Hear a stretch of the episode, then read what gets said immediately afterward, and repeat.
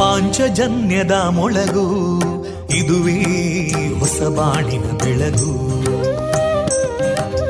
ಪಾಂಚಜನ್ಯದ ಮೊಳಗು ಇದುವೇ ಹೊಸಬಾಳಿನ ಬೆಳಗು,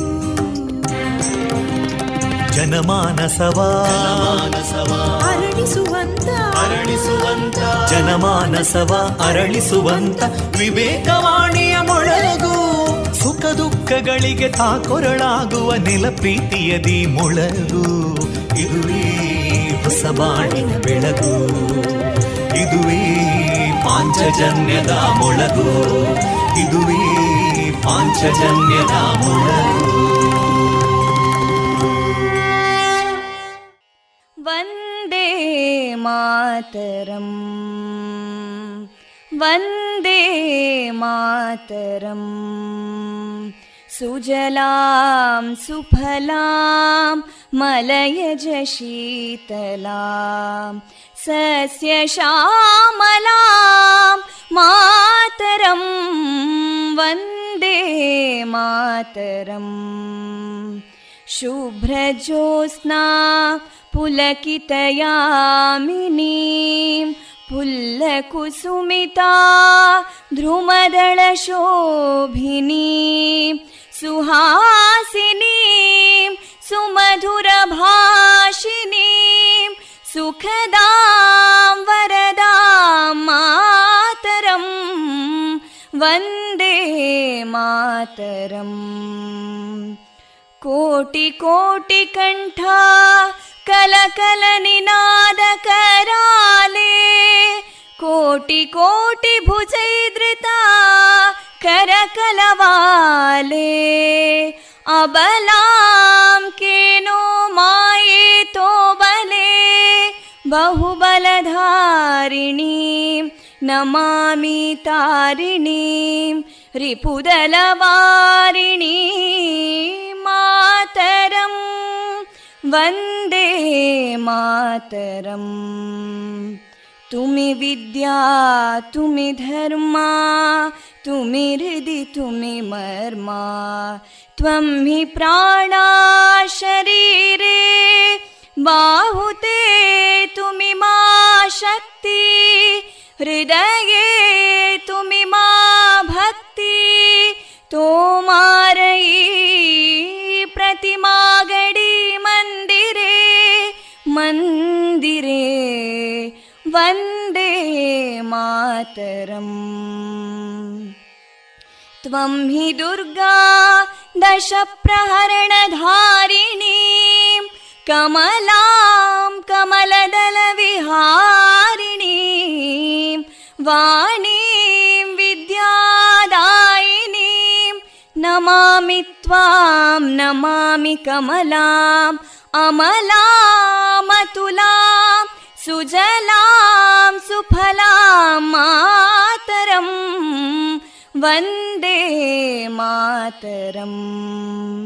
ಶ್ಯಾಮಲಾಂ ಸರಳಾಂ ಸುಸ್ಮಿತಾಂ ಭೂಷಿತಾಂ ಧರಣೀಂ ಭರಣೀಂ ಮಾತರಂ ವಂದೇ ಮಾತರಂ ವಂದೇ ಮಾತರಂ.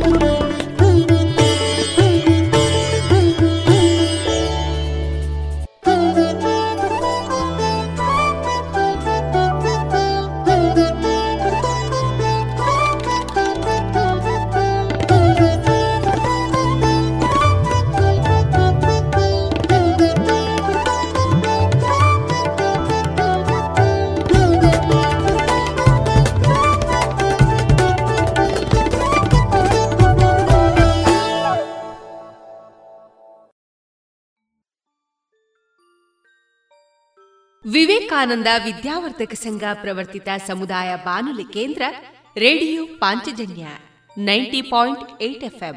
ಇದು ಜೀವ ಜೀವಗಳ ಸ್ವರ ಸಂಚಾರ. ಆತ್ಮೀಯರೆಲ್ಲರಿಗೂ ನಾನು ತೇಜಸ್ವಿ ಇಂದು ಹೊಸ ಕಿವಿ ಮಾತಿನೊಂದಿಗೆ ನಿಮ್ಮ ಜೊತೆಗಿದ್ದೇನೆ.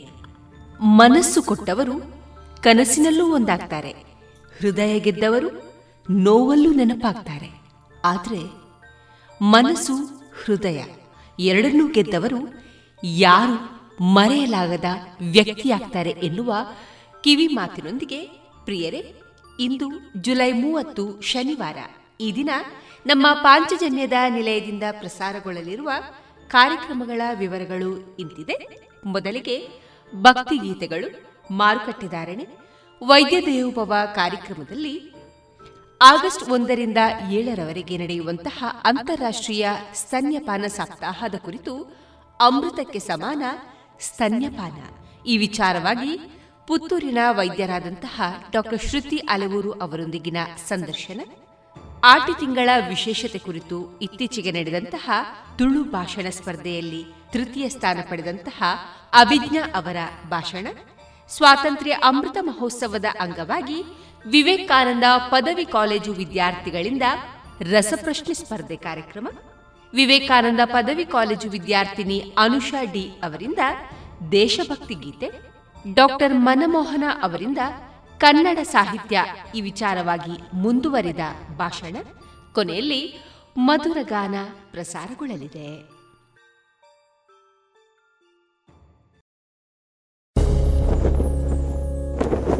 Now every home will bask in the spirit of saffron, white and green. Echo with sounds of progress and fill the hearts of every Indian with pride. In the 75th year of India's independence, let's resolve to hoist our pride, our honor and our national flag in our homes. Celebrate Azadi Ka Amrit Mahotsav by unfurling a Tiranga in our home and feel inspired to dream and achieve evermore.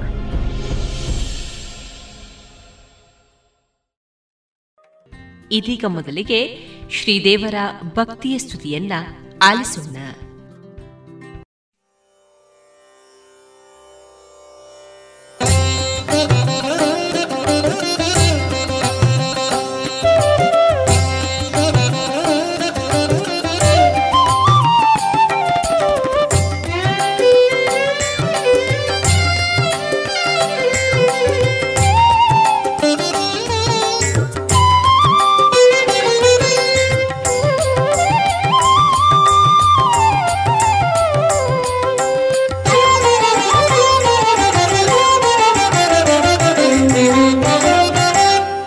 சித்தி மகனு படையழு பார்வதி, என் சித்தி மகனு படையழு பார்வதி, அஞ்சித்தி பாலகு தும்புத ஆரதி, அஞ்சித்தி பாலகு தும்புத ஆரதி, என் சித்தி மகனு படையழு பார்வதி, என் சித்தி மகனு படையழு பார்வதி.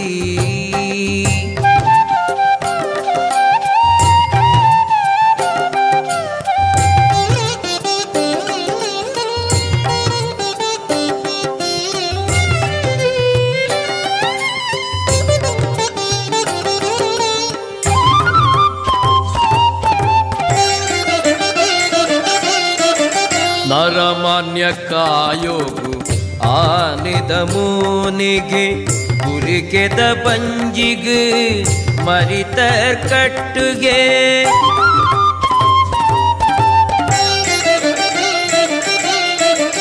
ನರಮಾನ್ಯ ಕಾಯೋಗು ಆನಿದ ಮೂನಿಗೆ ಗುರಿಕೆದ ಪಂಜಿಗೆ ಮರಿತರ್ ಕಟ್ಟುಗೆ ಮೆನ್ಕುನ ಕಿನ್ಯ ಪಿಳಿ ಪಿಳಿ ಕಣ್ಣುಗೆ ಮೆನ್ಕುನ ಕಿನ್ಯ ಪಿಳಿ ಪಿಳಿ ಕಣ್ಣುಗೆ ತಡಪೆದ ಲೆಕ್ಕಂತಿ ತಟಪಟ ಕೇವಿಗೆ எஞ்சித்தி மகனு படையடு பார்வதி அஞ்சித்தி பாலகு தும்புத ஆரதி எஞ்சித்தி மகனு படையடு பார்வதி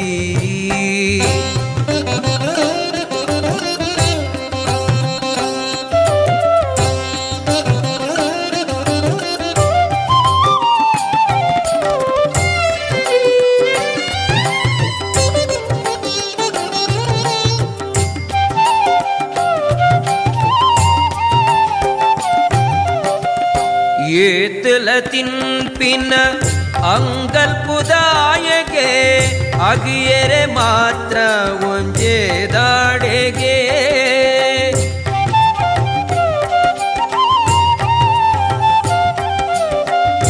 ஏத்துலத்தின் பின்ன uncle புதாயகே அகியரே மாத்திர ஒஞ்சே தாடேகே பயணோகு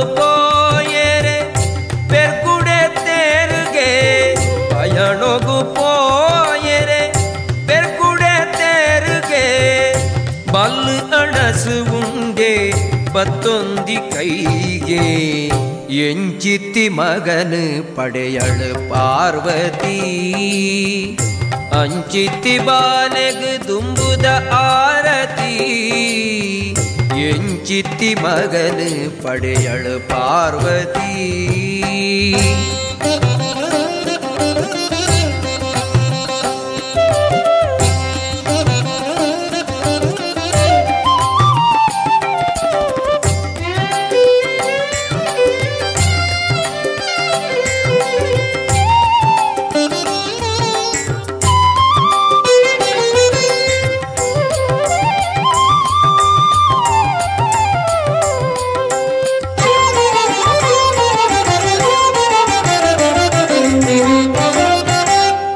ಬ್ರಹ್ಮಚಾರಿಗೆ ಎಲ್ಲೆ ಮದಿಮೆಗೆ ಬುದ್ಧಿಲ ಸಿದ್ಧಿಲ ಕಾತೊಂದುಳೆರುಗೆ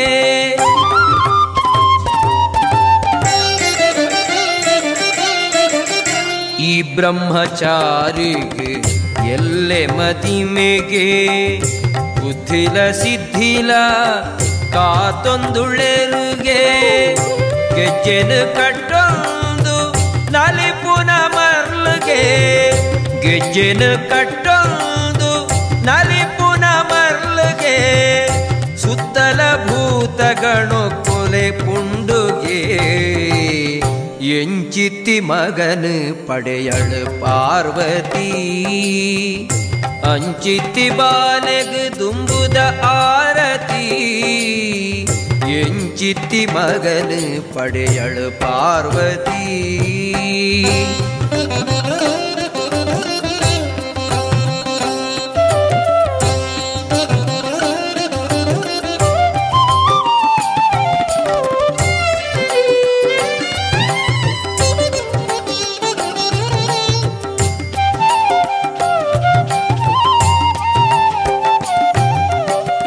ಬೋಡಾಂಡ ವಿಡ್ಡೂರ ಮಲ್ತು ಬುಡುಪೆಗೆ ಸುಗಿತುಂಡ ವಿಘ್ನನು ತಟ್ಟು ಪಾರಾವೆಗೆ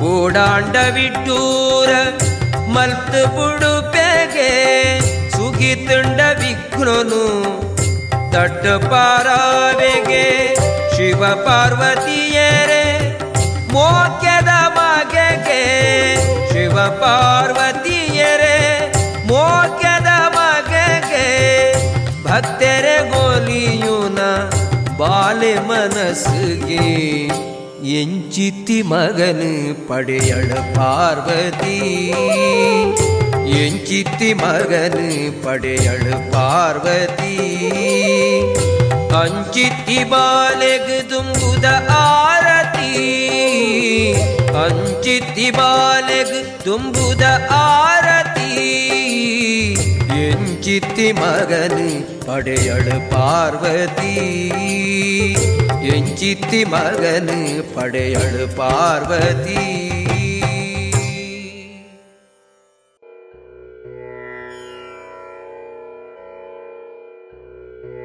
ಕೃಷ್ಣ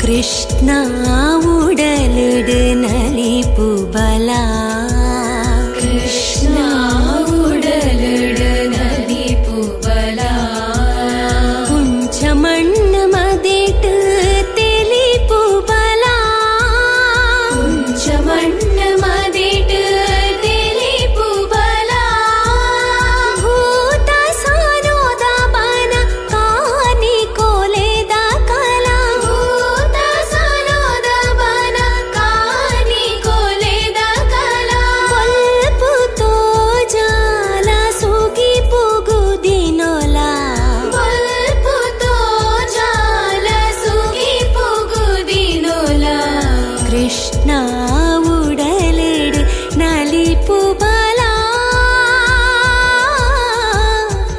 ತುಳುನಾಡ ಜಾಲಿಡು ಗೊಪ್ಪು ಬಲ ಕೃಷ್ಣ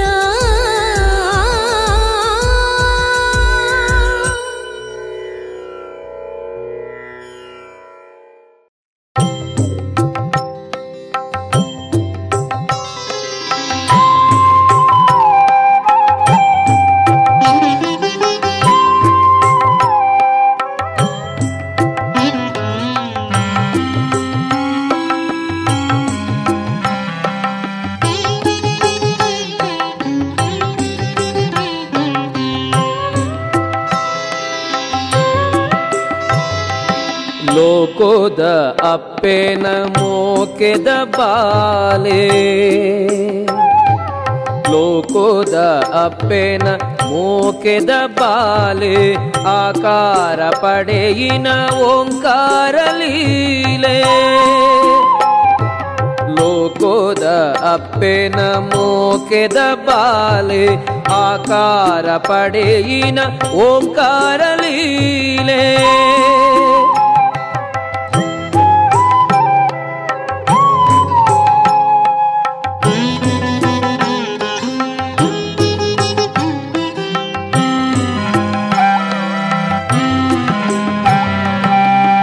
ಆನೆದ ಮೋಣೆದ ಜ್ಞಾನ ಸ್ವರೂಪ ಉಡಲದ ಉಳಯಿದ ಲೆಪ್ಪುಗು ಸೋಪ ಆನೆದ ಮೋಣೆದ ಜ್ಞಾನ ಸ್ವರೂಪ ಉಡಲದ ಉಳಯಿದ ಲೆಪ್ಪುಗು ಸೋಪ ಭಕ್ತರೆ ಚಿತ್ತೊಡು ಅರ್ತಿಡು ನಲಿಪ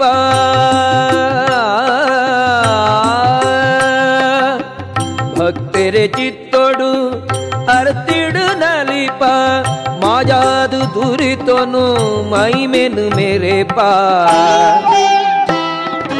ಲೋಕೋದ ಅಪ್ಪೆನ ಮೋಕೆದ ಬಾಲೆ ಆಕಾರ ಪಡೆಯಿನ ಓಂಕಾರ ಲೀಲೆ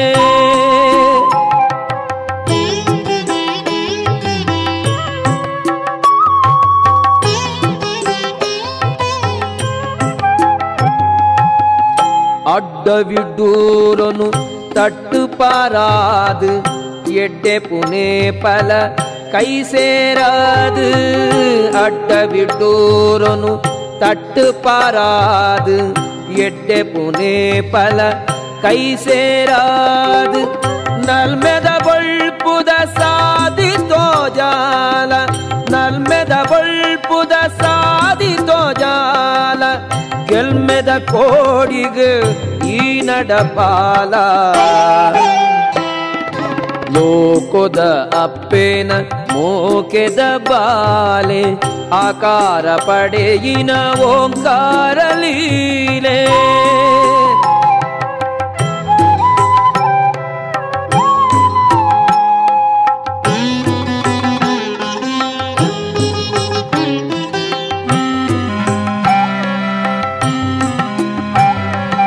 ಶರವುಡು ನಿಲೆಯಾದು ಮೆರೆಯುನ ಗಣಪ ಶರಣುಂದು ಸುಗಿತುಂಡ ಕರುಣೆಡು ತೂಪ ಶರಣುಡು ನಿಲೆಯಾದು ನೆರೆಯುನ ಗಣಪ ಶರಣುಂದು ಸುಗಿತುಂಡ ಕರುಣೆಡುತ್ತೂಪ ದಿನ ದಿನ ಕವಿಯುನ ತರ ತರ ತಾಪ ದಿನ ದಿನ ಕವಿಯುನ ತರ ತರ ತಾಪ ಸನ್ನಿಧಿಗೆ ತುಂಡ ಪಾರುದೆ ಪೋಪ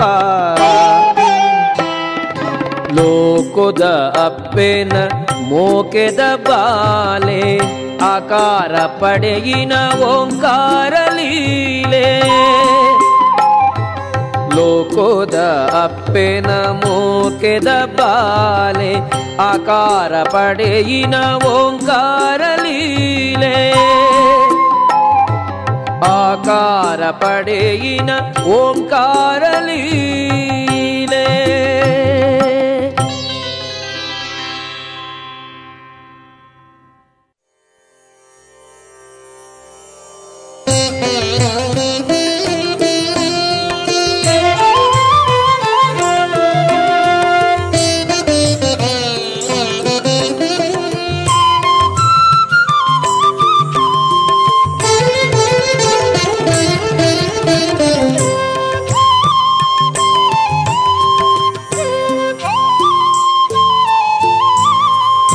ಬಾಕಿಲನು ಜತ್ತದೋರ ಸಿರಿಮೋಣೆ ತೋಜಯನ ಬಾಕಿಲನು ಜತ್ತದೋರ ಸಿರಿಮೋಣೆ ತೋಜಯನ ಸಾಕಾಂಡು ಕೇಡಿಜ ಬುಳಿಪುಲೆಪ್ಪು ಬಾಕಿಲನು ಜತ್ತದೋರ ಸಿರಿಮೋಣೆ ತೋಜಯನ ಸಾಕಾಂಡು ಕೇಡಿಜ ಬುಳಿಪುಲೆಪ್ಪು ಬಾಗಿಲನು ಜತ್ತದೋರ ಸಿರಿಮೋಣೆ ತೋಜಯನ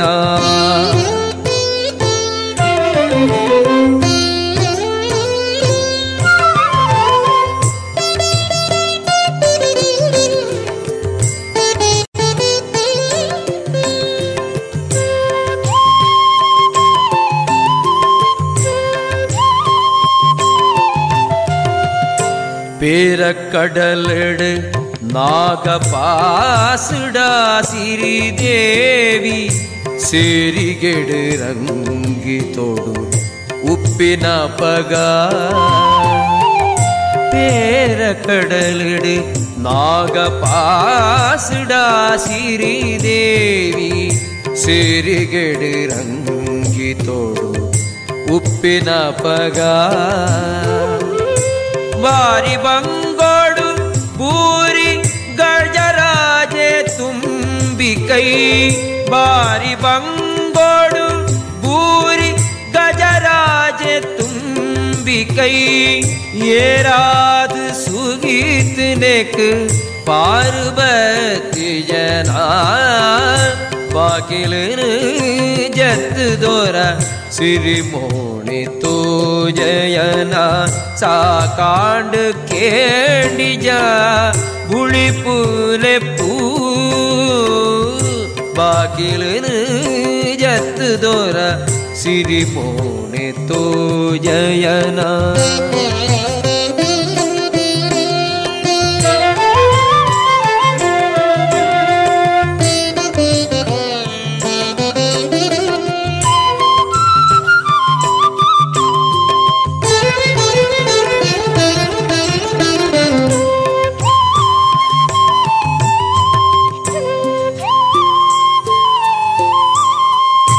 ಕಡ್ತಲೆನು ಬೀಜಾದ ಕಡಪೆ ತಾರೆ ತೋಜಾಲ ಇತ್ತನೆ ನಿಲ್ಲಾಯನೆಂದು ದಮ್ಮೆ ಕಡ್ತಲೆನು ಬೀಜಾದ ಕಡಪೆ ತಾರೆ ತೋಜಾಲ ಇತ್ತನೆ ನಿಲ್ಲಾಯನೆಂದು ದಮ್ಮೆ பொத்துக்கோபோடு மகனு போடி கட்டனாக பொத்துக்கோபோடு மகனு போடி கட்டனாக ತೊರ್ತಿ ಕಮ್ಮೊಡ್ದೆ ಸಾರ್ಪತ್ಯಾಯಿನರ ಕರಿಯೇ ಬಾಕಿಲು ಜತ್ತು ದೋರ ಸಿರಿ ಪೋಣಿತು ಜಯನ ಸಾಕಾಂಡ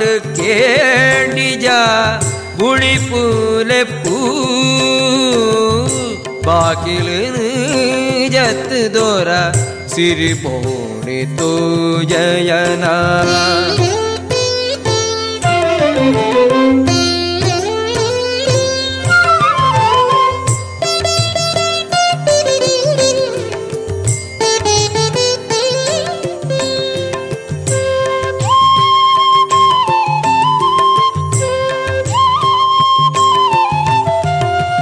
ಅಳಿಯಿಜ್ಜಂದಿನ ಅರುವೆ ಧರ್ಮರಾಯನ ಗರತಿ ಗೊಲಿದು ಈ ಕೊರಿಯ ಮಾನಗು ಒದಗಿಯ ಅಳಿಯಿಜ್ಜಂದಿನ ಅರುವೆ ಧರ್ಮರಾಯನ ಗರತಿ ಗೊಲಿದು ಈ ಕೊರಿಯ ಮಾನಗು ಒದಗಿಯ ಕಳೆದು ಪಾಪನು ಅಜಾಮಿಳನು ಸಲಗಿನ ನಿಲ್ಲ ಕಳೆದು ಪಾಪನು ಅಜಾಮಿಳನು ಸಲಗಿನ ನಿಲ್ಲ ಉಳಮರ್ಮ ತೆರಿಯಂದೆ ಸುಳಿಟಾಯೇ ಕೃಷ್ಣ ಬಾಕಿಲು ಜತ್ ದೊರ ಸಿರಿಮೋಣಿ ತೋ ಜಯನ ಸಾಕಾಂಡ ಕೇಂಡಿಜ ಬುಳಿ ಪೂಲೆ ಪೂ ಬಾಕಿಲು ಜತ್ತು ದೋರ ಸಿರಿಮೋಣಿ ತೋ ಜಯನ ಸಾಕಾಂಡ ಕೇಂಡಿಜ ಬುಳಿ ಪೂಲೆ ಪೂ ಬಾಕಿಲು ಜತ್ತು ದೋರ ಬಾಕಿಲನು ಜತ್ತು ದೋರ ಬಾಕಿಲನು ಜತ್ತು ದೋರ ಸಿರಿ ಬೋಣಿ ತೋ ಜಯನ.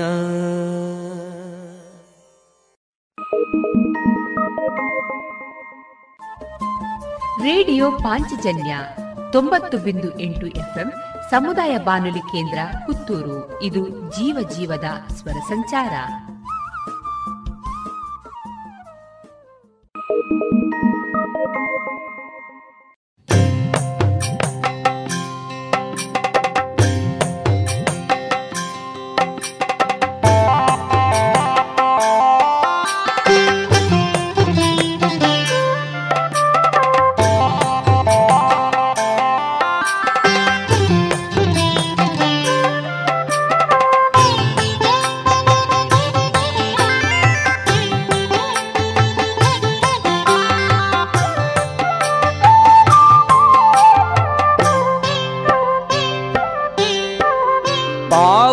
ಕದ್ರೀಶ ಶ್ರೀ ಮಂಜುನಾಥ ಪಾವನ ಕದ್ರೀಶ ಶ್ರೀ ಮಂಜುನಾಥ ಭಾವ ಭಕ್ತಿದ ಲೆಪ್ಪುಗೊಲಿಯುನದಾತ ಭಾವ ಭಕ್ತಿದ ಲೆಪ್ಪುಗೊಲಿಯುನದಾತ ಪ್ರಾಕೃತರ್ತೆದ ಮೈಮೆ ಪ್ರಾಕುಗರ್ತೆದ ಮೈಮೆದವಣ್ಣ ಕತಲ ಗಣಯುನ ಬೊಲ್ಪುದ ಕಣ್ಣು ಪಾವನ ಕದ್ರೀಶ ಶ್ರೀ ಮಂಜುನಾಥ ಶ್ರೀ ಮಂಜುನಾಥ.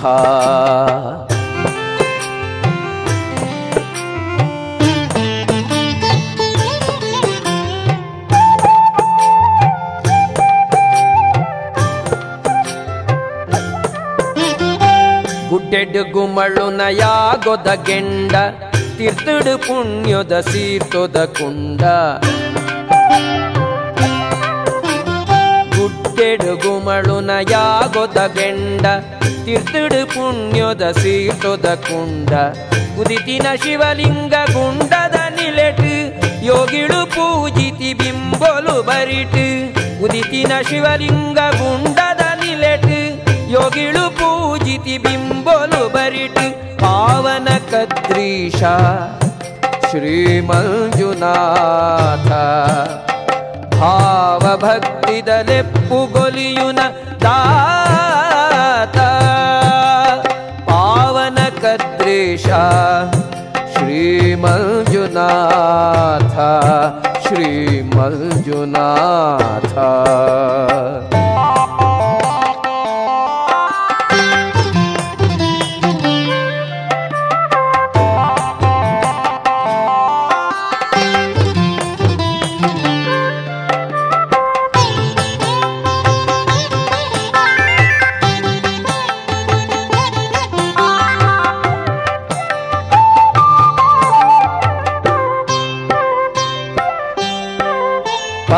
ಬಿರೆಲ್ ಜೋಡಿ ಸಾಧು ಸನ್ನಿಧಿಡ್ ಅರ್ಪಿತ ಮಲ್ಪುನ ಸೇವೆ ಕೈಕೊಂದು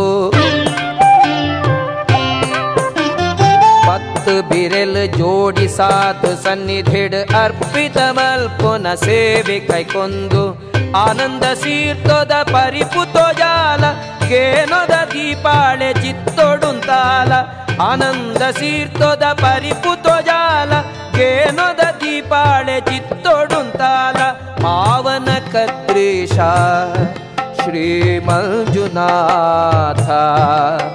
ಭಾವಭಕ್ತಿದಲೆಪ್ಪುಗೊಲಿಯುನ ದಾತ ಪಾವನ ಕದ್ರೀಶ ಶ್ರೀಮಂಜುನಾಥ ಶ್ರೀಮಂಜುನಾಥ.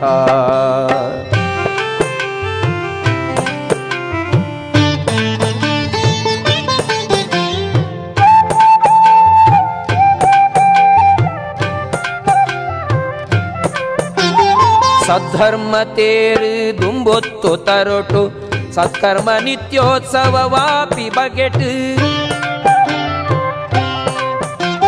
ಸದ್ಧರ್ಮ ತೇರು ದುಂಬೊತ್ತು ತರೊಟು ಸತ್ಕರ್ಮ ನಿತ್ಯೋತ್ಸವ ವಾಪಿ ಬಗೆಟು ನೀತಿ ನ್ಯಾಯದ ಕೊಡಿಮಿ ತೇರು ನಂಚ ಮಾತಸ ಜನರೇನು ನಡಪಾಲ ನಿಚ್ಚ ನೀತಿ ನ್ಯಾಯದ ಕೊಡಿಮಿ ತೇರು ನಂಚ ಮಾತಸ ಜನರೇನು ನಡಪಾಲ ನಿಚ್ಚ ಪಾವನ ಕದ್ರೀಶ ಶ್ರೀಮಂಜುನಾಥ ಭಾವಭಕ್ತಿದಲೆಪ್ಪುಗೊಲಿಯುನ ದಾತ ಪ್ರಾಪುಗರ್ತೆದ ಮೈಮೆದ ಮಣ್ಣು ಕತ್ತಲ ಕಡೆಯುನ ಬೊಲ್ಪುದ ಕಣ್ಣು ಪಾವನ ಕದ್ರೀಶ ಶ್ರೀಮಂಜುನಾಥ ಪಾವನ ಕದ್ರೀಶ ಶ್ರೀಮಂಜುನಾಥ ಶ್ರೀಮಂಜುನಾಥ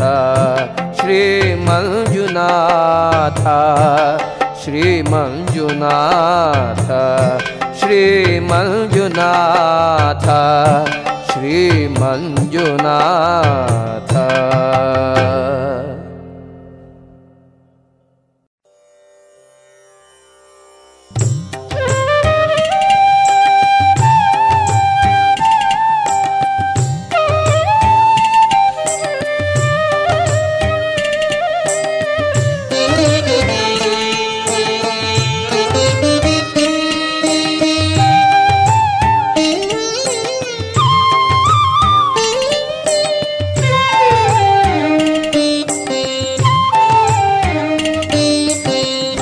புரலுன்னு தக்குது போயனரங்கா புரலுன்னு தக்குது போயனரங்கா கருணனே இஜ்ஜந்தே குடியன சங்கா கருணனே இஜ்ஜந்தே குடியன சங்கா கருணனே இஜ்ஜந்தே குடியன சங்கா புரலுன்னு தக்குது போயனரங்க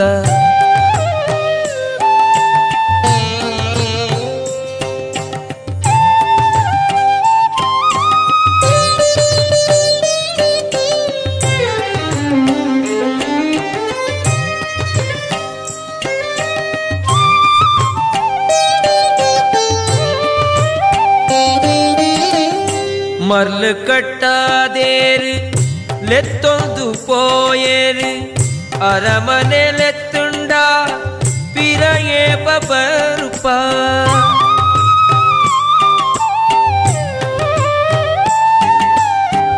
మర్ల కట్టదేరి లెత్తొందు పోయేరి అరమనే లెత్తుండ పిరయే పపరుప తెరియందినెంకులు ఉరిదొంబుడయ్యో తెరియందినెంకులు ఉరిదొంబుడయ్యో బరలువ మురెడొందు ನಿನ್ನನೆನ್ನೊಂದು ಬರಲುವ ಮುರೆಡೊಂದು ನಿನ್ನನೆನ್ನೊಂದು ನಿನ್ನನೆನ್ನೊಂದು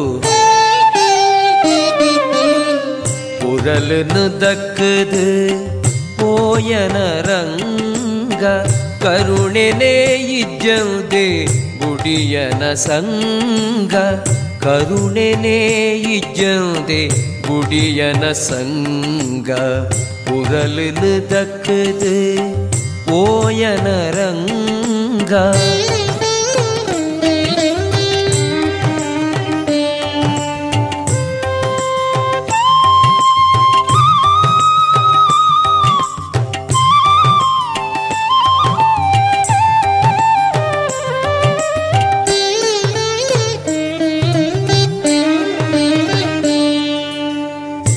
ಚಂದ್ರೆಯಿ ಚಂದಿನ ಬಾನುದೊಲೆಕ್ಕೊನಿ ನಂದ ಗೋಕುಲಮಪ್ಪು ಮಯೊಕೊಡಾ ತುಂಡು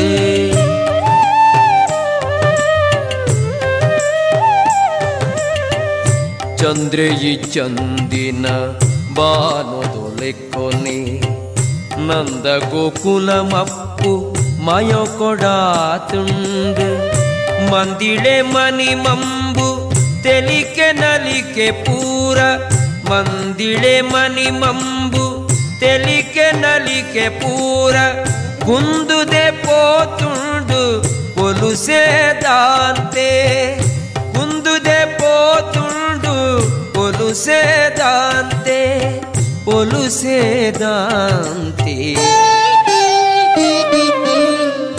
ಪುರಲನು ದಕ್ಕದು ಕೋಯನ ರಂಗ ಕರುಣೆನೇ ಇಜ್ಜೌದೆ ಗುಡಿಯನ ಸಂಗ ಕರುಣೆನೇ ಇಜ್ಜೌದೆ ಗುಡಿಯನ ಸಂಗ ಪುರಲನು ದಕ್ಕದು ಕೋಯನ ರಂಗ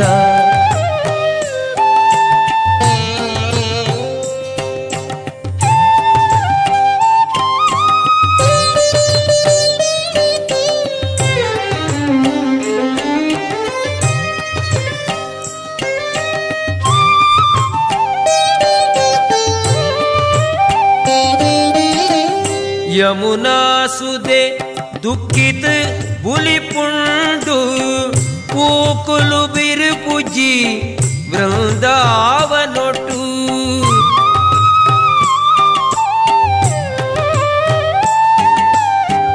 ಯಮುನಾ ಸುದೆ ದುಃಖಿತ ಬುಲಿಪುಂಡು ಪೂಕುಲು ಬಿರುಪುಜಿ ವೃಂದಾವನೊಟ್ಟು ಸಂಪುದ ಗಾಳಿಗೆ ಜ್ವರ ಏರ್ದುಂಡು ಸಂಪುದ ಗಾಳಿಗೆ ಜ್ವರ ಏರ್ದುಂಡು ಗೋಮಲುಮೇ ವಂದೇ ಕಣ ನೀರು ಪಾಡ್ವ ಗೋಮಲುಮೇ ವಂದೇ ಕಣ ನೀರು ಪಾಡ್ವ ಕಣ ನೀರು ಪಾಡ್ವ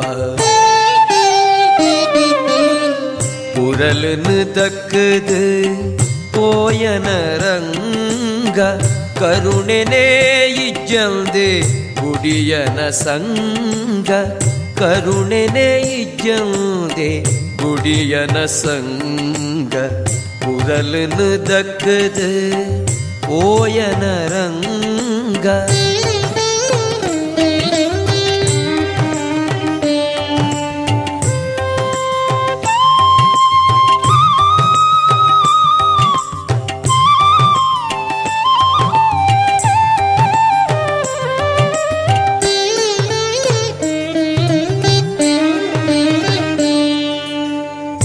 ನಿನ್ನ ಕಾರುತ ಕೆಚ್ಚೆ ದುನಿಪುಕೆ ನಂದಿ ಕಣ್ಣಗ ನಿದ್ರೆನೆ ಅಮರುಜಿ ಸ್ವಾಮಿ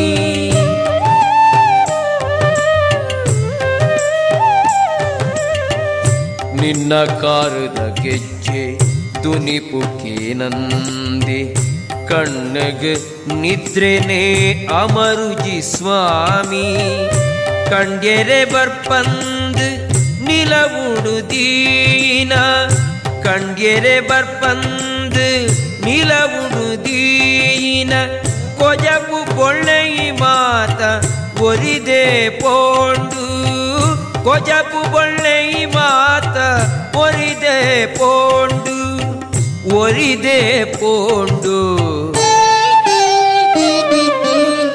ಪುರಲನು ತಕ್ಕದು ಪೋಯನ ರಂಗ ಕರುಣೆನೇ ಇಜ್ಜಂದು ಗುಡಿಯನ ಸಂಗ ಕರುಣೆನೇ ಇಜ್ಜಂದೆ ಗುಡಿಯನ ಸಂಗ ಪುರಲನು ತಕ್ಕದು ಪೋಯನ ರಂಗ ಪುರಲನು ತಕ್ಕದು ಪೋಯನ ರಂಗ ಕರುಣೆನೇ ಇಜ್ಜಂದೆ ಗುಡಿಯನ ಸಂಗ ಕರುಣೆನೇ ಇಜ್ಜಂದೆ ಗುಡಿಯನ ಸಂಗ ಕರುಣೆನೇ ಇಜ್ಜಂದೆ ಗುಡಿಯನ ಸಂಗ ಪುರಲನು ದಕ್ಕದು ಪೋಯನ ರಂಗ.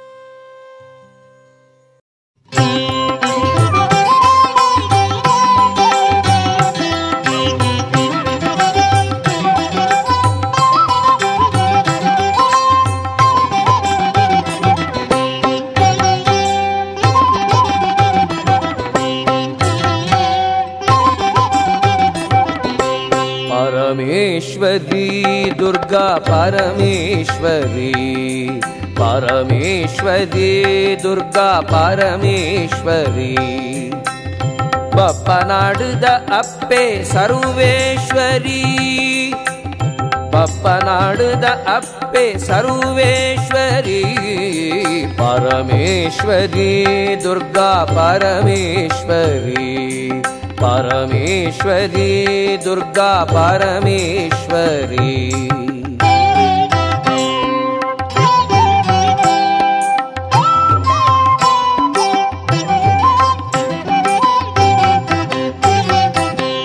ಕಪ್ಪಲು ಸಾವುಕಾರೆ ಬಪ್ಪನ ಭಕ್ತಿದ ಲೆಪ್ಪುಗು ತಡೆಯಂದೇವೋ ಕುಂದು ಕಪ್ಪಲು ಸಾವುಕಾರೆ ಬಪ್ಪನ ಭಕ್ತಿದ ಲೆಪ್ಪುಗು ತಡೆಯಂದು ಓ ಕೊಂದು ಶಾಂಭವಿಸುದೆ ಬರಿ ಸಾರ್ಪತಿಯಾಯಿನ ಅಪ್ಪೆಗು ಕಾಣಿಕೆ ಒಪ್ಪಾವ ಶಾಂಭವಿಸುದೆ ಬರಿ ಸಾರ್ಪತಿಯಾಯಿನ ಅಪ್ಪೆಗು ಕಾಣಿಕೆ ಒಪ್ಪಾವ ಪರಮೇಶ್ವರಿ ದುರ್ಗಾ ಪರಮೇಶ್ವರಿ ಬಪ್ಪನಾಡುದ ಅಪ್ಪೆ ಸರ್ವೇಶ್ವರಿ ಪರಮೇಶ್ವರಿ ದುರ್ಗಾ ಪರಮೇಶ್ವರಿ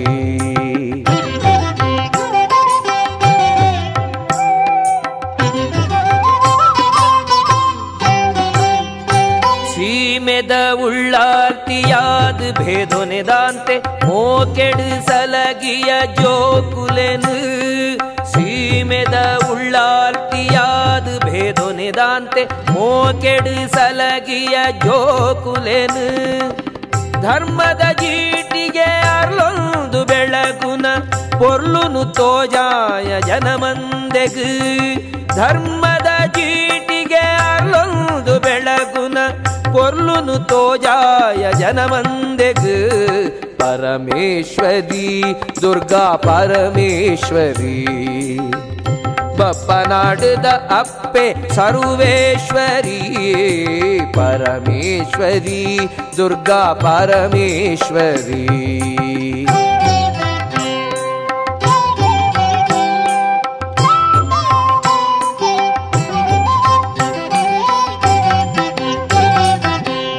ಸಲೆ ಪೆರ್ಚಡ್ ಪೊಲಿ ಪೊಲಿ ಎಚ್ಚಡ್ ಕೂಡು ಕುಟುಂಬ ಬದುಕು ಭಾಗ್ಯೊಳಗು ಉಳೆಸಲೆ ಪೆರ್ಚಡ್ ಪೊಲಿ ಪೊಲಿ ಎಚ್ಚಡ್ ಕೂಡು ಕುಟುಂಬ ಬದುಕು ಭಾಗ್ಯೊಳಗು ಎಡ್ಡೆಪ್ಪು ಕೂಡುದು ಬರಡುದು ಪಾದೊಗು ಬಾರಿ ಭಿನ್ನಯೋ ಮಲ್ತ ಪುಡ್ಯಾಡುದು ಎಡ್ಡೆಪ್ಪು ಕೂಡುದು ಬರಡುದು ಪಾದೊಗು ಪಾರಿ ಭಿನ್ನಯೋ ಮಲ್ತ ಪುಡ್ಯಾಡುದು ಪರಮೇಶ್ವರಿ ದುರ್ಗಾ ಪರಮೇಶ್ವರಿ ಬಪ್ಪನಾಡುದ ಅಪ್ಪೆ ಸರ್ವೇಶ್ವರಿ ಪರಮೇಶ್ವರಿ ದುರ್ಗಾ ಪರಮೇಶ್ವರಿ ಬಪ್ಪನಾಡುದ ಅಪ್ಪೆ ಸರ್ವೇಶ್ವರಿ ಪರಮೇಶ್ವರಿ ದುರ್ಗಾ ಪರಮೇಶ್ವರಿ ಪರಮೇಶ್ವರಿ ದುರ್ಗಾ ಪರಮೇಶ್ವರಿ ಪರಮೇಶ್ವರಿ ದುರ್ಗಾ ಪರಮೇಶ್ವರಿ ಪರಮೇಶ್ವರಿ ದುರ್ಗಾ ಪರಮೇಶ್ವರಿ ಪರಮೇಶ್ವರಿ ದುರ್ಗಾ ಪರಮೇಶ್ವರಿ ಪರಮೇಶ್ವರಿ ದುರ್ಗಾ ಪರಮೇಶ್ವರಿ ಪರಮೇಶ್ವರಿ ದುರ್ಗಾ ಪರಮೇಶ್ವರಿ.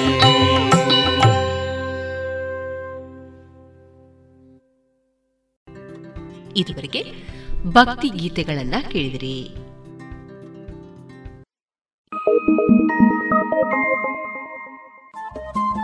ರೇಡಿಯೋ ಪಾಂಚಜನ್ಯ 90.8 FM ಸಮುದಾಯ ಬಾನುಲಿ ಕೇಂದ್ರ ಪುತ್ತೂರು. ಇದು ಜೀವ ಜೀವದ ಸ್ವರ ಸಂಚಾರ.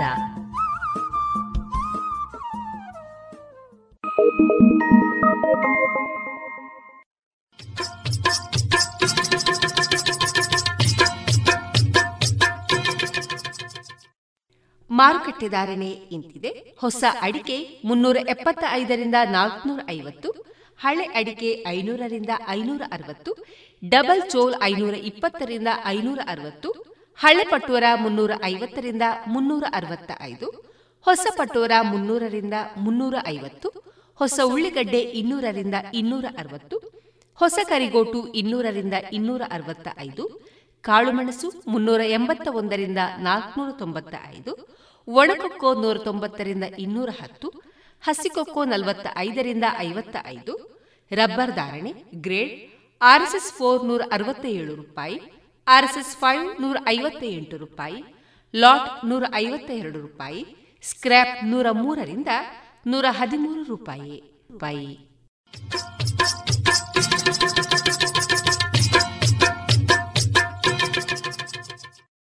ತಂಬಾಕು ಮಸಾಲದ ರುಚಿ ನೋಡೋದಕ್ಕೆ ಅದನ್ನು ಅಂಗೈಯಲ್ಲಿ ಉಚ್ಚುತ್ತೀರಿ, ಆಮೇಲೆ ಅದನ್ನ ಬಾಯೊಳಗೆ ಇಟ್ಕೋತೀರಿ. ಧೂಮಪಾನ ಮಾಡೋದಕ್ಕೆ ಸಿಗರೇಟ್ ಮತ್ತು ಬೀಡಿನ ಹಚ್ಚುತ್ತೀರಿ, ಬಾಯಲ್ಲಿ ಇಟ್ಕೊಳ್ತೀರಿ.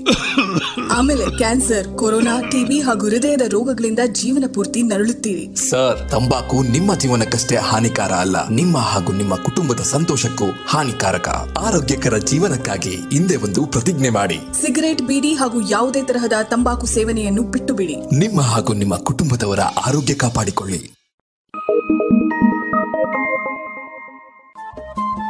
ರೇಡಿಯೋ ಪಾಂಚಜನ್ಯ 90.8 FM ಸಮುದಾಯ ಬಾನುಲಿ ಕೇಂದ್ರ ಪುತ್ತೂರು. ಇದು ಜೀವ ಜೀವದ ಸ್ವರ ಸಂಚಾರ.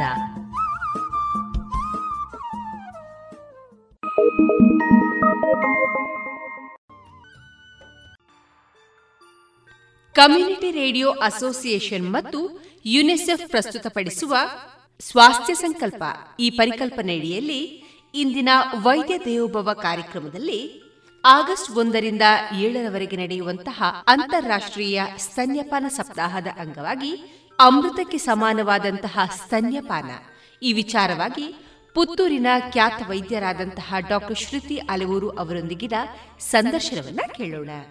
ಇವರನ್ನ ಸಂದರ್ಶಿಸುವವರು ಡಾಕ್ಟರ್ ವಿಜಯ ಸರಸ್ವತಿ.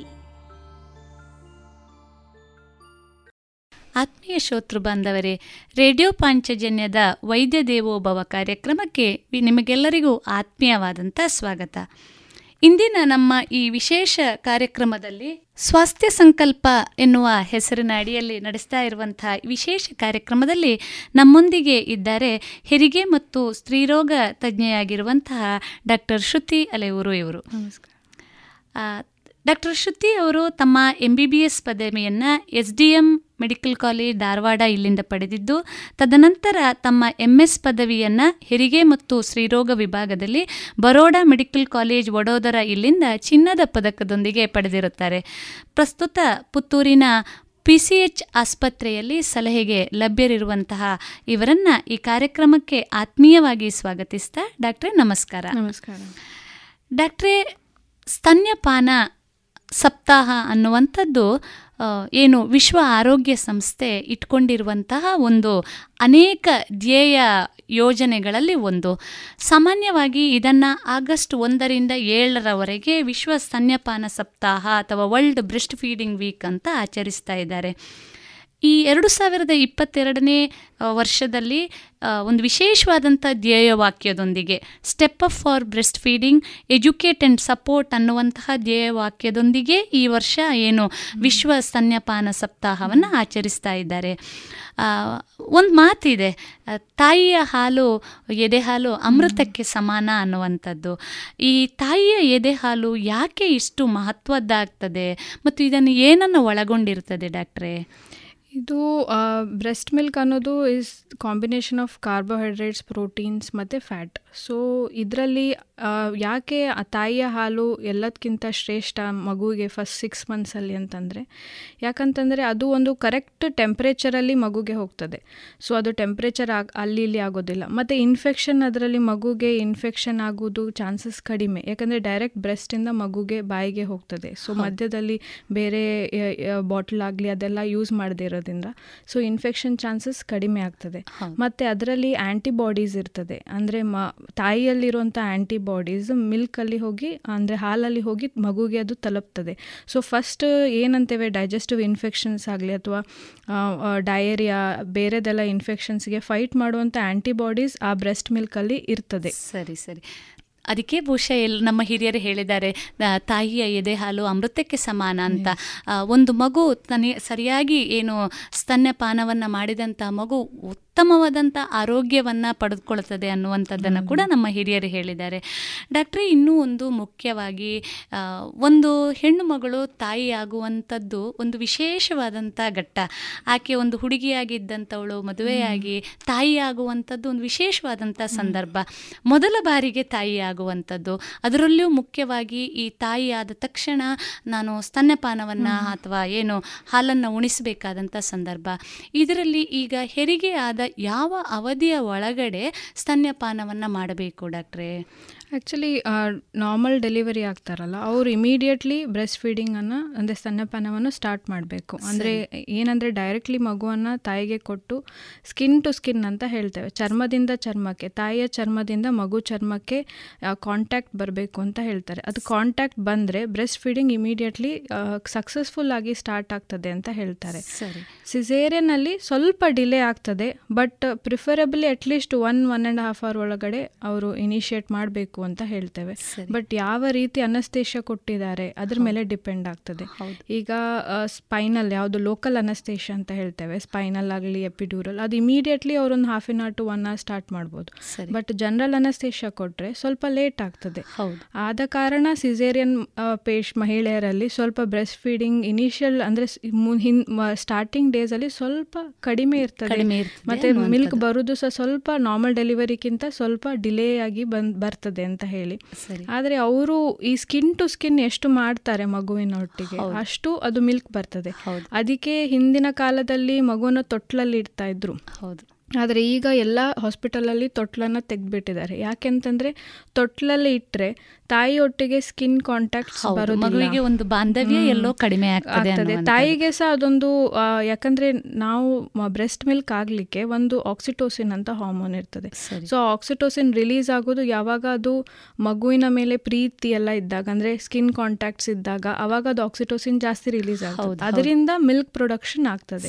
ಸೊ ಅದಕ್ಕೆ ಈ ಕ್ರೆಡಲನ್ನು, ಅಂದರೆ ಈ ತೊಟ್ಲನ್ನ ಹಾಸ್ಪಿಟಲಿಂದ ತೆಗೆದು ಹಾಕಲಿಕ್ಕೆ ಇದೊಂದು ಮೇನ್ ಕಾರಣ. ಯಾಕಂತಂದ್ರೆ ಬ್ರೆಸ್ಟ್ ಫೀಡಿಂಗ್ ಕಡಿಮೆ ಆಗ್ತದೆ, ತುಂಬ ಜನಕ್ಕೆ ಅದು ಸಕ್ಸಸ್ಫುಲ್ ಆಗಲ್ಲ. ಸೊ ಇನಿಷಿಯಲ್ ಡೇಸ್ ತುಂಬ ಇಂಪಾರ್ಟೆಂಟ್. ಅದಕ್ಕೆ ಸ್ಕಿನ್ ಟು ಸ್ಕಿನ್ ತುಂಬ ಜಾಸ್ತಿ, ಅಂದರೆ ಮಗು ನಿಮ್ಮ ಹತ್ತಿರ ನಿಮ್ಮ ಬಳಿಗೆ ಇಟ್ಕೊಂಡು ಇದ್ರೆ ನಿಮಗೆ ಬ್ರೆಸ್ಟ್ ಮಿಲ್ಕ್ ಇನಿಷಿಯೇಷನ್ ಒಳ್ಳೆದಾಗ್ತದೆ. ಮುಂದಿನ ದಿನಗಳಲ್ಲಿ ನಿಮ್ಮ ತಾಯಿಗೆ ಎದೆ ಹಾಲು ಕೊಡಿಸೋದ್ರಲ್ಲಿ ತೊಂದರೆ ಆಗೋದಿಲ್ಲ ಅಂತ. ಸ್ಟಾರ್ಟಿಂಗ್ ಡೇಸಲ್ಲೇ ನಿಮ್ದು ಅದಿರಲಿಲ್ಲ ಅಂತಂದರೆ ಕಾಂಟ್ಯಾಕ್ಟ್ ತುಂಬ ಕಷ್ಟ ಆಗ್ತದೆ.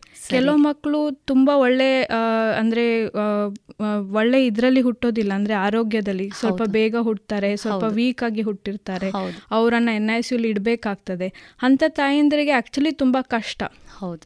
ಸೊ ಆದರೆ ಅವರು ಎವ್ರಿ 2 hours ಮ್ಯಾನ್ಯಲ್ ಪಂಪಿಂಗ್ ಅಥವಾ ಕೈಯಿಂದ ಹಾಲನ್ನು ತೆಗೆದು ಮಾಡಿದರೆ ಅವರಿಗೆ ನೆಕ್ಸ್ಟಿಗೆ ತೊಂದರೆ ಆಗೋದಿಲ್ಲ ಅಂತ ಹೇಳಿ. ಸರಿ, ಬಹಳ ಉಪಯುಕ್ತವಾದಂಥ ಮಾಹಿತಿ ಡಾಕ್ಟ್ರೇ. ಯಾಕೆಂದರೆ ತಾಯಿ ಮಗುವಿನ ಮಧ್ಯೆಯ ಭಾವನಾತ್ಮಕ ಸಂಬಂಧವೇ ಬಹುಶಃ ಜೀವನದುದ್ದಕ್ಕೂ ಅವ್ರ ನಡುವಿನ ಸಂಬಂಧ ಇನ್ನಷ್ಟು ಉತ್ತಮವಾಗಿ ಬೆಳೆಯುವುದಕ್ಕೆ ಕಾರಣ ಆಗ್ತದೆ. ಆರಂಭಿಕ ಹಂತದಲ್ಲಿ ತಾಯಿ ಎಷ್ಟು ಬೇಗ ತನ್ನ ಮಗುವಿಗೆ ಎದೆಹಾಲನ್ನು ಉಣಿಸ್ಲಿಕ್ಕೆ ಸಾಧ್ಯ ಆಗುತ್ತೋ ಅಷ್ಟು ಚೆನ್ನಾಗಿ ಆಕೆ ಮುಂದಿನ ದಿನಗಳಲ್ಲಿ ಕೂಡ ಎದೆ ಹಾಲನ್ನು ಉಣಿಸಬಹುದು ಅನ್ನುವಂಥ ಮಾಹಿತಿ ಇದೆಲ್ಲ ನಮ್ಮ ಶ್ರೋತೃ ಬಾಂಧವರು ಅರಿತುಕೊಳ್ಬೇಕು. ಯಾಕೆಂದರೆ ಯಾವುದೋ ಕಾರಣಕ್ಕಾಗಿ ಕೆಲವೊಮ್ಮೆ ಆ ಮಹಿಳೆಯ ತಿಳುವಳಿಕೆಯ ಕೊರತೆಯಿಂದ ಇರ್ಬೋದು ಅಥವಾ ಹಿರಿಯರ ಮಾಹಿತಿಯ ಕೊರತೆಯಿಂದ ಇರ್ಬೋದು, ಅವಳಿಗೆ ಕೊಡೋದು ಎಲ್ಲೋ ಗೊತ್ತಾಗದೇ ಇರುವಂತ ಸಾಧ್ಯತೆ ಇದೆ ಅಲ್ವಾ ಡಾಕ್ಟರ್? ಈಗ ಅಂತಂದ್ರೆ ಒಂದಂತಂದ್ರೆ ತಾಯಂದ್ರು ತುಂಬಾ 20 ವರ್ಷ ಇರುವಾಗ ಅವರು ಮಗುವನ್ನ ಹೆತ್ತಿರ್ತಾರೆ. ಬಟ್ ಈಗಿನ ಮಹಿಳೆಯರು 30 ವರ್ಷ, ಅವರಿಗೆ 2 ಮಕ್ಕಳು ತಾಯಂದ್ರಿಗೆ. ಸೊ ಇಲ್ಲಿ ಇವರು ಈಗ ಡೆಲಿವರಿ ಆಗುವಾಗ ಅವರಿಗೆ ಮರ್ತೇ ಹೋಗಿ ಬಿಟ್ಟಿರ್ತದೆ, ಹೇಗೆ ಅವರು ಅಂದರೆ ಈ ಬ್ರೆಸ್ಟ್ ಫೀಡಿಂಗ್ ಹೇಗೆ ಮಾಡಿದ್ರು ಅಂತ ಮರ್ತೋಗ್ಬಿಟ್ಟಿರ್ತದೆ.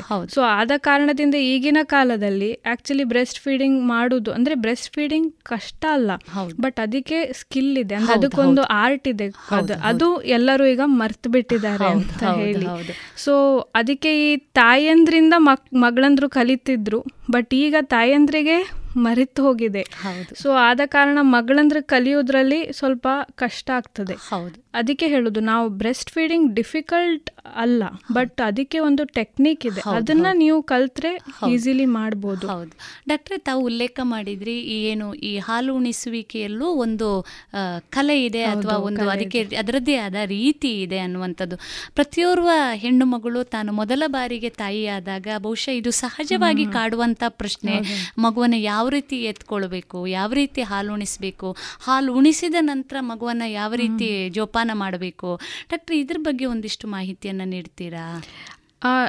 ಏನು ಗೊತ್ತಾ, ಎಲ್ಲರೂ ಪ್ರೆಗ್ನೆಂಟ್ ಆದಾಗ, ಗರ್ಭಿಣಿ ಆದಾಗ ಎಲ್ಲರೂ ಅದ್ರ ಬಗ್ಗೆ ಮತ್ತು ಮಗು ಆಮೇಲೆ ಹುಟ್ಟಿದ ಬಗ್ಗೆ, ಡ್ರೆಸ್ಸು ಅದ್ರ ಬಗ್ಗೆ ಎಲ್ಲ ಯೋಚನೆ ಮಾಡ್ತಾರೆ. ಯಾರು ಬ್ರೆಸ್ಟ್ ಫೀಡಿಂಗ್ ಏನು ಮಾಡೋದು ಅದ್ರ ಬಗ್ಗೆ ಯಾರು ಓದೋದಿಲ್ಲ ಅಥವಾ ನೋಡೋದಿಲ್ಲ. ಬಟ್ ಏನಂತಂದರೆ ಮಗು ಹುಟ್ಟಿದಾಗ ಹುಟ್ಟಿದ ದಿನಗಳಲ್ಲಿ, ಪ್ರಾರಂಭಿಕ ದಿನಗಳಲ್ಲಿ ತುಂಬ ಮುಖ್ಯವಾಗಿ ಬೇಕಾಗಿರೋದು ಬ್ರೆಸ್ಟ್ ಫೀಡಿಂಗ್ ಹೇಗೆ ಮಾಡ್ತೀರಿ ಅಂತ ಹೇಳಿ. ಸೊ ಅದ್ರ ಬಗ್ಗೆ ಯಾರು ಹೆಚ್ಚಾಗಿ ಅದ್ರ ಬಗ್ಗೆ ಚಿಂತೆ ಮಾಡೋದಿಲ್ಲ. ಅದು ಏನು ಅಂದ್ಕೊಳ್ತಾರೆ, ಆ ಮಗುಗೆ ಎದೆ ಹಾಲು ಕುಡಿಸೋದು ನ್ಯಾಚುರಲ್ ಆಗಿ ಬಂದ್ಬಿಡ್ತದೆ ಡೆಲಿವರಿ ಆದ ಮೇಲೆ ಅಂತ. ಅದೊಂದು ಮಿಸ್ಕನ್ಸೆಪ್ಷನ್, ಅದೊಂದು ನಮಗೆ ನಾವು ಅಂದ್ಕೊಳ್ಳೋದಷ್ಟೇ, ಅದು ತಪ್ಪು ತಿಳುವಳಿಕೆ ಇರುವುದು. ಆದರೆ ಇದು ನ್ಯಾಚುರಲ್ ಆಗಿ ಬರೋದಿಲ್ಲ, ಅದು ನೀವು ಕಲಿಬೇಕು, ನೀವು ಸಹ ಕಲಿಬೇಕು, ಮಗು ಸಹ ಕಲಿಬೇಕು ಅದನ್ನು. ಅದು ಮಗುಗೆ ಸಹ ಹೊಸ್ತು, ನಿಮಗೆ ಸಹ ಹೊಸ್ತು. ಸೊ ಅದು ಜಸ್ಟ್ ಅದು ಬಂದು ಸಕ್ ಮಾಡೋದೊಂದೇ ಕಲ್ತಿರ್ತದೆ. ಅದು ಯಾವ ಟೆಕ್ನಿಕಲ್ಲಿ ಅಂತ ನೀವು ಅದಕ್ಕೆ ಸರಿಯಾಗಿ ಎದೆ ಹಾಲು ಕುಡಿಸ್ಲಿಲ್ಲ ಅಂದರೆ ಅದಕ್ಕೆ ಎದೆ ಹಾಲು ಹೋಗೋದಿಲ್ಲ. ಸೊ ಇದು ನಾವು ಕಲಿಬೇಕಾಗಿದ್ದು. ಸೊ ಇದರಲ್ಲಿ ತುಂಬ ಪೊಸಿಷನ್ಸ್ಗಳಂತ ಇದ್ದಾವೆ. ಸೊ ಒಂದು ಕ್ರೆಡಲ್ ಪೊಸಿಷನ್, ನಾವು ಕಾಮನ್ ಆಗಿ ಗೊತ್ತಿರೋದು ಇದು ಕ್ರೆಡಲ್ ಪೊಸಿಷನ್ ಅಂತ ಹೇಳಿ. ಇನ್ನೊಂದು ಬರೋದು ರಿವರ್ಸ್ ಕ್ರೆಡಲ್ ಅಂತ ಹೇಳಿ. ಅದು ಪ್ರಾರಂಭಿಕ ದಿನಗಳಲ್ಲಿ ರಿವರ್ಸ್ ಕ್ರೆಡಲಲ್ಲೇ ನಾವು ಯಾವಾಗಲೂ ಮಗುವನ್ನು ಲ್ಯಾಚ್ ಮಾಡಬೇಕು, ಅಂದರೆ ಮಗುವನ್ನು ಎದೆ ಹಾಲು ಕುಡಿಸ್ಬೇಕು. ಯಾಕಂದರೆ ಅದರಲ್ಲಿ ನಾವು ಹೇಗೆ ನಿಪ್ಪಲನ್ನು ಕೊಡ್ತೇವೆ ಮಗುಗೆ, ಅಥವಾ ಅದು ಹೇಗೆ ಕೊಡ್ತೇವೆ, ಹೇಗೆ ಕೊಡಬೇಕು ಅಂತ ಅದರಲ್ಲಿ ಕರೆಕ್ಟಾಗಿ ನಾವು ಮಾಡ್ಬೋದು. ಮತ್ತು ಮಗುಗೆ ಫಸ್ಟ್ 3 ಮಂತ್ಸಲ್ಲಿ ನೆಕ್ ಹೋಲ್ಡಿಂಗ್ ಇರೋದಿಲ್ಲ. ಸೊ ಹಾಗಾಗಿ ನೀವು ಹೇಗೆ ಅದನ್ನು ಅಟ್ಯಾಚ್ ಮಾಡಿಸ್ತೀರಿ ಬ್ರೆಸ್ಟಿಗೆ ಅದು ನಿಮ್ಮ ಮೇಲೆ ಟೋಟಲ್ ಡಿಪೆಂಡೆಂಟ್. ಸರಿ, ಮಗು ಫುಲ್ ಬಾಯನ್ನು ಓಪನ್ ಮಾಡಿದ ಮೇಲೇ ಮಾತ್ರ ನೀವು ಹೋಗಿ ನಿಪ್ಪಲ್ಲಿಗೆ ಅಟ್ಯಾಚ್ ಮಾಡಬೇಕು. ಅರ್ಧ ಬಾಯಿ ಓಪನ್ ಮಾಡಿ ಅಟ್ಯಾಚ್ ಮಾಡಿದರೆ ಮಗು ಜಸ್ಟ್ ನಿಪ್ಪಲಿನ ಟಿಪ್ ಹಿಡಿತದೆ ಹೊರತು ಅದು ಬೇರೆ ಬ್ಲ್ಯಾಕ್ ರೀಜನನ್ನು ಹಿಡಿಯೋದಿಲ್ಲ. ಆದರೆ ನಿಪ್ಪಲಿನ ಸುತ್ತ ಒಂದು ಬ್ಲ್ಯಾಕ್ ಏರಿಯಾ ಇರ್ತದೆ, ಅದು ಮಗುವಿನ ಬಾಯಲ್ಲಿ ಇರಬೇಕು. ಅದು ಇಲ್ಲ, ಜಸ್ಟ್ ನಿಪ್ಪಲ್ ಹಿಡಿದ್ರೆ ಅದು ಕುಡಿಲಿಕ್ಕೆ ಸಾಧ್ಯ ಇಲ್ಲ, ಮಿಲ್ಕ್ ಬರೋದಿಲ್ಲ, ಕಡಿಮೆ ಬರ್ತದೆ. ಆಮೇಲೆ ಸ್ವಲ್ಪ ತಂದ್ಮೇಲೆ ಸುಸ್ತಾಗಿ ಮಗು ಬಿಡ್ತದೆ ಹೊತ್ತು ಹೊಟ್ಟೆ ತುಂಬಿ ಬಿಡೋದಿಲ್ಲ. ಸೊ ಹೀಗೆ ರಾಂಗ್ ಆಗಿ ಅಂದರೆ ತಪ್ಪಾಗಿ ನೀವು ಮಗುಗೆ ಹಾಲು ಕುಡಿಸಿದರೆ ಮಗು ನಿಮಗೆ ಹಾಲು ಹೇಗೆ ಬರೋದಂತ ನೀವು ಎಷ್ಟು ಕುಡಿಸ್ತೀರಿ ಅಷ್ಟು ಮಗು ಎಷ್ಟು ಕುಡಿತದೆ ಅಷ್ಟು ಹಾಲು ಬರ್ತದೆ. ಸೊ ನೀವು ತಪ್ಪಾಗಿ ಮೆಥಡಲ್ಲಿ ಮಗುಗೆ ಹಾಲು ಕುಡಿಸಿದ್ರೆ ಹಾಲು ಬರೋದು ಕಡಿಮೆ ಆಗ್ತದೆ ಕ್ರಮೇಣವಾಗಿ. ಸೊ ಮಗು ಸುಸ್ತಾಗ್ತದೆ, ಮಗುದು ತೂಕ ಕಡಿಮೆ ಆಗ್ತದೆ, ಸೊ ಮಗು ತುಂಬ ಅಳ್ಳಿಕೆ ಶುರು ಮಾಡ್ತದೆ. ಸೊ ಮಗು ಅದೇ ಹೇಳೋದು ನಿಪ್ಪಲಿನ ಸುತ್ತಿನ ಬ್ಲ್ಯಾಕ್ ಏನು ಕಪ್ಪಿನ ಇದಿದೆ ಏರಿಯಾ ಅದು ಮಗು ಬಾಯಲ್ಲಿ ಇರಬೇಕು. ಮಗು ಬಾಯಿ ಫುಲ್ ದೊಡ್ಡದಾಗಿ ಓಪನ್ ಆಗಿರಬೇಕು, ಅಂದರೆ ಮಾತ್ರ ಮಗು ಸರಿ ಹಾಲು ಕುಡಿತಾ ಇದೆ ಅಂತ ಅರ್ಥ. ಇಲ್ಲ ಅಂತಂದರೆ ಅದು ಸರಿಯಾಗಿ ಅಟ್ಯಾಚ್ ಆಗಿಲ್ಲ, ಅದು ಸುಸ್ತಾಗಿ ಬಿಡ್ತಾ ಇದೆ ಅಂತ ಹೇಳಿ ಅರ್ಥ. ನೈಸರ್ಗಿಕವಾಗಿ ನಮಗೆ ಹೆಣ್ಣು ಮಕ್ಕಳಿಗೆ ಸಿಕ್ಕಿರುವಂಥ ವರ ಅದು. ಯಾಕೆಂದರೆ ನಾವು ನಮ್ಮ ಮಗುವನ್ನು ನಮಗೆ ನಮ್ಮದೇ ಆದಂಥ ಪೋಷಕಾಂಶವನ್ನು ಮಗುವಿಗೆ ನೀಡುತ್ತಾ ಅದನ್ನು ಬೆಳೆಸುವಂಥ ಒಂದು ವಿಶೇಷವಾದಂತಹ ಸದಾವಕಾಶ ನಾವು ಹೆಣ್ಣು ಮಕ್ಕಳಿಗೆ ಸಿಕ್ಕಿದೆ ಅಂತ ನಾವು ಅಂದ್ಕೊಳ್ಬೇಕು.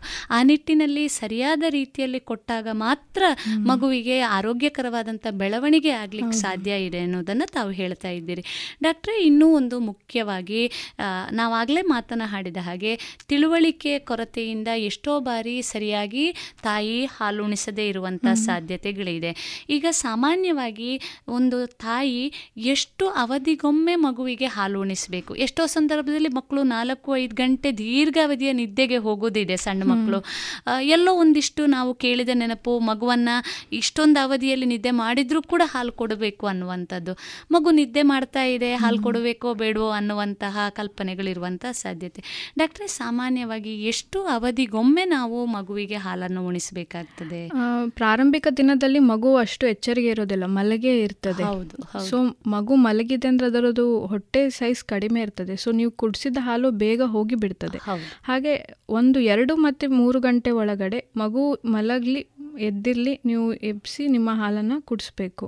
ಯಾಕಂದರೆ ಆವಾಗ ನೀವು ಹಾಗೆ ಕುಡಿಸದೇ ಇದ್ರೆ ನಿಮ್ಮ ಹಾಲು ಆಗೋದು ಸಹ ಕಡಿಮೆ ಆಗ್ತದೆ, ಮಗುಗೆ ಹೊಟ್ಟೆ ಸಹ ತುಂಬೋದಿಲ್ಲ. ಹಾಗೆ ಮಗು ಮಲಗಲಿ ಎದ್ದಿರಲಿ 1-2 ಗಂಟೆಯಿಂದ 3 ಗಂಟೆ ಒಳಗಡೆ ಅದಕ್ಕೆ ಕೊಡಬೇಕು. 3 ತಿಂಗಳಾದ ಮೇಲೆ ಅದು ಅಡ್ಜಸ್ಟ್ ಆಗ್ತದೆ. ಆವಾಗ ನೀವು ಮಗು ಅತ್ತಾಗ ಮಾತ್ರ ಅಥವಾ ಅದು ಕೇಳಿದಾಗ ಮಾತ್ರ ಕೊಡಬಹುದು. ಅಲ್ಲಿ ತನಕ ಅವುಗಳಿಗೆ ಸಹ ಅದು ಗೊತ್ತಾಗೋದಿಲ್ಲ.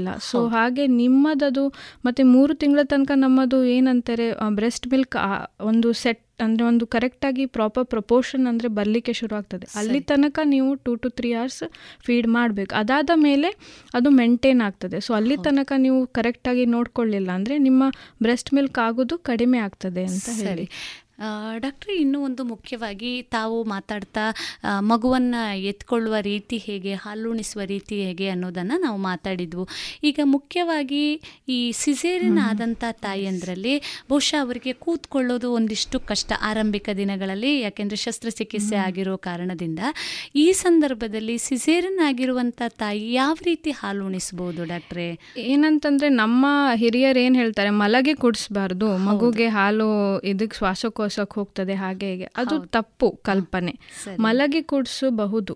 ನಾವು ಹೇಗೆ ಕೈಯಲ್ಲಿ ಮಗುಗೆ ಮಲಗಿಸಿಯೇ ಕೊಡೋದು, ಬೇರೆ ಪೊಸಿಷನ್ ಸಲ ಮಲಗಿಸಿಯೇ ಕೊಡೋದು. ಸೊ ಮಲಗಿ ಕೊಡೋದ್ರಲ್ಲಿ ಏನೂ ತೊಂದರೆ ಇಲ್ಲ, ಅದರಲ್ಲಿ ಮಗುಗೆ ಸಹ ಆರಾಮ್ಸೆ ಇರ್ಬೋದು, ತಾಯಿ ಸಹ ರಿಲ್ಯಾಕ್ಸ್ ಆಗಿ ಕೊಡ್ಬೋದು. ಈ ಸಿಸೇರಿಯನ್ ಆದವರು ಮಲಗಿ ಕೊಡೋದು ಬೆಟರ್. ಯಾಕಂದರೆ ಅವರಿಗೆ ಅಲ್ಲಿ ಎಲ್ಲಿ ಇನ್ಸಿಷನ್ ಅಂತ ಹೇಳ್ತೇವೆ ನಾವು, ಗಾಯ ಅಂತ ಹೇಳ್ತೇವೆ, ಅದ್ರ ಮೇಲೆ ಜಾಸ್ತಿ ಒತ್ತಡ ಬೀಳೋದಿಲ್ಲ. ಅವರು ಎದ್ದು ಕೂಡಲಿಕ್ಕೆ ಕೊಟ್ಟರೆ ಮಗುನ ಎತ್ಕೊಂಡಾಗ ಅದ್ರ ಮೇಲೆ ಒತ್ತಡ ಬೀಳ್ತದೆ, ಅದರದ್ದು ಏನಂತಂದರೆ ಹೀಲಿಂಗ್ ಕಡಿಮೆ ಆಗ್ತದೆ. ಸೊ ಮುಂದೆ ಹೋಗುವಾಗ ಅವರಿಗೆ ತೊಂದರೆ ಆಗ್ಬೋದು ಅಲ್ಲಿ ಸೂಚರಲ್ಲಿ ತೊಂದರೆ ಆಗ್ಬೋದು. ಹಾಗೆ ಅವರು ಮಲಗಿ ಕೊಡೋದು. ಇನ್ನೊಂದೊಂದು ಏನಂತಂದರೆ ಕೂತ್ಕೊಂಡು ನಾವು ಅದನ್ನು ಫುಟ್ಬಾಲ್ ಪೊಸಿಷನ್ ಅಂತ ಹೇಳ್ತೇವೆ, ಅದು ಸೈಡಲ್ಲಿ ಹೀಗೆ ಹಿಡ್ಕೊಂಡು ಕೊಡೋದು, ಅಥವಾ ಹೊಟ್ಟೆಯ ಮೇಲೆ ಪಿಲ್ಲೋವನ್ನು ಇಟ್ಟು ಮಗುದು ಅಂದರೆ ವೇಟನ್ನು ನಿಮ್ಮ ಕೈ ಮೇಲೆ ಅಷ್ಟೇ ಅಲ್ಲ ಪಿಲ್ಲೋ ಮೇಲೆ ಬರೋ ಹಾಗೆ ಮಾಡಿ ನೀವು ಹಾಲು ಕುಡಿಸಿದ್ರೆ ನಿಮ್ಮ ಹೊಟ್ಟೆ ಮೇಲೆ ಅದರ ಪ್ರೆಷರ್ ಬೀಳೋದಿಲ್ಲ. ಸರಿ ಸರಿ ಡಾಕ್ಟ್ರೆ, ಬಹಳ ಉಪಯುಕ್ತವಾದಂಥ ಮಾಹಿತಿ. ಇನ್ನೂ ಒಂದು ಮುಖ್ಯವಾಗಿ ನಾವು ತಿಳ್ಕೊಳ್ಬೇಕಾಗೋದು, ಈಗ ಹಾಲುಣಿಸುವ ರೀತಿಯನ್ನು ತಿಳ್ಕೊಂಡೆವು. ಹಾಲು ಉಣಿಸಿ ಆದ ನಂತರ ಎರಡು ಪ್ರಶ್ನೆಗಳು ಸಾಮಾನ್ಯವಾಗಿ ಕಾಡುವಂಥದ್ದು. ಕೆಲವೊಂದು ಸಂದರ್ಭದಲ್ಲಿ ಮಗು ತನ್ನಿಂತಾನೇ ಹಾಲು ಉಣ್ತಾ ಉಣ್ತಾ ನಿದ್ದೆಗೆ ಹೋಗಬೇಕು, ಅಲ್ಲಿವರೆಗೆ ಹಾಲು ಉಣಿಸಬೇಕು, ದೀರ್ಘಾವಧಿ ಅನ್ನುವಂಥದ್ದು. ಕೆಲವೊಮ್ಮೆ ಆ ಮಗು ನಿದ್ದೆಗೆ ಹೋಗಿರೋದಿಲ್ಲ, ಹಾಗಾದರೆ ಎಷ್ಟು ಹೊತ್ತು ಹಾಲು ಉಣಿಸಬೇಕು ಆ ಮಗುವಿಗೆ ಅನ್ನುವಂಥದ್ದು ಪ್ರಶ್ನೆ ಒಂದು. ಇನ್ನೂ ಒಂದು, ಹಾಲು ಉಣಿಸಿದ ನಂತರ ಮಗುವನ್ನು ಏನು ಮಾಡಬೇಕು? ನಾವೇನೋ ನಮ್ಮ ವೈದ್ಯಕೀಯ ಭಾಷೆಯಲ್ಲಿ ಹೇಳೋದಾದರೆ ಬರ್ಫಿಂಗ್ ಅಂತ ಏನು ಹೇಳ್ತೇವೆ. ಡಾಕ್ಟ್ರೆ, ಇದ್ರ ಬಗ್ಗೆ ಒಂದಿಷ್ಟು ಮಾಹಿತಿಯನ್ನು ನೀಡ್ತೀರಾ? ನೀವು ಹೇಳಿದಾಗೆ ಇಷ್ಟು ಜನ ಹೇಳ್ತಾರೆ ಮಗು ಹಾಲು ಕುಡಿತಾ ಇದ್ರೆ ಅದನ್ನ ಇದು ಮಾಡಬಾರ್ದು, ಅಂದರೆ ತೆಗಿಬಾರ್ದು ಅಂತ ಹೇಳ್ತಾರೆ. ಬಟ್ ಏನಂತಂದರೆ ಒಂದಿಷ್ಟು ಸಮಯದ ನಂತರ ಮಗು ತುಂಬ ಅಂದರೆ ಡೀಪ್ ಸ್ಲೀಪಲ್ಲಿ ಹೋದ ಮೇಲೆ ನಿಮಗೆ ಗೊತ್ತಾಗ್ತದೆ, ಆವಾಗ ನೀವು ನಿಪ್ಪಲನ್ನು ತೆಗಿಬೋದು. ಯಾಕಂತಂದರೆ ತುಂಬ ಹೊತ್ತು ಮಗು ಬಾಯಲ್ಲಿ ನಿಪ್ಪಲಿದ್ರೆ ಅದಕ್ಕೆ ಇಂಜುರಿ ಆಗ್ತದೆ, ಅಂದರೆ ಅದಕ್ಕೆ ಗಾಯಗಳಾಗ್ತದೆ. ಅದು ಗಾಯ ಆದರೆ ಮುಂದೆ ನೀವು ಮತ್ತೆ ಬ್ರೆಸ್ಟ್ ಫೀಡಿಂಗ್ ಕೊಡುವಾಗ ಹೆಂಗಸರಿಗೆ ಕಷ್ಟ ಆಗ್ತದೆ, ನೋವು ಆಗ್ತದೆ. ಸೊ ಹಾಗೆ ಅದು ತುಂಬ ಡೀಪ್ ಸ್ಲೀಪ್ ಹೋದ ಮೇಲೆ ಆ ನಿಪ್ಪಲನ್ನು ಜಾಗ್ರತೆಯಾಗಿ ತೆಗಿಬೇಕು, ಸಡನ್ ಆಗಿ ಬಾಯಿಂದ ತೆಗಿಬಾರ್ದು. ಸಕ್ಷನ್ ಬ್ರೇಕ್ ಅಂತ ಹೇಳ್ತೇವೆ, ಒಂದು ಬೆರಳನ್ನು ಮಗುವ ಬಾಯಿ ಒಳಗಡೆ ಹಾಕಿ ಸಕ್ಷನನ್ನು ಬ್ರೇಕ್ ಮಾಡಿ ನಂತರ ನಿಪ್ಪಲನ್ನು ತೆಗಿಬೇಕು. ಹಾಗೆ ಸಡನ್ ತೆಗೆದ್ರೆ ಅಲ್ಲಿ ಗಾಯಗಳಾಗ್ತದೆ. ಒಂದು ಇನ್ನೊಂದೊಂದಂದರೆ ಮಗು ಹಾಗೆ ಹಾಲು ಕುಡಿತಾ ಇದೆ, ಎಚ್ಚರವಿದೆ ಅಂತ ಹೇಳಿದರೆ ಯಾವುದೇ ಮಕ್ಕಳು ಹೊಟ್ಟೆ ತುಂಬಿದ ಮೇಲೆ ಹಾಲು ಕುಡಿಯೋದಿಲ್ಲ. ಆದರೆ ನೋಡಿ, ಎರಡು ಥರ ಇದೆ. ಒಂದು ನಾವೇನು ಹೇಳ್ತೇವೆ ನ್ಯೂಟ್ರಿಟಿವ್ ಸಕ್ಲಿಂಗ್, ಅಂದರೆ ಮಗು ಹಸಿವಿದ್ದಾಗ ಅದು ಎದೆ ಹಾಲು ಕುಡಿತು. ಇನ್ನೊಂದು ಸಲ ಅದಕ್ಕೆ ಸಿಟ್ಟು ಬಂದಾಗ ಅಥವಾ ಬೋರ್ ಆದಾಗ ಸಹ ಅದು ಎದೆ ಹಾಲನ್ನು ಕುಡಿತದೆ. ಕುಡಿಯೋದಿಲ್ಲ ಅದು, ಸುಮ್ಮನೆ ಅದರ ಮೇಲೆ ಸಕ್ ಮಾಡ್ತದೆ, ಅದು ಎದೆ ಹಾಲು ಕುಡಿಯೋದಿಲ್ಲ. ಅದು ಯಾವಾಗ ಹಾಗೆ ಮಾಡ್ತದೆ ಅಂತ ಹೇಳಲಿಕ್ಕೆ ಬರೋದಿಲ್ಲ. ಸೊ ಎಚ್ಚರಿಕೆ ಇದ್ದಾಗ ನೀವು ಬ್ರೆಸ್ಟನ್ನು ಕೊಡ್ಬೋದು, ಬಟ್ ಡೀಪ್ ಸ್ಲೀಪ್ ಹೋದ್ಮೇಲೆ ಸಹ ನೀವು ಬ್ರೆಸ್ಟ್ ಫೀಡಿಂಗ್ ಮಾಡೋದು ಬೇಕಾಗಿಲ್ಲ, ಯಾಕಂದರೆ ಅದಕ್ಕೆ ಇಂಜುರಿ ಎಲ್ಲ ಆಗ್ಬೋದು. ಹಾಗೆ ಅದನ್ನು ತೆಗಿಬೋದು, ಅವಾಗ ನೀವು ರೆಸ್ಟ್ ಕೂಡ ಮಾಡ್ಬೋದು. ಇನ್ನೊಂದೊಂದು, ಹಾಲು ಕುಡಿಸಿದ ಮೇಲೆ ಒಂದು 3-4 ತಿಂಗಳ ತನಕ ಮಗು ಇದು ಏನು ಹೇಳ್ತೇವೆ ನಾವು, ಗಟ್ ಸಿಸ್ಟಮ್ ಅಷ್ಟು ಡೆವಲಪ್ ಆಗಿರೋದಿಲ್ಲ. ಆದ ಕಾರಣ ಅವುಗಳು ಎದೆ ಹಾಲು ಮೇಲೆ ಬಂದ್ಬಿಡ್ತದೆ ನೀವು ಅದಕ್ಕೆ ಬರ್ಸಲಿಲ್ಲ ಅಂತಂದರೆ.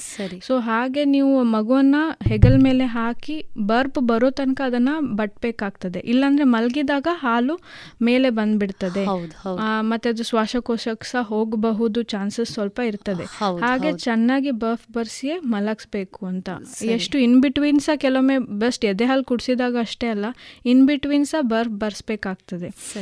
ಒಂದು ಆ ಕಾರಣ ಎದೆ ಹಾಲು ಮೇಲೆ ಬರ್ಬೋದು ಅಂತ ಹೇಳಿ. ಇನ್ನೊಂದಂತಂದರೆ ಗ್ಯಾಸ್ ಹೊಟ್ಟೆಯೊಳಗಡೆ ಹೋಗ್ತದೆ, ಎದೆ ಹಾಲು ಕುಡಿಯೋದಾಗಲಿ ಬಾಟಲ್ ಕುಡಿದಾಗೂ ಆಗಲಿ.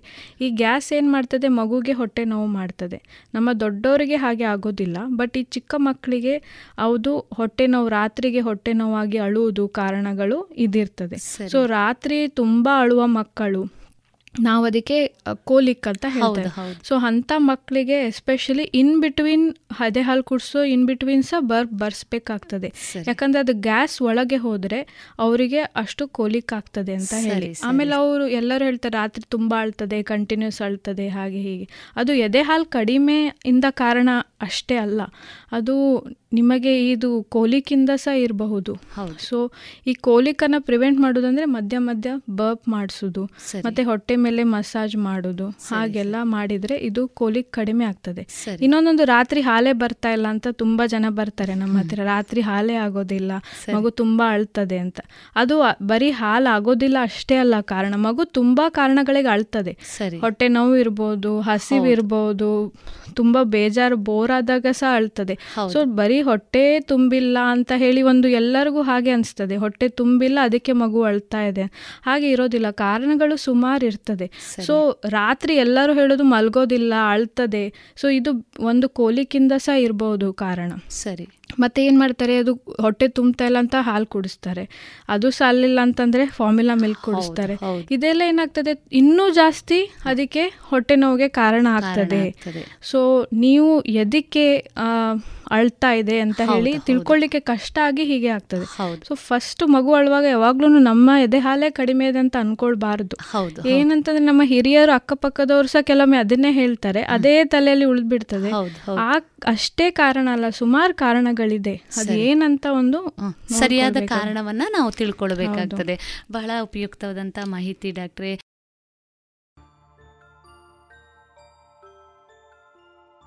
ಇದುವರೆಗೆ ವೈದ್ಯ ದೇವೋಭವ ಕಾರ್ಯಕ್ರಮದಲ್ಲಿ ಅಮೃತಕ್ಕೆ ಸಮಾನವಾದಂತಹ ಸ್ತನ್ಯಪಾನ ಈ ವಿಚಾರವಾಗಿ ಡಾಕ್ಟರ್ ಶ್ರುತಿ ಅಲವೂರು ಅವರೊಂದಿಗಿನ ಸಂದರ್ಶನವನ್ನ ಕೇಳಿದಿರಿ. ಇನ್ನು ಮತ್ತಷ್ಟು ಹೊಸ ಮಾಹಿತಿಯೊಂದಿಗೆ ಮುಂದಿನ ವೈದ್ಯ ದೇವೋಭವ ಕಾರ್ಯಕ್ರಮದಲ್ಲಿ ಮುಂದುವರಿಸೋಣ.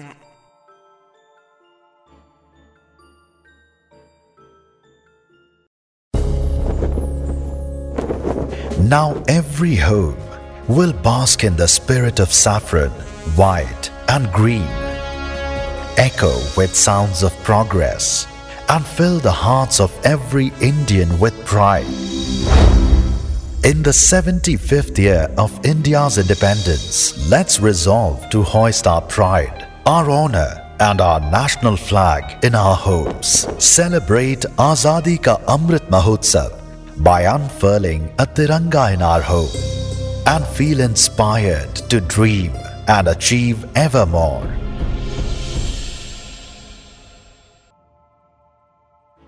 ಇನ್ನು ಮುಂದೆ ರೇಡಿಯೋ ಪಾಂಚಜನ್ಯ ಇನ್ನರ್ವಿಲ್ ಕ್ಲಬ್ ಮತ್ತು ಮುಳಿಯ ಜುವೆಲ್ಸ್ ಸಹಯೋಗದಲ್ಲಿ ನಡೆದಂತಹ ತುಳು ಭಾಷಣ ಸ್ಪರ್ಧೆಯಲ್ಲಿ ತೃತೀಯ ಸ್ಥಾನವನ್ನು ಪಡೆದಂತಹ ವಿಜೇತೆ ಸಂತ ಫಿಲೋಮಿನಾ ಕಾಲೇಜು ವಿದ್ಯಾರ್ಥಿನಿ ಅಭಿಜ್ಞಾ ಇವರಿಂದ ಇದೀಗ ಆಟಿ ತಿಂಗಳ ವಿಶೇಷತೆ ಕುರಿತ ಭಾಷಣವನ್ನ ಕೇಳೋಣ. ರಾಮನನ್ನು ಯಾಕೆ ಗುರುತಿಸ್ತೇವೆ ನಾವು? ಸತ್ಯಕ್ಕೆ. ಯಾಕೆ ಸತ್ಯ? ಅದಕ್ಕೆ ರಾಮನ ಬಗ್ಗೆ ಒಂದು ಅದು ಪ್ರಕ್ಷಿಪ್ತ ಅಂತ ಹೇಳ್ತಾರೆ, ಕತೆ ಇಲ್ಲ ಅಂತ ಹೇಳ್ತಾರೆ, ಆದರೂ ಆ ಕತೆ ಇದೆ. ಏನು ಅಂತ ಹೇಳಿದ್ರೆ, ಒಂದು ದೇವಸ್ಥಾನ ಇರ್ತದೆ. ಆ ದೇವಸ್ಥಾನದಲ್ಲಿ ಒಂದು ನಾಯಿ ಅದರ ಬಾಗಿಲ ಹತ್ತಿರ ಮಲಗಿಕೊಂಡಿರ್ತದೆ. ಆ ದೇವಸ್ಥಾನಕ್ಕೆ ಅರ್ಚಕರು ಪ್ರತಿದಿನ ಬೆಳಿಗ್ಗೆ ಪೂಜೆ ಮಾಡಲಿಕ್ಕೆ ಬರುವಾಗ ನಾಯಿಯಲ್ಲಿ ಮಲಗಿರ್ತದೆ.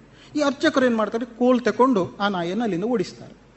ನಾಯಿಗೂ ಈ ರೀತಿ ಓಡಿ ಹೋಗಿ ಹೋಗಿ ಪ್ರತಿದಿನ ಈ ಅರ್ಚಕರು ಓಡಿಸುವುದನ್ನು ನೋಡಿ ನೋಡಿ ಬೇಜಾರಾಗಿಬಿಡ್ತದೆ. ಅದು ರಾಮನ ಕಾಲ. ರಾಮನ ಕಾಲದಲ್ಲಿ ಯಾರು ಬೇಕಾದರೂ ರಾಮನ ಹತ್ರ ಹೋಗಿ ಕಂಪ್ಲೇಂಟ್ ಮಾಡ್ಬೋದಿತ್ತು, ಯಾಕಂದರೆ ಅದು ಸ್ವಾತಂತ್ರ್ಯ ಇತ್ತು. ರಾಮನು ಎಲ್ಲರನ್ನು, ಅದು ಪ್ರಾಣಿಗಳು ಬರಲಿ ಮನುಷ್ಯರು ಬರಲಿ, ಎಲ್ಲರ ಜೊತೆಗೂ ಮಾತಾಡ್ತಾ ಇದ್ದ. ಅದು ರಾಮ. ಹಾಗಾಗಿ ಅವನು ಶ್ರೇಷ್ಠ, ಮರ್ಯಾದ ಪುರುಷೋತ್ತಮ ಅಂತ ರಾಮನನ್ನು ಕರೆಯುವುದು ಆ ಕಾರಣಕ್ಕೆ ಬೇಕಾಗಿ. ಹೀಗೆ ಈ ರಾಮನ ಹತ್ತಿರ ಏನು ಮಾಡ್ತದೆ, ಈ ನಾಯಿ ಹೋಗ್ತದೆ. ಯಾಕಂದರೆ ನಾಯಿಗೆ ಹೋಗ್ಲಿಕ್ಕೆ ಅವಕಾಶ ಇತ್ತು ರಾಮನ ಹತ್ತಿರ. ಮತ್ತು ನಾಯಿ ಬಂದರೂ ರಾಮ ಅದನ್ನು ತಿರಸ್ಕಾರ ಮಾಡ್ತಿರಲಿಲ್ಲ. ನಾಯಿ ಬಂದಾಗ ರಾಮನಿಗೆ ಆ ಸಾಲಲ್ಲಿ ನಿಂತುಕೊಂಡಿರುವುದನ್ನು ಗಮನಿಸಿ ರಾಮ ಏನು ಮಾಡ್ತಾನೆ, ಆ ನಾಯಿ ಯಾಕೆ ನಿಂತಿದೆ, ಅದು ಮೊದಲು ಬರಲಿ. ನಾಯಿ ಮೊದಲು ಬರ್ತದೆ, ಯಾಕಂದರೆ ಮೊದಲು ಕರೀತಾನೆ ರಾಮ. ಏನು ಬಂದಿ ಅಂತ ಕೇಳ್ತದೆ ನಾಯಿ ಹತ್ರ. ಆಗ ನಾಯಿ ಏನು ಉತ್ತರ ಕೊಡ್ತದೆ ಅಂತ ಹೇಳಿದರೆ, ನಾನು ಒಂದು ದೇವಸ್ಥಾನದಲ್ಲಿ ಬಾಗಿಲ ಹತ್ತಿರ ಯಾರಿಗೂ ತೊಂದರೆ ಕೊಡದೆ, ಅಲ್ಲಿಗೆ ಬರುವ ಯಾವ ಭಕ್ತಾದಿಗಳಿಗಿರ್ಬೋದು, ಅರ್ಚಕರಿಗಿರ್ಬೋದು, ಅಥವಾ ಆ ದೇವಸ್ಥಾನದ ಆಡಳಿತ ಮಂಡಳಿಯವರಿರ್ಬೋದು, ಏನೂ ತೊಂದರೆ ಕೊಡದೆ ನನ್ನ ಪಾಡಿಗೆ ನಾನು ಮಲಗಿರ್ತೇನೆ. ಯಾರಾದರೂ ಭಕ್ತರು ಅನ್ನ ಹಾಕಿದರೆ ಊಟ ಮಾಡ್ತೇನೆ, ಅಥವಾ ಪ್ರಸಾದ ಕೊಟ್ಟರೆ ಊಟ ಮಾಡ್ತೇನೆ. ಇಷ್ಟು ಬಿಟ್ಟರೆ ನಾನು ಏನು ಮಾಡ್ತಾ ಇಲ್ಲ. ಆದರೆ ನಾನು ಯಾರಿಗೂ ಏನು ಮಾಡದೆ ನನಗೆ ನೋವು ಕೊಡ್ತಾ ಇದ್ದಾನೆ ಆ ದೇವಸ್ಥಾನದ ಅರ್ಚಕರು. ಹಾಗಾಗಿ ಆ ಅರ್ಚಕರ ಬಗ್ಗೆ ನೀನು ಏನು ಮಾಡಬೇಕು, ನನಗೆ ಏನು ಮಾಡದ ಹಾಗೆ ನೀನು ಹೇಳಬೇಕು. ನನಗೆ ಅವರು ಹೊಡಿಬಾರ್ದು, ನಾನು ಅಲ್ಲಿಂದ ಓಡಿಸಬಾರ್ದು, ನಾನು ಅಲ್ಲಿ ಮಲಗಿಕೊಂಡಿರ್ತೇನೆ. ಯಾರಾದರೂ ಪ್ರಸಾದ ಆಗಿರೋ ತಿಂತೇನೆ, ಬೇರೆ ಏನು ಮಾಡೋದಿಲ್ಲ. ಹೀಗೆ ಹೇಳುವಂಥದ್ದು. ಯಾಕಂದರೆ ಅರ್ಚಕರನ್ನು ಕರೆದು ಹಾಗೆ ಹೇಳಿದರೆ ಹಾಗೆ ರಾಮನ ಮಾತನ್ನು ಕೇಳ್ತಾರೆ ಅಂತ ಗ್ಯಾರಂಟಿ ಉಂಟಾ? ಅದಕ್ಕೆ ರಾಮ ಏನು ಮಾಡ್ತಾನೆ ಅಂದರೆ ನಾಯಿ ಹತ್ರ, ಸರಿ ಈಗ ಅವರು ಇಲ್ಲಿವರೆಗೆ ಮಾಡಿದ್ದು ತಪ್ಪೆ, ರಾಮನ ಕಾಲದಲ್ಲಿ ಯಾರೇ ತಪ್ಪು ಮಾಡಿದರೆ ಶಿಕ್ಷೆ ಆಗಲೇಬೇಕು. ಹಾಗಾಗಿ ಅವರಿಗೆ ಶಿಕ್ಷೆ ಏನು, ಮೊದಲು ಶಿಕ್ಷೆ ಕೊಡುವ, ಆಮೇಲೆ ಅವರಿಗೆ ಬುದ್ಧಿವಾದ ಹೇಳುವ. ಅದಕ್ಕೆ ನಾಯಿ ಏನು ಮಾಡ್ತದೆ ಅಂದರೆ, ಸರಿ ಆದರೆ ಆ ಅರ್ಚಕರನ್ನು ಏನು ಮಾಡಬೇಕು, ಆ ದೇವಸ್ಥಾನದ ಆಡಳಿತ ಮುಖ್ಯಸ್ಥರನ್ನಾಗಿ ಮಾಡಬೇಕು, ಆಡಳಿತ ಮುಕ್ತೇಶ್ವರನ್ನಾಗಿ ಮಾಡಬೇಕು ಅಂತ ಹೇಳ್ತದೆ. ಅದಕ್ಕೆ ರಾಮನಿಗೆ ಆಶ್ಚರ್ಯ ಆಗ್ತದೆ, ಈಗ ಅರ್ಚಕರಾಗಿದ್ದಾರೆ, ಅರ್ಚಕರಿದ್ದಂಥ ಹುದ್ದೆಗಿಂತ ದೊಡ್ಡ ಹುದ್ದೆಯನ್ನು ಅವರಿಗೆ ಕೊಡಬೇಕು ಅಂತ ಹೇಳ್ತಾ ಇದೆಯಲ್ಲ. ಯಾಕಂದರೆ ಮುಕ್ತೇಶ್ವರು ಅಂತ ಹೇಳಿದರೆ ದೊಡ್ಡ ಹುದ್ದೆ, ಆ ದೊಡ್ಡ ಹುದ್ದೆ ಕೊಡಬೇಕು ಅಂತ ಹೇಳ್ತಾ ಇದೆಯಲ್ಲ. ಇದು ಅವರಿಗೆ ಗೌರವ ಕೊಟ್ಟಾಗಾಯ್ತಲ್ಲ, ಅವ್ರಿಗೆ ಶಿಕ್ಷೆ ಹೇಗಾಗ್ತದೆ? ಆಗ ನಾಯಿ ಉತ್ತರ ಕೊಡ್ತದೆ, ಏನು ಅಂತ ಹೇಳಿದರೆ, ನಾನು ಹಿಂದಿನ ಜನ್ಮದಲ್ಲಿ ಆ ದೇವಸ್ಥಾನದ ಆಡಳಿತ ಮುಕ್ತೇಶ್ವರನಾಗಿದ್ದೆ, ಅಂದರೆ ಆಡಳಿತ ಮುಖ್ಯಸ್ಥನಾಗಿದ್ದೆ. ಒಂದು ಸಲ ಏನಾಯಿತು ಅಂತ ಹೇಳಿದ್ರೆ, ಆ ದೇವಸ್ಥಾನದಲ್ಲಿ ದೇವರಿಗೊಂದು ನಂದಾದೀಪ ಇಡ್ತಾರೆ, ಆ ದೀಪಕ್ಕೆ ತುಪ್ಪವನ್ನು ಹಾಕಬೇಕು. ಒಂದು ಸಲ ನಾನು ತುಪ್ಪವನ್ನು ಅದಕ್ಕೆ ಸುರಿಯುವಾಗ ಸ್ವಲ್ಪ ನನ್ನ ಕೈಗೆ ಅಂಟಿಕೊಂಡಿತು. ಕೈಗೆ ಅಂಟಿಕೊಂಡಂತಹ ತುಪ್ಪವನ್ನು ನಾನು ನೆಕ್ಕಿದೆ. ಗಮನಿಸ್ಕೊಳ್ಳಿ, ಭಕ್ತಾದಿಗಳು ಕೊಟ್ಟಂಥ ತುಪ್ಪ ಅದು. ಅದನ್ನು ದೇವರಿಗೆ ನಂದಾದೀಪ ಉರಿಸಲಿಕ್ಕೆ ನಾನು ಬಳಸಬೇಕಿತ್ತು. ಆದರೆ ನಾನು ಅದನ್ನೇನು ಮಾಡಿದೆ, ಅದನ್ನು ಅದಕ್ಕೆ ಹಾಕುವಾಗ ನನ್ನ ಕೈಗೆ ಅಂಟಿದ್ದನ್ನು ನಾನು ನೆಕ್ಕಿಬಿಟ್ಟೆ, ರುಚಿಯಾಯಿತು, ತಿಂದುಬಿಟ್ಟೆ. ಅದಕ್ಕೆ ದೇವರು ನನಗೆ ಈ ಜನ್ಮದಲ್ಲಿ ನಾಯಿ ಜನ್ಮ ಕೊಟ್ಟು ಆ ದೇವಸ್ಥಾನದ ಮುಂದೆ ಏನು ಮಲಗುವ ಹಾಗೆ ಮಾಡಿದ್ದಾನೆ, ಶಿಕ್ಷೆ ಕೊಟ್ಟಿದ್ದಾನೆ. ಅಂದರೆ ಅಧಿಕಾರದಲ್ಲಿ ಇದ್ದವರು ತಪ್ಪು ಮಾಡೋದು ಬಹಳ ಬೇಗ, ಅಂದರೆ ನಮ್ಮನ್ನು ತಪ್ಪು ಮಾಡುವ ಹಾಗೆ ಮಾಡ್ತದೆ. ಈಗ ಗಮನಿಸ್ಕೊಳ್ಳಿ, ಇವತ್ತು ಎಲ್ಲ ಅಧಿಕಾರದಲ್ಲಿದ್ದವರು ಎಷ್ಟೇ ಒಳ್ಳೆಯವರು, ಎಷ್ಟೇ ಪ್ರಾಮಾಣಿಕರು ಬಂದರೂ ಕೊನೆಗೆ ಆಗುವಾಗ ಅವರ ಅಧಿಕಾರ ಬಿಟ್ಟು ಹೋಗುವಾಗ ಅವನು ಇಷ್ಟು ನುಂಗಿದ, ಇಷ್ಟು ಭ್ರಷ್ಟಾಚಾರ ಮಾಡಿದ ಅಂತ ಬರ್ತದೆ. ಗಮನಿಸ್ಕೊಳ್ಳಿ, ಇಷ್ಟು ಸಣ್ಣ ತಪ್ಪು ಮಾಡಿದಂತಹ ರಾಮನ ಕಾಲದ ಆ ಆಡಳಿತ ಮುಕ್ತೇಶ್ವರನಿಗೆ ಮುಂದಿನ ಜನ್ಮದಲ್ಲಿ ನಾಯಿ ಜನ್ಮ. ನಾವು ಎಷ್ಟು ತಪ್ಪು ಮಾಡಿದ್ದೇವೆ ಆಲೋಚನೆ ಮಾಡಿರ್ಬೋದು. ಗಮನಿಸ್ಕೊಳ್ಳಿ, ನಮ್ಮ ಮುಂದಿನ ಜನ್ಮ ಏನಾಗ್ಬೋದು ಅಂತ ಆಲೋಚನೆ ಮಾಡಬೇಕು. ಯಾಕಂದರೆ ಗಮನಿಸ್ಕೊಳ್ಳಿ, ಸಣ್ಣ ಒಂದು ಬೆರಳಿಗೆ ಅಂಟಿದನ್ನು ತಿಂದದಕ್ಕೆ ಮುಂದಿನ ಜನ್ಮಕ್ಕಾಗುವಾಗ ಮನುಷ್ಯ ಜನ್ಮದಿಂದ ನಾಯಿ ಜನ್ಮ ಬಂದುಬಿಟ್ಟಿತು. ಅಂದರೆ ರಾಮ ಅದನ್ನು ಹೇಳ್ತಾನೆ, ಅಧಿಕಾರ ಎನ್ನುವುದು, ಅಂದರೆ ರಾಮನ ಮಾತದು, ಅಧಿಕಾರ ಎನ್ನುವುದು ಅದು ನಿಮಗೆ ಗೌರವ ಅಲ್ಲ. ನೀವು ತಪ್ಪು ಮಾಡುವ ಹಾಗೆ ಮಾಡಿ ನಿಮಗೆ ಮುಂದಿನ ಜನ್ಮದಲ್ಲಿ ಶಿಕ್ಷೆ ಕೊಡಲಿಕ್ಕಿರುವಂಥ ವ್ಯವಸ್ಥೆ ಅದು. ಹಾಗಾಗಿ ಅಧಿಕಾರ ಸಿಕ್ಕಿತು ಅಂತ ಹೇಳಿ ನಾವು ಸಂಭ್ರಮ ಪಟ್ಟರೆ ಮುಂದಿನ ಜನ್ಮದಲ್ಲಿ ನೀವು ಏನಾಗಬಹುದು ಆಲೋಚನೆ ಮಾಡಿ. ಹಾಗಾಗಿ ಯಾಕೆ ಈ ಸಂಗತಿಯನ್ನು ಹೇಳಿದೆ ಅಂತ ಹೇಳಿದ್ರೆ, ಇದು ರಾಮನ ನೆಲ. ಈ ರಾಮನ ನೆಲದಲ್ಲಿ ಇದ್ದುಕೊಂಡು ನಾವು ತಪ್ಪು ಮಾಡ್ತಾ ಇದ್ದೇವೆ ಅಂತ ಹೇಳಿದರೆ ನಾವು ಮುಂದಿನ ಜನ್ಮದಲ್ಲಿ ಏನಾಗ್ಬೋದು. ಹಾಗಾಗಿ ಗಮನಿಸ್ಕೊಳ್ಳಿ, ಸಾಹಿತ್ಯ ಏನು ಮಾಡ್ತದೆ, ಈಗ ನಾನು ಈ ಕತೆ ಹೇಳಿದೆಲ್ಲ, ಈ ಕತೆ ಏನು ಮಾಡ್ತದೆ ಅಂತ ಹೇಳಿದರೆ ನಿಮಗೊಂದು ಎಚ್ಚರಿಕೆಯನ್ನು ಕೊಡ್ತದೆ. ನಾನು ಯಾವುದೇ ಸ್ಥಾನಮಾನದಲ್ಲಿರಲಿ, ಯಾವುದೇ ಹುದ್ದೆಯಲ್ಲಿರಲಿ, ಎಲ್ಲೇ ಓದ್ತಾ ಇರಲಿ, ಸಾಹಿತ್ಯ ನಮಗೆ ಎಚ್ಚರಿಕೆ ಕೊಡ್ತದೆ, ತಪ್ಪು ಮಾಡಬೇಡ, ಸತ್ಯ ಹೇಳು, ಈ ಅಂಶವನ್ನು ಹೇಳ್ತದೆ. ಹಾಗಾಗಿ ಗಮನಿಸಿಕೊಳ್ಳಿ, ಬದುಕಿನಲ್ಲಿ ನೀವು ಏನೇ ಆಗಿ ಡಿಪ್ಲೊಮಾ ಮಾಡಿ, ಅದರಲ್ಲಿ ಬೇರೆ ವೆರೈಟಿ ಇದೆ, ಯಾವುದನ್ನೇ ಮಾಡಿ ಉದ್ಯೋಗ ಪಡೆಯಿರಿ, ಸತ್ಯವನ್ನು ಎಲ್ಲಿಯೂ ಬಿಡಬೇಡಿ. ಅದು ನಿಮ್ಮನ್ನು ಮುಂದೆ ಕರ್ಕೊಂಡು ಹೋಗ್ತದೆ.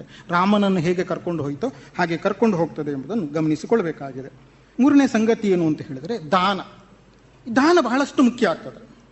ಯಾಕೆಂದರೆ ನೀವು ಏನು ಸಂಪಾದನೆ ಮಾಡ್ತೀರೋ ಅದರಲ್ಲಿ ಒಂದು ಭಾಗವನ್ನು ನೀವು ಸಮಾಜಕ್ಕೆ ಕೊಡಬೇಕು ಅಂತ ನಮ್ಮ ಹಿರಿಯರು ಹೇಳ್ತಾರೆ. ಹಿರಿಯರು ಎಲ್ಲಿ ಹೇಳ್ತಾರೆ ಅಂದರೆ ಮತ್ತೆ ನಮಗೇನು ಬರ್ತದೆ, ಸಾಹಿತ್ಯದಲ್ಲೇ ಬರುವುದು. ಅದು ನೀವೇನು ಸಾಹಿತ್ಯ ಓದ್ತೀರೋ ಆ ಸಾಹಿತ್ಯದಲ್ಲೇ ಬರುವುದು.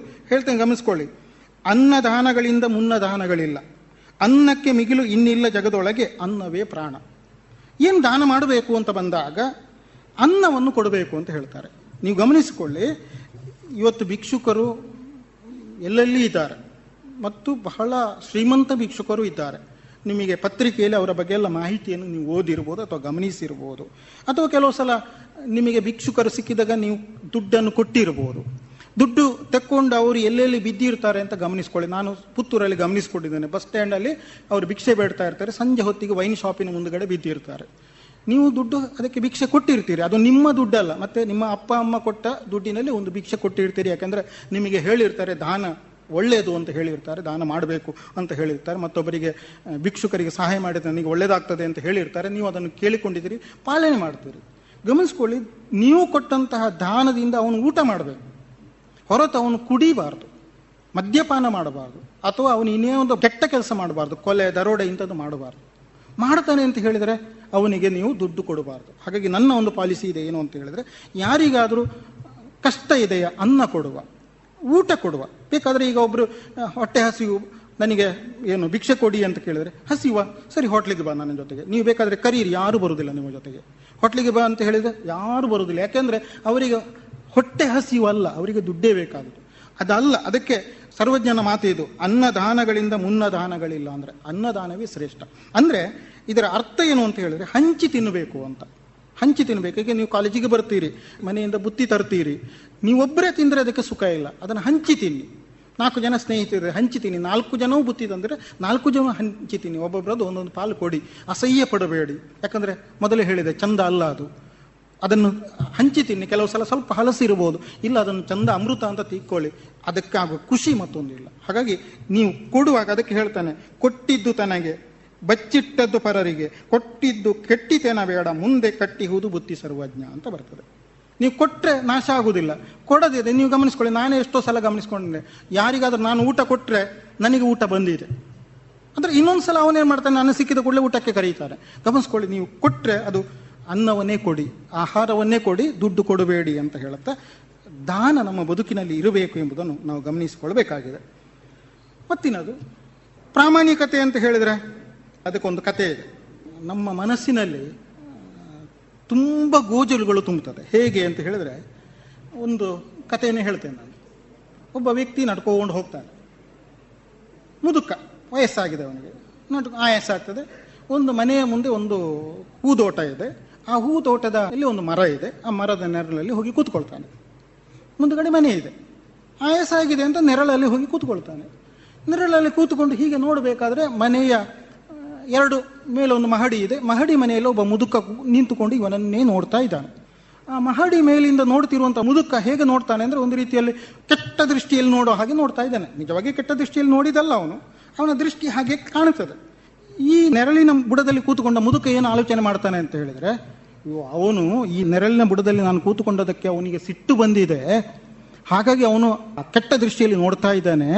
ನಾನು ಕೂತ್ಕೊಂಡದ್ದೇ ಅವನಿಗೆ ಇಷ್ಟ ಆಗಲಿಲ್ಲ ಅಂತ ಇವನು ಅನಿಸ್ಕೊಳ್ತಾನೆ. ಎಂಥ ಜನ ಇವನು, ನೆರಳಲ್ಲಿ ಕೂತ್ಕೊಂಡೋದಕ್ಕೆ ಇಷ್ಟು ಕೆಟ್ಟದಾಗಿ ನೋಡ್ತಾ ಇದ್ದಾನೆ ಅಂತ ಇವನು ಅನಿಸ್ತಾನೆ.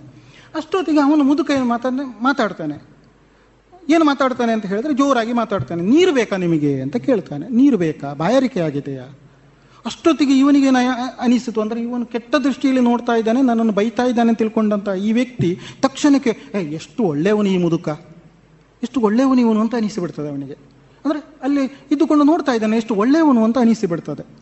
ಆಗ ಅವನೇನು ಮಾಡ್ತಾನೆ, ಈ ಮುದುಕ, ನೆರಳಲ್ಲಿ ಕೂತ್ಕೊಂಡ ಮುದುಕ ಹೇಳ್ತಾನೆ, ಬೇಕು ನೀರು ಅಂತ ಹೇಳ್ತಾನೆ. ಆಯಿತು ಅಂತ ಮುದುಕ ಏನು ಮಾಡ್ತಾನೆ, ಅಲ್ಲಿಂದ ಹೊರಟು ಮನೆ ಮೇಲಿನ ಮಹಡಿಯಿಂದ ಕೆಳಗೆ ಇಳಿದು ಬರಬೇಕು. ತುಂಬ ಹೊತ್ತಾದರೂ ಅವನು ಬರುವುದೇ ಇಲ್ಲ. ಒಂದು 10 ನಿಮಿಷ ಆಯಿತು, ಬರಲೇ ಇಲ್ಲ.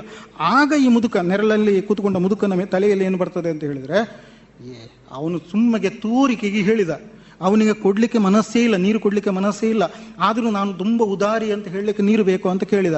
ಬೇಕು ಅಂತ ಹೇಳಿದರೆ ತರಲೇ ಇಲ್ಲ. ಅಂದರೆ ಅವನೇನು ತಿಳ್ಕೊಂಡಿದ್ದ, ನಾನು ಬೇಡ ಅಂತ ಹೇಳಿದರೆ ಅವನಿಗೆ ಸಂತೋಷ ಆಗ್ತಿತ್ತೋ ಏನೋ, ನಾನು ಬೇಕು ಅಂತ ಹೇಳಿದ ಅವನಿಗೆ ಏನಾಗಿದೆ, ಅದು ಅವನಿಗೆ ಇಷ್ಟ ಆಗಲಿಲ್ಲ. ಅದಕ್ಕೆ ಅವನು ಅಲ್ಲಿಂದ ಹೊರಟು ಹೋಗಿ ಹೊರಗೆ ಬರ್ತಾನೆ ಇಲ್ಲ ಅಂತ ಹೇಳ್ತಾನೆ, ತಿಳ್ಕೊಳ್ತಾನೆ, ಮನಸ್ಸಿನಲ್ಲಿ ಅಂದುಕೊಳ್ತಾನೆ. ಅಷ್ಟೊತ್ತಿಗೆ ಬಾಗಿಲು ಓಪನ್ ಆಗ್ತದೆ. 10 ನಿಮಿಷ ಕಳಿಬೇಕಾದ್ರೆ ಬಾಗಿಲು ಓಪನ್ ಆಗ್ತದೆ. ಬಾಗಿಲು ಓಪನ್ ಆದ ಕೂಡಲೇ ಇವನಿಗೆ ಏನಾಗ್ತಾನೆ, ಮನಸ್ಸಿನಲ್ಲಿ ಮುದುಕ ಒಳ್ಳೆಯವನು, ಒಂದು ಸೆಕೆಂಡ್ ಮೊದಲು ಕೆಟ್ಟವನು ಅಂತ ಇದ್ದವನು, ಒಂದು ಸೆಕೆಂಡ್ ನಂತರ ಒಳ್ಳೆಯವನು ಅಂತ ಅನಿಸಿಬಿಡ್ತದೆ. ಈಗ ಒಳ್ಳೆಯವನು ಅಂತ ಅನಿಸಿದ ಕೂಡಲೇ ಅವನೇನು ಮಾಡ್ತಾನೆ ಅಂದರೆ, ಈ ಮುದುಕ ನೀರು ತರ್ತಾನೆ ಏನೋ, ಸರ್ಬತ್ ತಂದರೆ ಒಳ್ಳೆದಿತ್ತಲ್ಲ, ಈ ನೀರು ಯಾಕೆ ಈಗ ಕುಡಿಯೋದು, ಸರ್ಬತ್ ಆದರೆ ಒಳ್ಳೆಯದು, ರುಚಿ ರುಚಿಯಾಗಿರ್ತದೆ ಅಂತ ಅನಿಸ್ತದೆ. ಅಷ್ಟೊತ್ತಿಗೆ ಮುದುಕನೇ ಕೇಳ್ತಾನೆ, ನಿಮಗೆ ಸರ್ಬತ್ ಆಗ್ಬೋದಲ್ಲ ಅಂತ ಹೇಳ್ತಾನೆ. ಆಗ ಮುದುಕನಿಗೆ, ಆ ಮುದುಕನ ಬಗ್ಗೆ ಇವನಿಗೇನಾಗ್ತದೆ, ಈ ನೆರಳಲ್ಲಿ ಕೂತ ಮುದುಕನಿಗೆ ಏನಾಗ್ತದೆ ಅಂತ ಹೇಳಿದರೆ, ಮುದುಕ ಒಳ್ಳೆಯವನು, ಸರ್ಬತ್ತೆ ತಂದಿದ್ದಾನೆ ಅಂತ ಅನಿಸ್ಬಿಡ್ತದೆ, ಸರ್ಬತ್ತೆ ತಂದಿದ್ದಾನೆ ಅಂತ. ಅಷ್ಟೊತ್ತಿಗೆ ಸರ್ಬತ್ತು ಕೊಡ್ತಾನೆ, ಇವನು ಕುಡಿತಾನೆ. ಕುಡಿದರೆ ಚಪ್ಪೆ ಆಗಿಬಿಡ್ತದೆ, ಹುಳಿ ಹುಳಿ ಚಪ್ಪೆ, ಸಕ್ಕರೆನೇ ಹಾಕಲಿಲ್ಲ. ಅಷ್ಟೊತ್ತಿಗೆ ಚಪ್ಪೆ ಕುಡಿದಾದ ಕೂಡಲೇ ಮುದುಕನ, ಈ ನೆರಳಲ್ಲಿ ಕೂತ್ಕೊಂಡ ಮುದುಕನ ಮನಸ್ಸಿನಲ್ಲಿ ಏನು ಬಂದು ಬಿಡ್ತದೆ ಅಂದರೆ, ಎಂಥ ಕೆಟ್ಟ ಮುದುಕ, ಸ್ವಲ್ಪ ಸಕ್ಕರೆ ಹಾಕಿಕೊಂಡು ಬರ್ತಿದ್ರೆ ಒಳ್ಳೇದಿತ್ತಲ್ಲ, ರುಚಿಯಾಗಿ ಕುಡಿಯೋದಿತ್ತಲ್ಲ. ಆಗ ಮುದುಕ ಏನು ಮಾಡ್ತಾನೆ ಅಂತ ಹೇಳಿದ್ರೆ, ಅಂದರೆ ಆ ಮನೆಯ ಎಲ್ಲಿದ್ದ ಮುದುಕ ಏನು ಮಾಡ್ತಾನೆ, ಸಕ್ಕರೆ ತಂದಿದ್ದೇನೆ, ಈ ನಿಮಗೆ ಸಕ್ಕರೆ ಕಾಯಿಲೆ ಇದೆಯೋ ಗೊತ್ತಿಲ್ಲ, ಹಾಗಾಗಿ ನಾವು ಮೊದಲೇ ಸಕ್ಕರೆ ಹಾಕಿ ಬಿಡ್ತಿದ್ರೆ ನಿಮಗೆ ಅದನ್ನು ಕುಡಿಲಿಕ್ಕೆ ಆಗದಿದ್ದರೆ ಅಂತ ಹೇಳಿ ಸಕ್ಕರೆ ಹಾಕದೆ ತಂದೆ, ಸಕ್ಕರೆ ಬೇರೆ ಇದೆ, ನೀವು ಸಿಹಿ ಕುಡಿತೀರಿ ಅಂದರೆ ಸಕ್ಕರೆ ಅದಕ್ಕೆ ಹಾಕಿ ಅದನ್ನು ಕಳಡಿ ಕೊಡ್ತೇನೆ, ನೀವು ಕುಡಿಯಿರಿ. ತಕ್ಷಣಕ್ಕೆ ಎಂಥ ಮುದುಕ ಒಳ್ಳೆಯವನು, ಎಷ್ಟು ಒಳ್ಳೆಯ ಮನಸ್ಸು ಇವನದು ಅಂತ ಅನಿಸಿಬಿಡ್ತದೆ. ಹೀಗೆ ಅವನು ಆ ಸಿಹಿ ಮಾಡಿ ಕುಡಿತಾನೆ. ಗಮನಿಸ್ಕೊಳ್ಳಿ, ಇಡೀ ಪ್ರೊಸೆಸನ್ನು ಗಮನಿಸ್ಕೊಳ್ಳಿ. ಮಹಡಿಯ ಮೇಲಿದ್ದಂತಹ ಮುದುಕನ ಬಗ್ಗೆ ನೆರಳಲ್ಲಿ ಕೂತು ಮುದುಕನ ಮನಸ್ಸಿನಲ್ಲಿ ಒಮ್ಮೆ ಒಳ್ಳೆಯವನು, ಒಮ್ಮೆ ಕೆಟ್ಟವನು, ಒಮ್ಮೆ ಒಳ್ಳೆಯವನು, ಒಮ್ಮೆ ಕೆಟ್ಟವನು ಅಂತ ಬಂದು ಬಿಡ್ತದೆ. ಯಾವಾಗ ಬರ್ತದೆ ಇದು? ನಿಮಗೆಲ್ಲರಿಗೂ ಇದು ಕಾಡ್ತದೆ. ಈಗ ನಿಮ್ಮ ಮೇಷ್ಟ್ರು ಪಾಠ ಮಾಡಲಿಕ್ಕೆ ಬರ್ತಾರೆ, ಕೆಲವು ಸಲ ನಿಮ್ಮನ್ನು ಬೈದ ಕೂಡಲೇ ಮೇಷ್ಟ್ರು ಕೆಟ್ಟವರು ಅಂತ ಅನಿಸಿಬಿಡ್ತದೆ. ಅದೇ ಮೇಷ್ಟ್ರು ಮತ್ತೆ ನಿಮ್ಮನ್ನು ಕರೆದು, ನೋಡಪ್ಪ ನೀನು ಹೀಗೆ ತಪ್ಪು ಮಾಡಿದ್ದು ಸರಿಯಲ್ಲ, ನಿನಗೆ ನಾನು ಹೀಗೆ ಹೇಳಿಬಿಟ್ಟೆ, ನಾನು ಹೇಳಬಾರ್ದಿತ್ತು, ಹೀಗೆ ನಿಮ್ಮನ್ನು ಸ್ವಲ್ಪ ಸಮಾಧಾನದಿಂದ ಮಾತಾಡಿಸಿದ ಕೂಡಲೇ ನಿಮಗೆ ಒಳ್ಳೆಯವರು ಅಂತ ಅನಿಸ್ಬಿಡ್ತದೆ. ಇನ್ಯಾವುದೋ ಒಂದು ಸಂದರ್ಭದಲ್ಲಿ ಮೇಷ್ಟ್ರು ಇನ್ನೇನೋ ಮಾಡಿದರೆ ನಿಮಗೆ ಕೆಟ್ಟವರು ಅಂತ ಅನಿಸ್ಬಿಡ್ತದೆ. ಹಾಗಲ್ಲ, ಪ್ರಾಮಾಣಿಕತೆ ಎನ್ನುವಂಥದ್ದು ಏನು ಮಾಡ್ತದೆ ಅಂತ ಹೇಳಿದರೆ, ನೀವು ನಿಮ್ಮನ್ನು ಮಾತ್ರ ನಂಬಿ ಅಂತ ಹೇಳ್ತದೆ. ಜಗತ್ತನ್ನು ನೀವು ನಂಬಬೇಕಾಗಿಲ್ಲ, ಜಗತ್ತನ್ನು ಒಳ್ಳೆಯವರು ಕೆಟ್ಟವರು ಅಂತ ನೀವು ತಿಳ್ಕೊಳ್ಬೇಕಾಗಿಲ್ಲ. ನಿಮಗೆ ಬರುವಂಥ ಮೇಷ್ಟ್ರು ಅವರು ಒಂದು ಕ್ಷಣಕ್ಕೆ ಬೈದಾಗ ಅವರು ಕೆಟ್ಟವರು ಆಗೋದಿಲ್ಲ, ಹಾಗಂತೇಳಿ ನಿಮ್ಮನ್ನು ಹೊಗಳಿದ ಕೂಡಲೇ ಅವರು ಒಳ್ಳೆಯವರು ಆಗೋದಿಲ್ಲ. ಒಟ್ಟಿನಲ್ಲಿ ನಿಮ್ಮನ್ನು ನಿರಂತರವಾಗಿ ಹೇಗೆ ಕಾಪಾಡ್ತಾರೆ, ಹೇಗೆ ಮಗುವಿನ ಹಾಗೆ ಜೋಪಾನ ಮಾಡ್ತಾರೆ, ಅದರ ಮೇಲೆ ಆ ವ್ಯಕ್ತಿತ್ವ ರೂಪುಗೊಳ್ಳುತ್ತದೆ. ಹಾಗಾಗಿ ನೀವು ಮನಸ್ಸು, ಇದೆಲ್ಲರ ಮನಸ್ಸಿನಲ್ಲಿ ಬರ್ತದೆ, ಅಂದರೆ ಈ ಏರುಪೇರು ಎಲ್ಲರ ಮನಸ್ಸಿನಲ್ಲಿ ಬರ್ತದೆ. ಹಾಗಾಗಿ ಈ ಪ್ರಾಮಾಣಿಕತೆ ಎನ್ನುವುದನ್ನು ನೀವು ಬೆಳೆಸಿಕೊಳ್ಳಿ. ಮತ್ತೆ ಪ್ರಾಮಾಣಿಕತೆ ಎಲ್ಲಿ ಸಿಗ್ತದೆ? ಮತ್ತೆ ನೀವು ಎಲ್ಲೋ ಒಂದು ಕಡೆ ಲಿಟ್ರೇಚರ್, ಸಾಹಿತ್ಯವನ್ನು ಓದಬೇಕು, ಅದು ಕನ್ನಡ ಯಾವುದೇ ಇರ್ಬೋದು. ಅಲ್ಲಿ ನಿಮಗೆ ಪ್ರಾಮಾಣಿಕತೆಯ ಪಾತ್ರ. ಈಗ ರಾಮ ಪ್ರಾಮಾಣಿಕ ಅಂತ ಬರ್ತದೆ, ಅವನಿಗೆ ಎಷ್ಟೇ ಕಷ್ಟ ಬಂದರೂ ಅವನು ಆ ಪ್ರಾಮಾಣಿಕತೆಯಿಂದ ಇವತ್ತು ಮರ್ಯಾದ ಪುರುಷೋತ್ತಮನಾದ ಅಂತ ಬರ್ತದೆ. ಅದಕ್ಕೆ ಇನ್ನೊಂದು ನಾವು ಘಟನೆ ಹೇಳೋದಾದ್ರೆ, ಕೃಷ್ಣ ಮತ್ತೆ ಕರ್ಣ ಇಬ್ರು ಮಾತಾಡಿಕೊಳ್ತಾರೆ. ಕರ್ಣ ಹೇಳ್ತಾನೆ, ಕೃಷ್ಣನಿಗೆ ಹೇಳ್ತಾನೆ, ನಾನು ಹುಟ್ಟುವಾಗಲೇ ನನ್ನ ಅಮ್ಮ ನನ್ನನ್ನು ನದಿಯಲ್ಲಿ ತೇಲಿಸಿಬಿಟ್ಲು, ತೇಲಿ ಹೋದಂತಹ ನಾನು ಒಬ್ಬ ರಥ ಓಡಿಸುವವನ ಮನೆಯಲ್ಲಿ ಬೆಳೆದೆ. ಅಂದರೆ ನಾನು ಬೆಳಿಬೇಕಾದದ್ದು ಎಲ್ಲಿ ಅಂತ ಹೇಳಿದ್ರೆ ಅರಮನೆಯಲ್ಲಿ ಬೆಳಿಬೇಕಾಗಿದ್ದವನು, ನಾನು ರಥ ಓಡಿಸುವವನ ಮನೆಯಲ್ಲಿ ಬೆಳೆದೆ. ರಥ ಓಡಿಸುವವನ ಮನೆಯಲ್ಲಿ ಬೆಳೆಯುತ್ತಿದ್ದ ಹಾಗೆ ನನಗೆ ಬಿಲ್ಲುವಿದ್ಯೆ ಕಲಿಬೇಕು ಅಂತ ಆಸೆ ಆಯಿತು. ನಾನು ಪರಶುರಾಮರ ಬಳಿಗೆ ಹೋದೆ, ಪರಶುರಾಮರು ನನಗೆ ಬಿಲ್ಲುವಿದ್ಯೆ ಹೇಳಿಕೊಟ್ರು, ಆದರೆ ಕೊನೆಗೆ ಶಾಪ ಕೊಟ್ಟು ನನ್ನನ್ನು ಕಳಿಸಿದರು. ಏನು ಶಾಪ ಕೊಟ್ಟರು ಅಂತ ಹೇಳಿದರೆ, ನಿನಗೆ ಈ ಬಿಲ್ಲುವಿದ್ಯೆ ಅನುಕೂಲ ಆಗುವಾಗ ಮರೆತು ಹೋಗಲಿ. ಕೆಲವು ಸಲ ನಿಮಗೆ ಎಲ್ಲಿಯಾದರೂ ಯಾರಾದರೂ ಶಾಪ ಕೊಟ್ಟರೆ, ಈ ರೀತಿ ಕೊಟ್ಟರೆ ನಿಮಗೆ ಏನಿಸೋದು ಗಮನಿಸಿಕೊಳ್ಳಿ. ಪರೀಕ್ಷೆ ಹಾಲಿಗೆ ಹೋಗುವಾಗ ನೀವು ಓದಿದ್ದೆಲ್ಲ ಮರೆತು ಹೋಗಲಿ ಅಂತ ನಿಮಗೆ ಯಾರಾದರೂ ಶಾಪ ಕೊಟ್ಟರೆ ಏನಾದರೂ ಪ್ರಯೋಜನ ಉಂಟ? ನಿಮಗೆ ಕಲ್ತದ್ದು ಏನು ಪ್ರಯೋಜನ ಇಲ್ಲ. ಹಾಗೆ ಕರ್ಣನಿಗೆ ತಾನು ಕಲ್ತದ್ದು ಏನಾಗಲಿ ಮರೆತು ಹೋಗಲಿ ಅಂತ ಗುರುಗಳೇ ಶಾಪ ಕೊಟ್ಟು ಬಿಟ್ರು. ಹೀಗೆ ಶಾಪಕ್ಕೊಳಗಾದೆ. ಆಮೇಲೆ ನಾನು ಈ ಪಾಂಡವರು ಕೌರವರ ಬಿಲ್ಲುವಿದ್ಯೆ ಪರೀಕ್ಷೆಯ ಸ್ಥಳಕ್ಕೆ ಬಂದಾಗ ನನ್ನನ್ನು ಎಲ್ಲರೂ ನೀನು ಜಾತಿ ಹೀನ ಅಂತೇಳಿ ನನ್ನನ್ನು ಹೊರಗೆ ಹಾಕಿದ್ರು. ದುರ್ಯೋಧನ ನನಗೆ ಮತ್ತೆ ಅಂಗದೇಶದ ರಾಜನನ್ನಾಗಿ ಮಾಡಿ ಗೌರವ ಕೊಟ್ಟ. ಹೀಗೆ ನಾನು ನಿಜವಾಗಿಯೂ ಹಸ್ತಿನಾವತಿಗೆ ರಾಜನಾಗಬೇಕಾದವನು, ಯಾಕಂದರೆ ಕುಂತಿಯ ಹಿರಿಯ ಮಗ ಅಲ್ವಾ ಕರ್ಣ, ರಾಜನಾಗಬೇಕಾದವನು ನಾನೇನಾಗಿದ್ದೇನೆ. ಇವತ್ತು ಸಣ್ಣ ರಾಜನಾಗಿದ್ದುಕೊಂಡು ಮತ್ತೊಬ್ಬರು ಹೇಳಿದಾಗೆ ಕೇಳಬೇಕಾದ ಸ್ಥಿತಿಗೆ ಬಂದೆ. ನನ್ನಷ್ಟು ನತದೃಷ್ಟ ಯಾರೂ ಇಲ್ಲ ಅಂತೇಳಿ ಕರ್ಣ ಕೃಷ್ಣನಿಗೆ ಹೇಳ್ತಾನೆ. ಆಗ ಕೃಷ್ಣ ಹೇಳ್ತಾನೆ, ನೋಡಪ್ಪ, ನೀನಾದರೂ ಕುಂತಿಯ ಹೊಟ್ಟೆಯಲ್ಲಿ ಹುಟ್ಟಿ ನದಿಯಲ್ಲಿ ತೇಲಿಕೊಂಡು ಹೋಗಿ ರತಿಕನ ಮನೆಯಲ್ಲಿದ್ದೆ. ನಾನು ಹುಟ್ಟಿದ್ದೆ ಜೈಲಲ್ಲಿ. ಮತ್ತೆ ನಾನು ಎಲ್ಲಿ ಬೆಳೆದದ್ದು? ಗೋವು ಕಾಯುವವರ ಜೊತೆಗೆ, ಗೋಪಾಲಕರ ಜೊತೆಗೆ ಬೆಳೆದದ್ದು. ನೀನು ರತಿಕನ ಜೊತೆಗೆ, ನಾನು ಗೋಪಾಲಕರ ಜೊತೆಗೆ ಬೆಳೆದದ್ದು, ಗೋವುಗಳ ಜೊತೆಗೆ ಬೆಳೆದವನು. ಆಮೇಲೆ ನಾನೇನಾಗಿದೆ, ಇವತ್ತು ನನಗೆ ದೇವರು ಅಂತ ಗೌರವ ಕೊಟ್ಟಿದ್ದಾರೆ. ಯಾಕೆ ಕೊಟ್ಟರು? ನಾನು ಪಾಂಡವರ ಜೊತೆಗಿದ್ದೆ, ನೀನು ಕೌರವರ ಜೊತೆಗಿದ್ದಿ, ಅಷ್ಟೇ. ಪ್ರಾಮಾಣಿಕತೆ ಇಷ್ಟೇ. ನಾವು ಯಾರ ಜೊತೆಗಿದ್ದೇವೆ ಇದು ಮುಖ್ಯ. ನಾವು ಕೌರವರ ಜೊತೆಗಿದ್ದರೆ ಕರ್ಣನ ಹಾಗೆ ಆಗ್ತೇವೆ, ಪಾಂಡವರ ಜೊತೆಗಿದ್ದರೆ ಅದು ಕೃಷ್ಣನ ಹಾಗೆ ಆಗ್ತೇವೆ, ಅಷ್ಟೇ. ನಮ್ಮ ಸ್ನೇಹಿತರು ಯಾರು, ಇದನ್ನು ನೀವು ಗಮನಿಸ್ಕೊಳ್ಳಿ. ಇದು ಎಲ್ಲಿ ಪಾಠ ಸಿಗ್ತದೆ ನಿಮಗೆ? ಈ ರೀತಿ ನೀವು ಬದುಕಬೇಕು ಅನ್ನೋ ಪಾಠ ಎಲ್ಲಿ ಸಿಗ್ತದೆ ನಿಮಗೆ? ಮತ್ತೆ ನೀವು ಲಿಟ್ರೇಚರ್ ಗಮನಿಸ್ಕೊಳ್ಬೇಕು, ಲಿಟ್ರೇಚರ್ ಬೇಕು. ಯಾಕಂದರೆ ಅವು ನಿಮಗೆ ಕಥೆಯ ಮೂಲಕ ನಿಮ್ಮ ಮನಸ್ಸಿಗೆ ತಟ್ಟು ಹಾಗೆ ಮಾಡ್ತದೆ. ಮತ್ತೆ ಉತ್ಸಾಹ ಬೇಕು. ಈಗ ನೀವು ಡಿಪ್ಲೊಮಕ್ಕೆ ಬಂದಿರಿ, ಕೆಲವರಿಗೆ ಅನಿಸ್ಬೋದು ನಾನು ಡಿಪ್ಲೊಮಕ್ಕೆ ಬಂದಿದ್ದೇನೆ, ಇಂಜಿನಿಯರಿಂಗ್ ಹೋದರೆ ಗೌರವ ಜಾಸ್ತಿ ಅಂತ ಗಮನಿಸ್ಕೊಳ್ಳಿ. ಆಗ ಉತ್ಸಾಹ ಕಡಿಮೆ ಆಗ್ತದೆ, ಯಾಕಂದರೆ ಇಂಜಿನಿಯರಿಂಗ್ ದೊಡ್ಡದು, ಇದು ಸಣ್ಣದು ಅಂತ ಕೆಲವರ ಮನಸ್ಸಿನಲ್ಲೇ ಬರ್ಬೋದು. ಗಮನಿಸ್ಕೊಳ್ಳಿ, ನೀವು ಏನೇ ಮಾಡಿ ನೀವು ಉತ್ಸಾಹವನ್ನು ಕಳ್ಕೊಳ್ಬೇಡಿ. ಯಾಕೆ ಅಂತ ಹೇಳಿದರೆ, ಈ ಜಗತ್ತಲ್ಲಿ ಜಾನಪದಗಳು, ರಾಜ್ಯ ಸಾಮ್ರಾಜ್ಯಗಳು, ಗುರುಸ್ಥಾನಗಳು, ಧರ್ಮಗಳು, ಭಾಷೆ, ವಿದ್ಯೆಗಳು ಕಾಣಿಸದೆ ಸಾಗಿಹವು ಕಾಲ ಪ್ರವಾಹದಲ್ಲಿ, ಮಾನವತೆ ನಿಂತಿಹುದು. ಜಗತ್ತಲ್ಲಿ ರಾಜ್ಯಗಳು ನಾಶವಾಗಿ ಹೋಗಿವೆ, ಭಾಷೆಗಳು ನಾಶವಾಗಿ ಹೋಗಿವೆ, ಎಷ್ಟೋ ರಾಜರು ನಾಶವಾಗಿ ಹೋಗಿದ್ದಾರೆ, ಗುರುಗಳು ನಾಶವಾಗಿ ಹೋಗಿದ್ದಾರೆ, ಧರ್ಮಗಳು ನಾಶವಾಗಿ ಇನ್ನೊಂದು ಧರ್ಮ ಹುಟ್ಟಿದೆ, ಆದರೆ ಮನುಷ್ಯತ್ವ ಉಳಿದಿದೆ. ಹಾಗಾಗಿ ಉತ್ಸಾಹ ಏನು ಮಾಡ್ತದೆ? ನಿಮ್ಮ ಮನುಷ್ಯತ್ವವನ್ನು ಉಳಿಸ್ತದೆ. ಮನುಷ್ಯರಾಗಿ ಬದುಕಿ ಎಂಬುದನ್ನು ಗಮನಿಸಿಕೊಳ್ಳಿ. ಆಮೇಲೆ ಒಂದು ಜೀವನದ ಪ್ರೀತಿ ಇರಲಿ, ಎಲ್ಲರನ್ನು ಗೌರವಿಸಿ, ಜೀವನವನ್ನು ಗೌರವಿಸಿ. ನಿಮಗೆ ಏನು ಈಗ ಸ್ಥಾನ ಸಿಕ್ಕಿದೆ, ಏನು ಮಾನ ಸಿಕ್ಕಿದೆ, ಏನು ನೀವು ಈಗ ಓದ್ತಾ ಇದ್ದೀರಿ ಅದನ್ನು ಗೌರವಿಸಿ. ನೀವು ಡಿಪ್ಲೊಮಾ ಓದ್ತಾ ಇದ್ದೀರಿ, ಪಾಲಿಟೆಕ್ನಿಕ್ ಕಾಲೇಜಿನಲ್ಲಿ ಇದ್ದೀರಿ, ಅದನ್ನು ಗೌರವಿಸಿ. ಮತ್ತೊಬ್ಬರ ಜೊತೆಗೆ ಹೋಲಿಕೆ ಮಾಡಬೇಡಿ, ಡಿಗ್ರಿ ಕಾಲೇಜಿನ ಜೊತೆಗೆ ಹೋಲಿಕೆ ಮಾಡಬೇಡಿ, ಇಂಜಿನಿಯರಿಂಗ್ ಕಾಲೇಜಿನ ಜೊತೆಗೆ ಹೋಲಿಕೆ ಮಾಡಬೇಡಿ, ಲಾ ಕಾಲೇಜಿನ ಜೊತೆಗೆ ಹೋಲಿಕೆ ಮಾಡಬೇಡಿ, ನಿಮ್ಮದನ್ನು ನೀವು ಗೌರವಿಸಿ. ಜೀವನ ಪ್ರೀತಿ ಹೇಗೆ ಅಂತ ಹೇಳಿದ್ರೆ, ಅದಕ್ಕೆ ಸಂಬಂಧಪಟ್ಟಾಗಿ ಒಂದು ಘಟನೆಯನ್ನು ಹೇಳ್ತೇನೆ. ನೀವು ಹೀಗೆ ದಾರಿಯಲ್ಲಿ ಹೋಗ್ತಾ ಇರಿ, ಒಂದು ಸೇತುವೆ ಇರ್ತದೆ, ಸೇತುವೆಯ ಮೇಲುಗಡೆ ಒಂದು ಅಶ್ವತ್ಥ ಗಿಡ ಹುಟ್ಟಿಕೊಂಡಿದೆ ಅಂತ ಕಲ್ಪನೆ ಮಾಡಿಕೊಳ್ಳಿ. ಈ ಅಶ್ವತ್ಥ ಗಿಡ ಸೇತುವೆಯ ಮೇಲೆ, ಅಲ್ಲಿ ಏನಿಲ್ಲ, ಸೇತುವೆಯಲ್ಲಿ ಏನಿಲ್ಲ, ಅದು ಸಿಮೆಂಟಿನ ಒಂದು ಏನು ಚೌಕಟ್ಟದು, ಅದರಲ್ಲಿ ಒಂದು ಸಣ್ಣ ಸೆರೆ ಇದೆ. ಆ ಸೆರೆಯಲ್ಲಿ ಒಂದಿಷ್ಟು ವಾಹನ ಹೋಗಿ ಧೂಳು ಕೂತ್ಕೊಂಡಿದೆ. ಈ ಮಳೆ ಬಂದಾಗ ಆ ಧೂಳು ಏನಾಗಿದೆ, ಮಣ್ಣಿನ ಹಾಗೆ ಆಗಿದೆ, ಅದರಲ್ಲಿ ಒಂದು ಅಶ್ವತ್ಥದ ಬೀಜ ಬಿದ್ದಿದೆ, ಅದು ಮೊಳಕೆ ಹೊಡೆದಿದೆ. ನೀವೇನು ಅಂದುಕೊಳ್ತೀರಿ ಅಂದರೆ, ಇದು ಬೇಸಿಗಾಗೋ ಸತ್ತು ಹೋಗ್ತದೆ, ಯಾಕೆಂದರೆ ಅಲ್ಲಿ ನೀರಿಲ್ಲ, ಮಣ್ಣಿಲ್ಲ, ಎಂಥದಿಲ್ಲ. ಈಗ ಮಳೆ ಬರ್ತಾ ಇದೆ, ಹಾಗಾಗಿ ಬೇರಿಗೆ ನೀರು ಸಿಗ್ತದೆ, ಹಾಗಾಗಿ ಅದು ಬೆಳೆಯುತ್ತದೆ ಅಂತ ತಿಳ್ಕೊಳ್ತೀರಿ. ಗಮನಿಸ್ಕೊಳ್ಳಿ, ನೀವೊಂದು 2 ವರ್ಷ ಕಳೆದು ಅದೇ ದಾರಿಯಲ್ಲಿ ಬನ್ನಿ, ಅದೇ ಸೇತುವೆಯಲ್ಲಿ ಬನ್ನಿ, ಅದೇ ಅಶ್ವತ್ಥ ಗಿಡ ದೊಡ್ಡದಾಗಿ ಬೆಳೆದಿರ್ತದೆ. ಹೇಗೆ ದೊಡ್ಡದಾಗಿ ಬೆಳೆದಿರ್ತದೆ? ಅದು ಬೇಸಿಗೆ ಬರುವಾಗ ಅದಕ್ಕೆ ಕಷ್ಟ ಬಂದಿದೆ. ಏನು ಕಷ್ಟ ಬಂದಿದೆ? ನೀರಿಲ್ಲ ಅಂತ ಗೊತ್ತಾಗಿದೆ. ಅದೇನು ಮಾಡಿದೆ? ಮೇಲೆ ಬೆಳೆಯುವ ಬದಲು ಬೇರನ್ನು ಕೆಳಗೆ ಕೆಳಗೆ ಕೆಳಗೆ ಏನಾಗಿದೆ, ಸೇತುವೆಯ ಕಂಬದ ಅಲ್ಲೇ ಕೆಳಗೆ ಕೆಳಗೆ ಇಳಿಸಿದೆ. ಎಲ್ಲಿವರೆಗೆ ಇಳಿಸಿದೆ? ನೀರು ಸಿಗುವಲ್ಲಿವರೆಗೆ ಇಳಿಸಿದೆ. ಅದು ಹಠ ತೊಟ್ಟು ಇಳಿಸಿದೆ, ಯಾಕಂದರೆ ಈಗ ನೀರು ನನಗೆ ಅಗತ್ಯ ಅಂತ. ನೀರು ಸಿಕ್ಕಿದ ಕೂಡಲೇ ಏನು ಮಾಡಿತು? ನೀರನ್ನು ಹೀರಿ, ಗೊಬ್ಬರವನ್ನು ಹೀರಿ ಅದು ಮತ್ತೆ ತಲೆ ಎತ್ತಿ ನಿಂತಿತು. ಇದು ಉತ್ಸಾಹ, ಜೀವನ ಪ್ರೀತಿ. ಅಂದರೆ ನಿಮಗೆ ಈಗ ಅವಶ್ಯಕತೆ ಏನಿದೆ ಇದನ್ನು ಮೊದಲು ನೀವು ತಿಳ್ಕೊಳ್ಳಿ. ನಾನು ಈಗ ಯಾಕಂದ್ರೆ ಗಮನಿಸ್ಕೊಳ್ಳಿ, ನೀವು ಏನು ಓದ್ತಾ ಇದ್ದೀರಾ ಅದನ್ನು ಗೌರವಿಸಿ. ನನಗೆ ಬೇಕಿರೋದು ಈಗ ನಾನು ಪಾಲಿಟೆಕ್ನಿಕ್ನಲ್ಲಿ ಈ ವಿಭಾಗದಲ್ಲಿ ಓದ್ತಾ ಇದ್ದೇನೆ, ಇದು ನನ್ನದು. ನಾಳೆ ಏನಾಗ್ತದೆ ಎಂಬುದು ಮುಖ್ಯ ಅಲ್ಲ. ಇದರಲ್ಲಿ ಪ್ರಾಮಾಣಿಕವಾಗಿ ನೀವು ಕೆಲಸ ಮಾಡಿ, ನಾಳೆ ಬಗ್ಗೆ ಚಿಂತೆ ಮಾಡಬೇಡಿ. ನೀವು ನಾಳೆ ಏನು ಬೇಕಾದರೂ ಆಗಿ, ಎಲ್ಲಿಯೂ ನಿಮ್ಮ ಜೀವನ ಪ್ರೀತಿಯನ್ನು ಕಳ್ಕೊಳ್ಬೇಡಿ. ಯಾವುದೋ ಒಂದು ಕಾರಣಕ್ಕೆ ಕೆಟ್ಟ ಗಳಿಗೆಗೆ ನೀವು ಮನಸೋಲ್ಬೇಡಿ. ಯಾರು ನಿಮ್ಮ ಬಗ್ಗೆ ಅಪಹಾಸ್ಯ ಮಾಡ್ಬೋದು ಅಥವಾ ನಿಮ್ಮ ಬಗ್ಗೆ ನೀವು ಪಾಲಿಟೆಕ್ನಿಕ್ ಓದ್ತಾ ಇದ್ದೀರಾ ಅಂತ ಸಣ್ಣ ಧ್ವನಿಯಲ್ಲಿ ಹೇಳ್ಬೋದು, ಅದು ಮುಖ್ಯ ಅಲ್ಲ. ನೀವು ಏನು ಓದಿದ್ದೀರಿ ಅದರಲ್ಲಿ ನೀವೇನು ಮಾಡಿ ಅಂದರೆ ಅಶ್ವತ್ಥಮರ ಬೆಳೆದ ಹಾಗೆ ಬೆಳೆಯಿರಿ. ಅದು ಉತ್ಸಾಹ. ಎಲ್ಲಿ ಉತ್ಸಾಹವನ್ನು ಕಲ್ಕೊಳ್ಬಾರ್ದು ಎಂಬುದನ್ನು ಗಮನಿಸಿಕೊಳ್ಬೇಕಾಗಿದೆ. ಇನ್ನು ಮುಂದಿನದು ಯಶಸ್ಸು. ಬದುಕಿಗೆ ಒಂದು ಯಶಸ್ಸು ಅಂತ ಬೇಕಾಗ್ತದೆ. ಈ ಯಶಸ್ಸು ಎಲ್ಲಿ, ಹೇಗೆ? ಈಗ ಗಮನಿಸ್ಕೊಳ್ಳಿ, ಹಣ ಇದ್ದರೆ ಯಶಸ್ಸು ಇದೆಯಾ? ಶ್ರೀಮಂತರವರು ಯಶಸ್ವಿ ವ್ಯಕ್ತಿಗಳ ಪ್ರಶ್ನೆ ಬರ್ತದೆ. ಶ್ರೀಮಂತರಿದ್ದಾರೆ, ತುಂಬ ಜನ ಇದ್ದಾರೆ ನಮ್ಮಲ್ಲಿ, ಕೋಟ್ಯಾಧಿಪತಿಗಳು. ಅವರು ಯಶಸ್ವಿಗಳ? ಅಥವಾ ಕೆಲವರು ಈಗ ಫಿಲ್ಮ್ ಸ್ಟಾರ್ಗಳೆಲ್ಲ ಇದ್ದಾರೆ, ಅಥವಾ ಫಿಲ್ಮ್ ನಟಿಯರಿದ್ದಾರೆ. ಅವರೆಲ್ಲ ಅವರನ್ನು ಸೌಂದರ್ಯ ಅಂತ ನಾವು ತಿಳ್ಕೊಳ್ತೇವೆ, ಚಂದ ಅಂತ ತಿಳ್ಕೊಳ್ತೇವೆ. ಅದು ಸಕ್ಸಸ್ಸಾ? ಅಥವಾ ಯಾವುದೋ ಒಂದು ಹುದ್ದೆಯಲ್ಲಿ ಇರ್ತೇವೆ, ಈಗ ಏನು ಪ್ರಧಾನಮಂತ್ರಿ ಆಗಿದ್ದೇವೆ, ರಾಷ್ಟ್ರಪತಿ ಆಗಿದ್ದೇವೆ, ಅದು ಸಕ್ಸಸ್ಸಾ? ಈ ಪ್ರಶ್ನೆಗಳು ಬರ್ತದೆ. ಯಶಸ್ಸು ಎನ್ನುವುದು ಇದು ಯಾವುದೂ ಅಲ್ಲ. ಈಗ ಉದಾಹರಣೆಗೆ ನಿಮ್ಮ ಹತ್ರ ಒಂದು ಪ್ರಶ್ನೆ ಕೇಳಿದ್ರೆ, 1975 ಕನ್ನಡದಲ್ಲಿ ನಂಬರ್ 1 ನಟ ಯಾರು ಅಂದರೆ ಗೊತ್ತುಂಟ ನಿಮಗೆ? ಯಾರು ಗೊತ್ತಿಲ್ಲ. ಈಗ ಯಾರು ಅಂತ ಗೊತ್ತುಂಟ? ಗೊತ್ತಿರ್ಬೋದು. ಈಗ 2 ವರ್ಷ ಕಳೆದ್ರೆ ಅವ್ರು ನಂಬರ್ 1 ಇರ್ತಾರಾ? ಈಗ ಉದಾಹರಣೆಗೆ ಕ್ರಿಕೆಟಲ್ಲಿ ವಿರಾಟ್ ಕೊಹ್ಲಿ ನಂಬರ್ 1 ಇದೆ, ಈಗ ಇದ್ದಾರಾ? ಇಲ್ಲ. ಅಂದರೆ ಏನಾಯಿತು?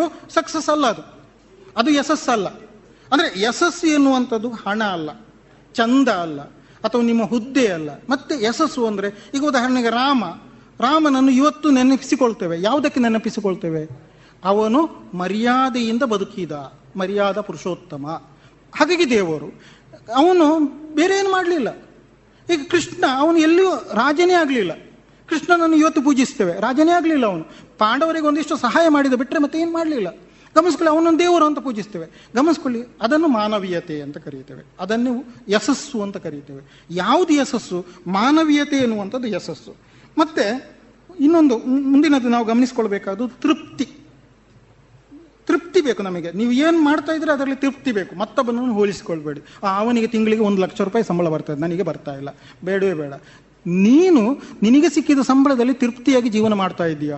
ನೀವೆಷ್ಟೋ ಗಮನಿಸ್ಕೊಳ್ಳಿ, ನಾನು ಗಮನಿಸ್ಕೊಂಡಿದ್ದೇನೆ. ರಿಕ್ಷಾ ಡ್ರೈವರು ತೃಪ್ತಿಯಿಂದ ಒಂದು ಮನೆ ಕಟ್ಟಿ ಸಂಸಾರ ಮಾಡಿಕೊಂಡು ಮಕ್ಕಳನ್ನು ಚಂದದ ಸ್ಕೂಲಿಗೆ ಕಳಿಸಿಕೊಂಡು ತೃಪ್ತಿಯಿಂದ ಜೀವನ ಮಾಡ್ತಾರೆ. ಅವರಿಗೆ ನಾಳೆ ಹೇಗೆ ಸಂಪಾದನೆ ಎನ್ನುವಂತಹ ಏನಿದೆ ಚಿಂತೆ ಇದೆ. ಆದರೂ ಅವರು ನಾಳೆ ಬಗ್ಗೆ ಚಿಂತೆ ಮಾಡದೆ ಇವತ್ತು ಏನು ಸಿಕ್ಕಿದೆ ಅದರಲ್ಲಿ ಚಂದ ಜೀವನ ಮಾಡ್ತಾರೆ. ಒಬ್ಬ ಕೂಲಿ ಕೆಲಸದವನು ಚಂದ ಜೀವನ ಮಾಡ್ತಾನೆ, ಯಾಕೆಂದರೆ ತಿಂಗಳಿಗೆ ಲಕ್ಷಗಟ್ಟಲೆ ಸಂಪಾದನೆ ಮಾಡುವವನಿಗಿಂತ ಚಂದದ ಜೀವನ ಅಷ್ಟು ಚಂದ. ಅಂದರೆ ಅದನ್ನು ನಾವು ತೃಪ್ತಿ ಅಂತ ಕರೀತೇವೆ. ಇದು ಬಹಳಷ್ಟು ಮುಖ್ಯ ಆಗ್ತದೆ. ಮತ್ತು ಹೃದಯ ಶ್ರೀಮಂತಿಕೆ ನಮ್ಮಲ್ಲಿ ಬೇಕು. ನಾವು ಹೃದಯ ಶ್ರೀಮಂತರಾಗಿ ಇರಬೇಕಾಗ್ತದೆ. ಯಾಕೆ ಅಂತ ಹೇಳಿದರೆ, ಅಕ್ಕಿಯಲ್ಲಿ ಅನ್ನವನ್ನು ಮೊದಲು ನೋಡಿದವರು ಯಾರು ಗೊತ್ತಿಲ್ಲ ನಮಗೆ. ಮೊದಲು ಒಂದು ಲಿಪಿಯನ್ನು ಕಂಡುಹಿಡಿದವರು ಯಾರು? ಕನ್ನಡದಲ್ಲಿ ಲಿಪಿ ಇದೆ, ಆ ಈ ಇದೆ. ಮೊದಲು ಯಾರು ಅದನ್ನು ಕಂಡುಹಿಡಿದದ್ದು ಗೊತ್ತಿಲ್ಲ ನಮಗೆ. ಹಾಗಾಗಿ ಜಗತ್ತಲ್ಲಿ ಅಕ್ಕಿಯನ್ನು ಅನ್ನ ಮಾಡಿ ತಿನ್ಬೋದು ಅಂತ ಯಾರು ಮೊದಲು ಕಂಡು ಹಿಡಿದಿದ್ದಾರೋ ಅವರ ಬಗ್ಗೆ ಗೊತ್ತಿಲ್ಲ. ಕನ್ನಡ ಭಾಷೆಯ ಲಿಪಿಯನ್ನು ಮೊದಲು ಯಾರು ಸೃಷ್ಟಿ ಮಾಡಿದರೆ ಗೊತ್ತಿಲ್ಲ. ಯಾಕೆ ಅಂತ ಹೇಳಿದರೆ ಈ ಜಗತ್ತು ಅವರನ್ನು ನೆನಪಿಸಿಕೊಳ್ಳುವುದೇ ಇಲ್ಲ.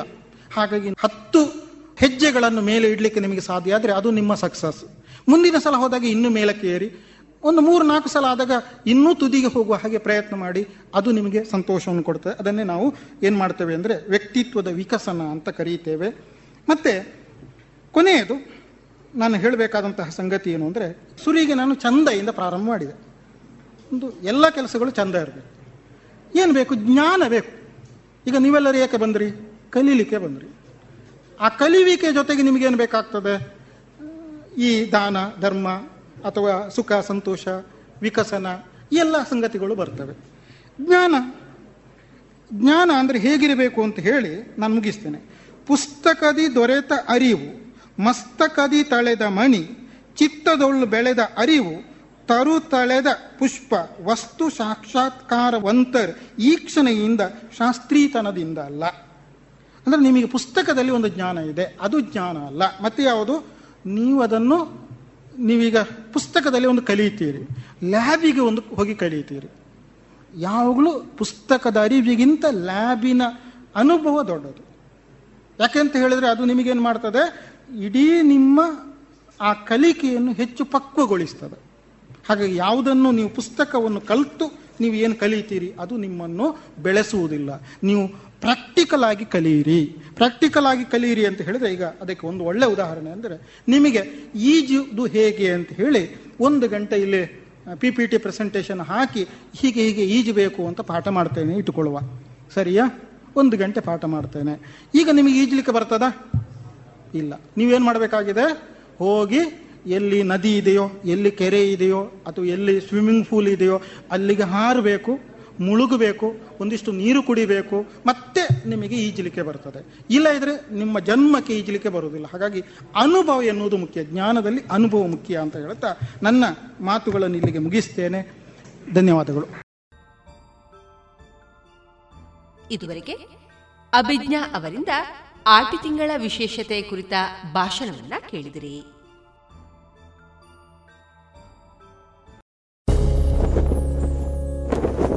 Now every home will bask in the spirit of saffron, white and green. Echo with sounds of progress and fill the hearts of every Indian with pride. In the 75th year of India's independence, let's resolve to hoist our pride, our honor and our national flag in our homes. Celebrate Azadi Ka Amrit Mahotsav by unfurling a Tiranga in our home and feel inspired to dream and achieve evermore.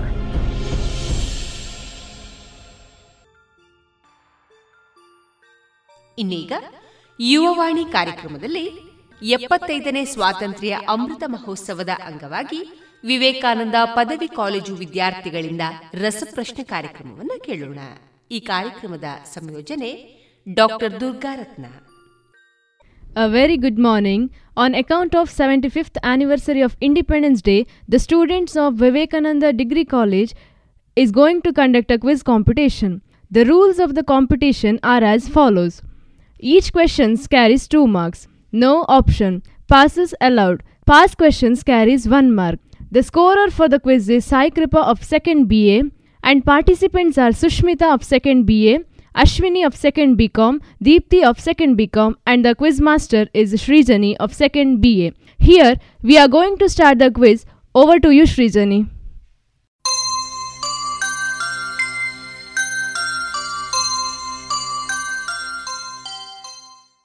Thank you, Deepti. Here I am starting the quiz. First question is for you, Deepti. Who was known as the father of revolutionary thoughts?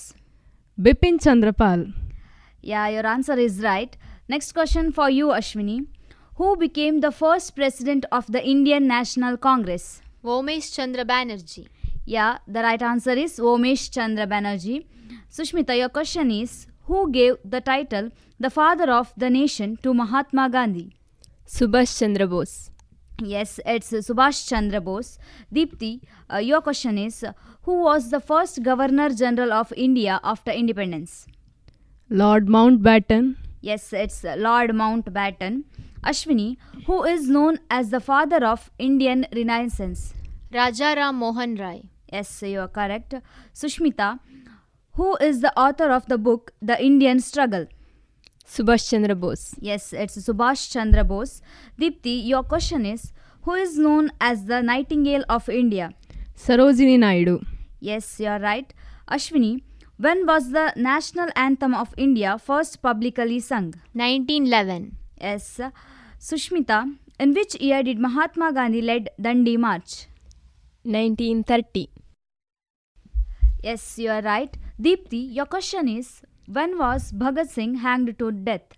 1931. Yes, it's 1931, March 23. Ashwini, who wrote the book titled Discovery of India?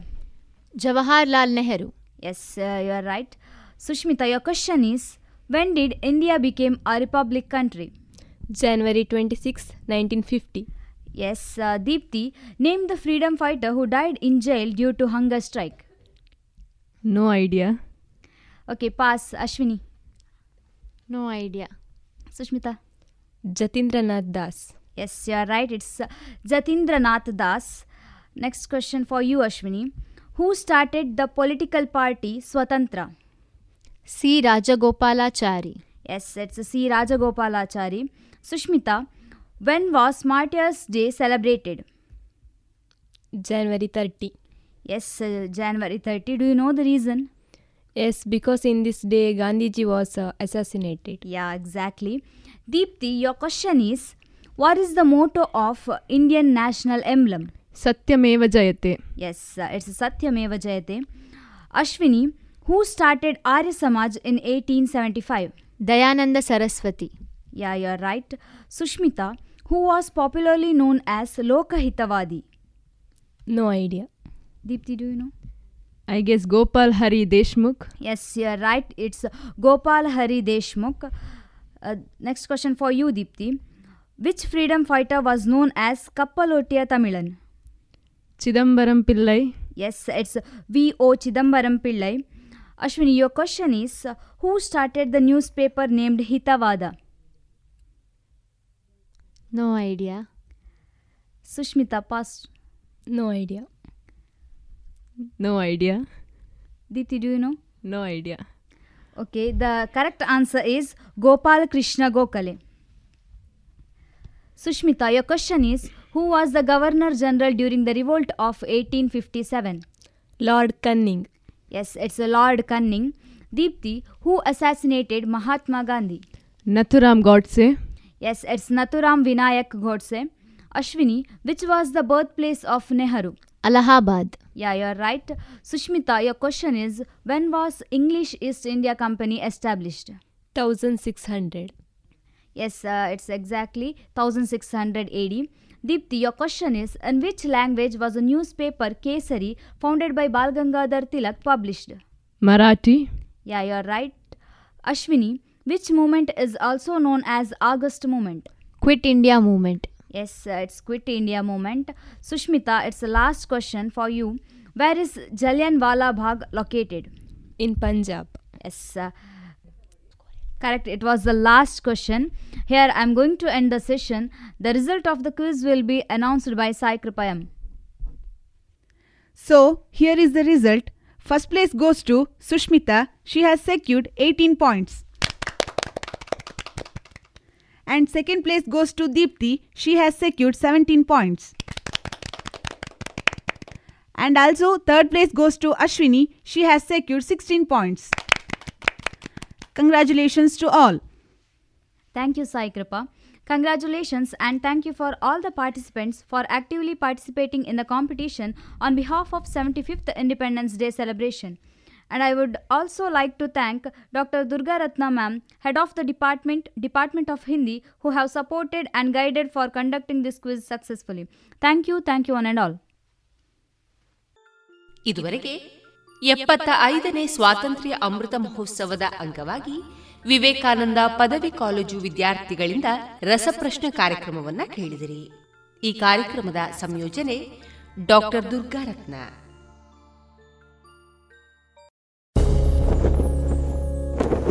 Now every home will bask in the spirit of saffron, white and green. Echo with sounds of progress and fill the hearts of every Indian with pride.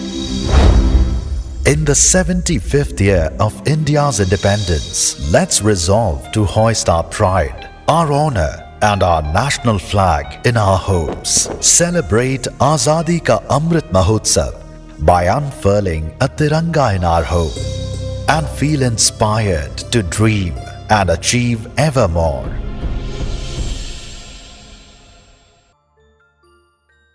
ಇನ್ನು ಮುಂದೆ ವಿವೇಕಾನಂದ ಪದವಿ college ವಿದ್ಯಾರ್ಥಿನಿ Anusha D ಅವರಿಂದ ದೇಶಭಕ್ತಿ ಗೀತೆಯನ್ನ ಕೇಳೋಣ. ನಾವು ಎಲ್ಲಿದ್ದರೇನು, ನಾವು ಹೇಗಿದ್ದರೇನು, ನಾವು ಎಲ್ಲಿದ್ದರೇನು ಹೇಗಿದ್ದರೇನು, ಮಣ್ಣ ಮನುಜರು ಮಣ್ಣ ಮನುಜರು ಮಣ್ಣ ಮನುಜರು ಮಣ್ಣ ಮನುಜರು. ಭಾಷೆ ಯಾವುದಾದರೇನು ದೇಶ ಎಂತಿದ್ದರೇನು, ಭಾಷೆ ಯಾವುದಾದರೇನು ದೇಶ ಎಂತಿದ್ದರೇನು, ನಾವು ಭಾರತೀಯರು ನಾವು ಭಾರತೀಯರು ನಾವು ಭಾರತೀಯರು ನಾವು ಭಾರತೀಯರು. ಆ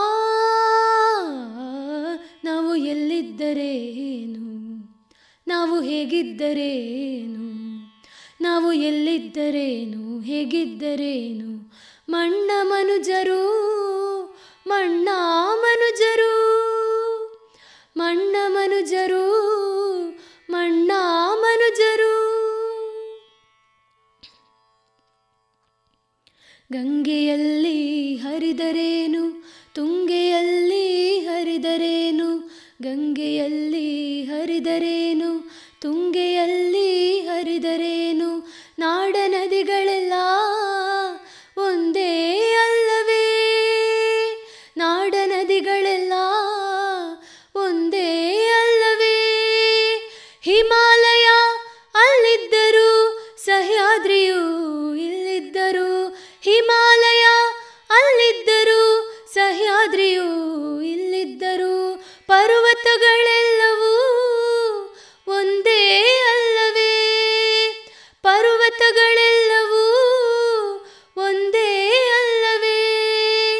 ಆ ನಾವು ಎಲ್ಲಿದ್ದರೇನು, ನಾವು ಹೇಗಿದ್ದರೇನು, ನಾವು ಎಲ್ಲಿದ್ದರೇನು ಹೇಗಿದ್ದರೇನು, ಮಣ್ಣ ಮನುಜರು ಮಣ್ಣ ಮನುಜರು ಮಣ್ಣ ಮನುಜರು ಮಣ್ಣ ಮನುಜರು.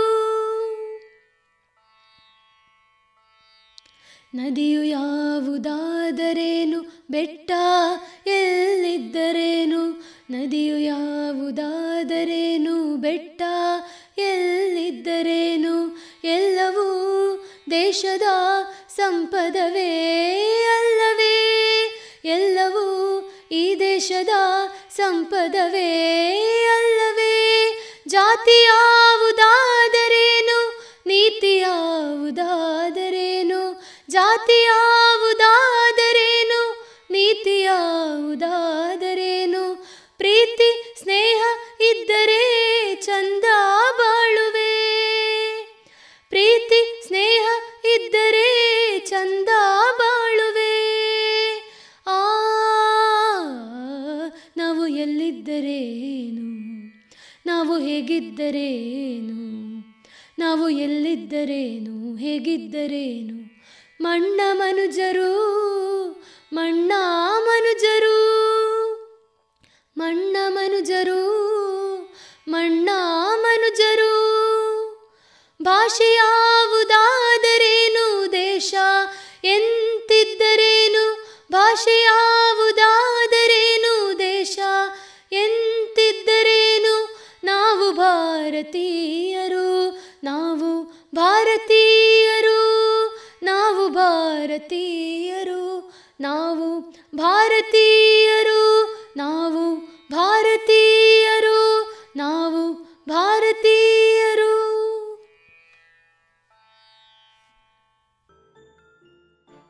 ಇದುವರೆಗೆ ಕುಮಾರಿ ಅನುಷಾ ಡಿ ಅವರಿಂದ ದೇಶಭಕ್ತಿ ಗೀತೆಯನ್ನ ಕೇಳಿದಿರಿ.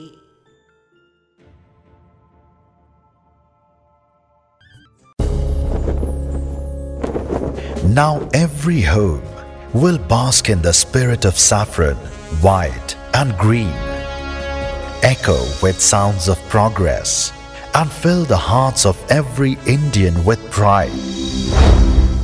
In the 75th year of India's independence, let's resolve to hoist our pride, our honor and our national flag in our homes. Celebrate Azadi Ka Amrit Mahotsav by unfurling a Tiranga in our home and feel inspired to dream and achieve ever more.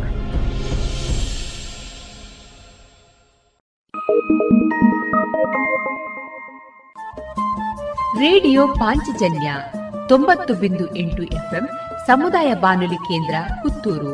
ಇದು ಜೀವ ಜೀವದ ಸ್ವರ ಸಂಚಾರ.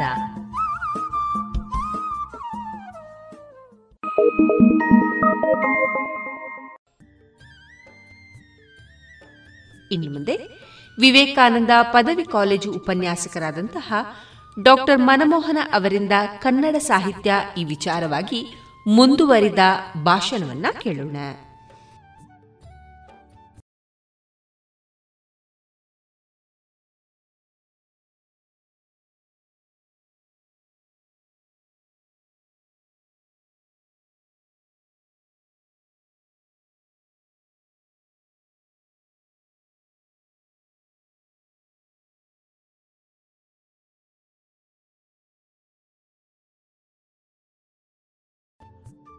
ಇದುವರೆಗೆ ವಿವೇಕಾನಂದ ಪದವಿ college ಉಪನ್ಯಾಸಕರಾದಂತಹ doctor Manmohan ಅವರಿಂದ ಕನ್ನಡ ಸಾಹಿತ್ಯ ಈ ವಿಚಾರವಾಗಿ ಭಾಷಣವನ್ನ ಕೇಳಿದಿರಿ.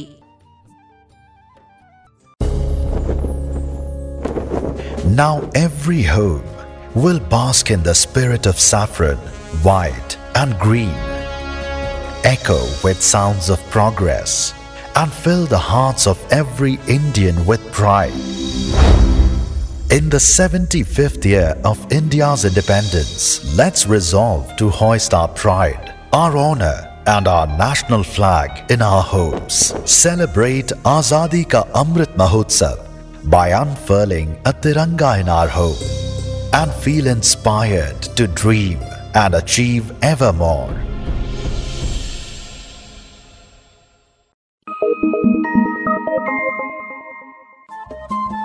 ರೇಡಿಯೋ ಪಾಂಚಜನ್ಯ 90.8 FM ಸಮುದಾಯ ಬಾನುಲಿ ಕೇಂದ್ರ ಪುತ್ತೂರು. ಇದು ಜೀವ ಜೀವದ ಸ್ವರ ಸಂಚಾರ.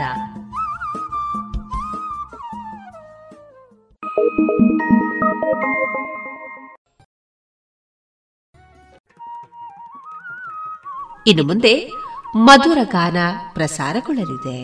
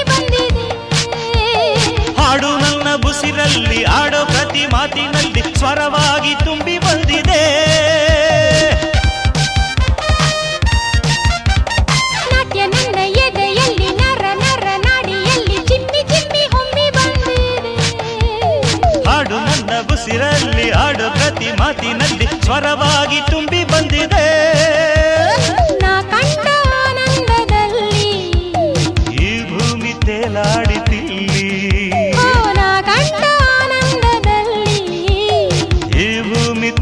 ಪಡೆದಿಲ್ಲಿ.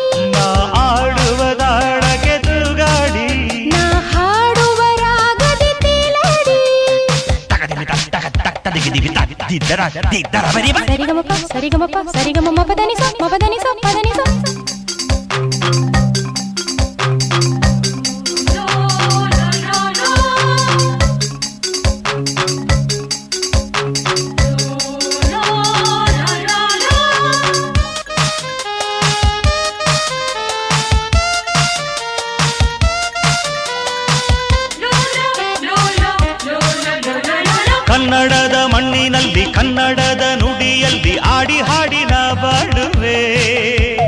ನಿಮ್ಮೆಲ್ಲರ ಸ್ನೇಹದಲ್ಲಿ ನೀವು ತೋರೋ ಪ್ರೀತಿಯಲ್ಲಿ ಮೈ ಮರೆತು ತೇಲಿ ಹೋಗುವೆ. ಕನ್ನಡದ ಮಣ್ಣಿನಲ್ಲಿ ಕನ್ನಡದ ನುಡಿಯಲ್ಲಿ ಆಡಿ ಹಾಡಿ ನಾ ಬಾಳುವೆ.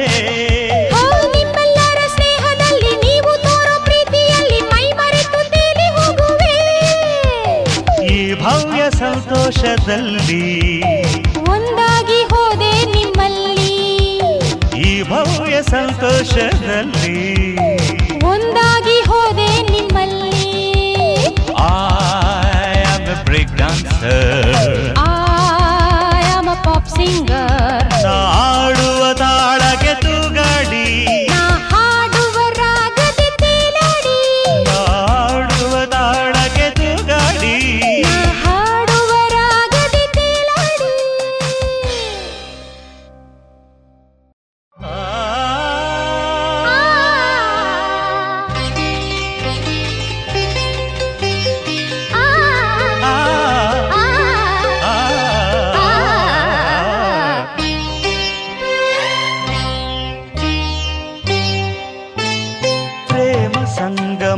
ಮಧುರ ಪಲ್ಲವಿಯು ಪ್ರೇಮ ಸಂಗಮದ ಮಧುರ ಪಲ್ಲವಿಯು ಮೈತಾಳಿ ಬಂದಂಥ ಸೌಂದರ್ಯ ಶಿಲೆಯು ವಸಂತ ಸಂಗೀತ ಆನಂದ ಸುಧೆಯು ತಂಗಾಡಿ ತಂಪನು ಬಾನಾಡಿ ಇಂಪನು ನೀ ತಂದೆ ಬಾಳಲಿ.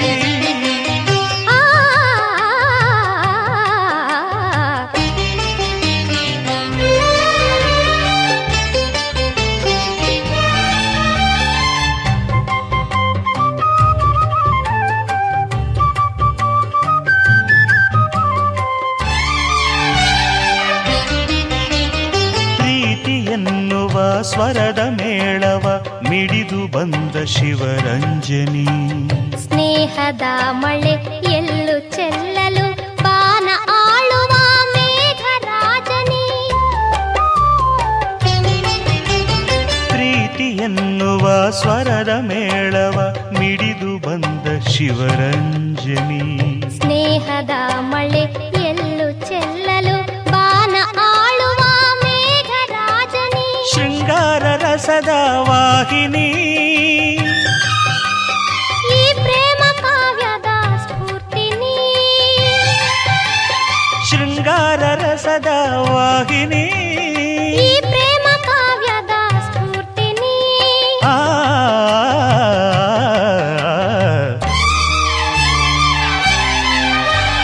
ಪ್ರೇಮ ಸಂಗಮದ ಮಧುರ ಪಲ್ಲವಿಯು ಮೈತಾಳಿ ಬಂದಂಥ ಸೌಂದರ್ಯ ಶಿಲೆಯು ವಸಂತ ಸಂಗೀತ ಆನಂದ ಸುಧೆಯು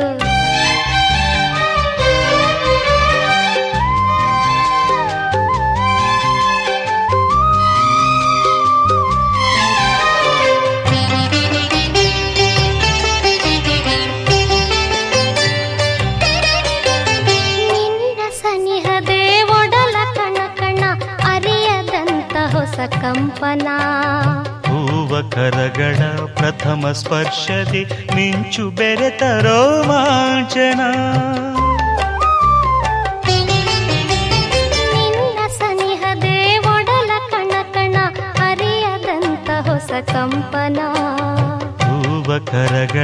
ಪ್ರಥಮ ಸ್ಪರ್ಶದಿ ಮಿಂಚು ಬೆರೆತರೋ ವಾಚನ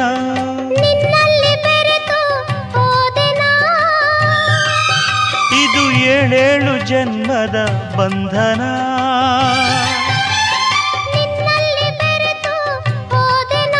ಇದು ಏಳೇಳು ಜನ್ಮದ ಬಂಧನ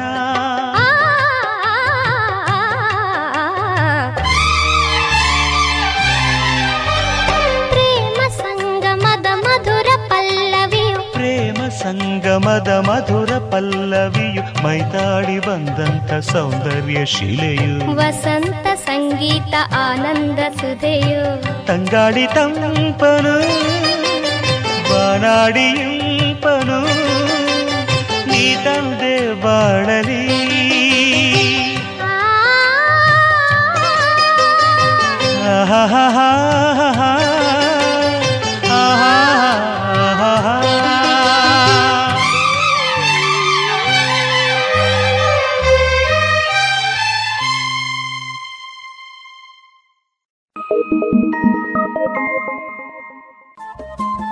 ರೇಡಿಯೋ ಪಾಂಚಜನ್ಯ 90.8 FM ಸಮುದಾಯ ಬಾನುಲಿ ಕೇಂದ್ರ ಪುತ್ತೂರು. ಇದು ಜೀವ ಜೀವದ ಸ್ವರ ಸಂಚಾರ.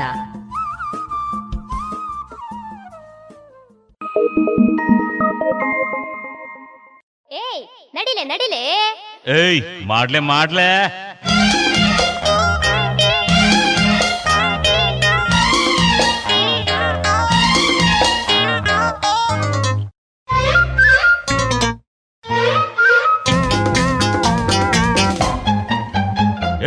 ಮಾಡಿದ್ದುಣ್ಣು ಮಗರಾಯ ಮಣ್ಣು ತಿನ್ನು ತಿಮ್ಮರಾಯ ಮಾಡಿದ್ದುಣ್ಣು ಮಹರಾಯ್ತಿ ಮಣ್ಣು ತಿನ್ನೆ ಭಾಗಿರ್ತಿ ಪಾಪದ ಕೊಡವು ತುಂಬಾಯ್ತು ಇಲ್ಲಿಗೆ ನರಕವು ಬಂದಾಯ್ತು ವ್ಯಾವಾರ್ಸಿ ಇನ್ನು ನಿನ್ನ ಬಾಳು ಬೋಳಾಯ್ತು ವ್ಯಾವಾರ್ಸಿ ಇನ್ನು ನಿನ್ನ ಬಾಳು ಬೋಳಾಯ್ತು ಮಾಡಿದ್ದುಣ್ಣು ಮಹರಾಯ ಮಣ್ಣು ತಿನ್ನು ತಿಮ್ಮರಾಯ ಮಾಡಿದ್ದುಣ್ಣು ಮಹರಾಯ್ತಿ ಮಣ್ಣು ತಿನ್ನೆ ಭಾಗಿರ್ತಿ ಪಾಪದ ಕೊಡವು ತುಂಬಾಯ್ತು ಇಲ್ಲಿಗೆ ನರಕವು ಬಂದಾಯ್ತು ವ್ಯಾವಾರ್ಸಿ ಇನ್ನು ನಿನ್ನ ಬಾಳುಗೋಳಾಯ್ತು ಏ ವ್ಯಾವಾರ್ಸಿ ಇನ್ನು ನಿನ್ನ ಬಾಳುಗೋಳಾಯ್ತು ತೋ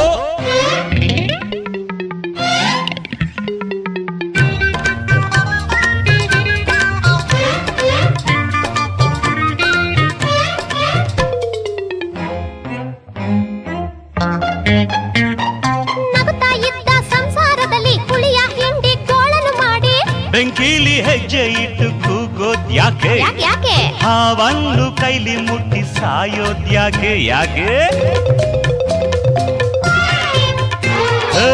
ಬೆಂಕಿಲಿ ಹೆಜ್ಜೆ ಇಟ್ಟು ಕೂಗೋದ್ ಯಾಕೆ ಹಾವನ್ನು ಕೈಲಿ ಮುಟ್ಟಿ ಸಾಯೋದ್ ಯಾಕೆ ನಿನ್ನ ಮೋಸ ತಿಳಿಯಿತು ಚಿನ್ನ ನಿನ್ನ ಖಾತೆ ಮುಗಿಯಿತು ರನ್ನ ಏನೇ ಬರಲಿ ಧೈರ್ಯವಿರಲಿ ಏನೇ ಬರಲಿ ಧೈರ್ಯವಿರಲಿ ಮಾಡಿದ್ದುಣ್ಣು ಮಹರಾಯ ಮಣ್ಣು ತಿನ್ನು ತಿಮ್ಮರಾಯ ಮಾಡಿದ್ದುಣ್ಣು ಮಹರಾಯ್ತಿ ಮಣ್ಣು ತಿನ್ನೆ ಭಾಗಿರ್ತಿ ಏಯ್ ಏರು ಮೈ ಸನ್ನು ಶೀಸು ಹಳ್ಳಿ ಕುಕ್ಕು ಐ ಡೋಂಟ್ ಲೈಕ್ ಚಿ ಚಿ ಚಿ ಚಿ ಚಿ ಚಿ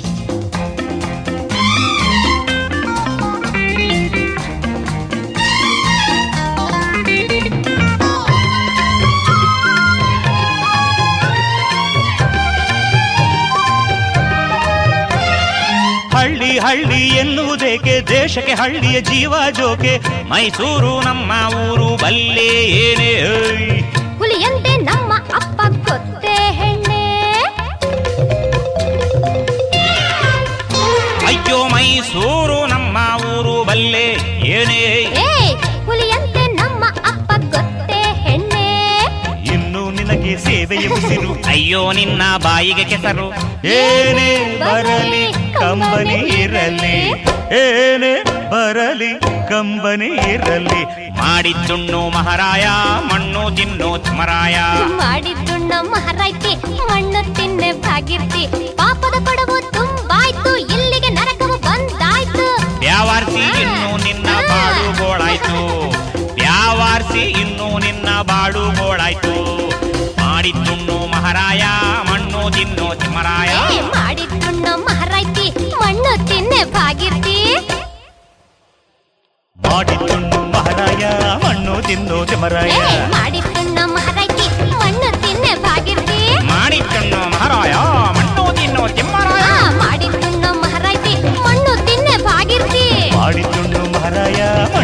ನೃತ್ಯ ಮರಾಯ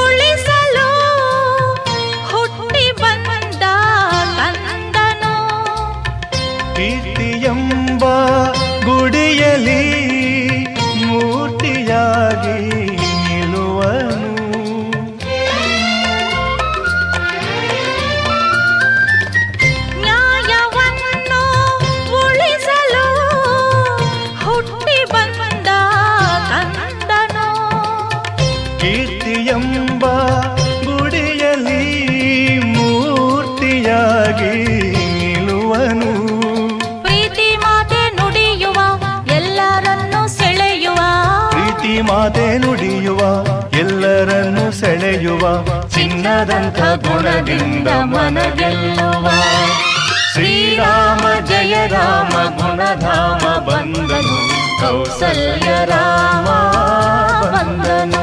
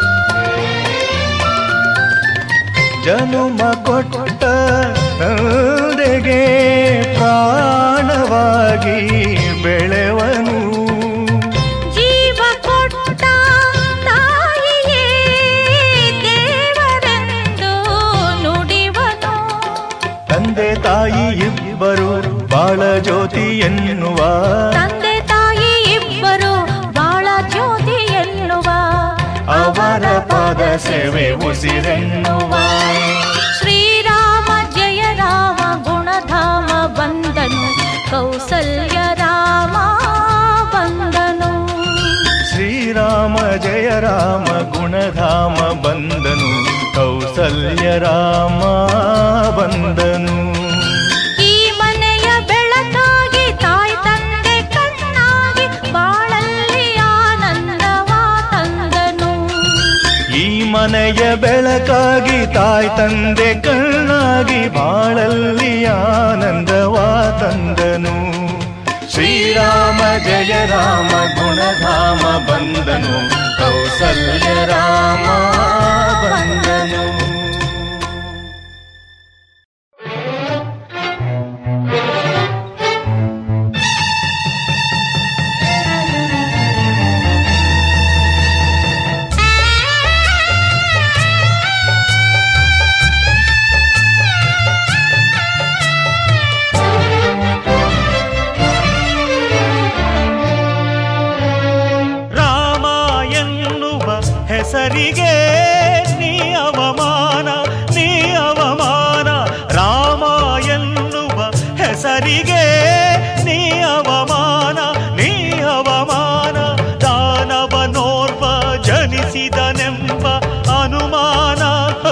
ಅನುಮಾನ ಯಾರು ಮಾಡಿದ ಪಾಪ ಇದು ಯಾರು ನೀಡಿದ ಶಾಪ ರಾಮ ಎನ್ನುವ ಹೆಸರಿಗೆ ನೀ ಅವಮಾನ ನೀ ಅವಮಾನ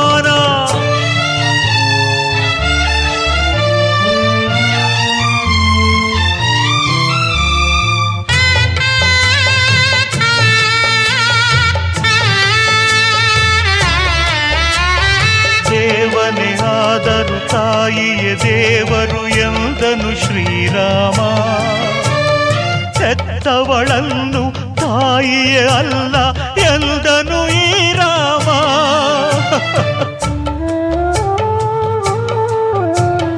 ದೇವನೇ ಆದರೂ ತಾಯಿಯೇ ದೇವರು ಎಂದನು ಶ್ರೀರಾಮ ಸತ್ತವಳನ್ನು ತಾಯಿಯೇ ಅಲ್ಲ ಎಂದನು ಈ ರಾಮ ಪ್ರೇಮದ ಮೂರ್ತಿ ಅವನು ರಾಕ್ಷಸನಾದ ಇವನು ಹುಟ್ಟಿದ ಮನೆಯನೆ ಕತ್ತಲೆ ಮಾಡಿ ದೂರಕ್ಕೆ ಓಡಿದನು ಪಾಪಿ ವೇದನೆ ನೀಡಿದನು ರಾಮ ಎನ್ನುವ ಹೆಸರಿಗೆ ನೀ ಅವಮಾನ ನೀ ಅವಮಾನ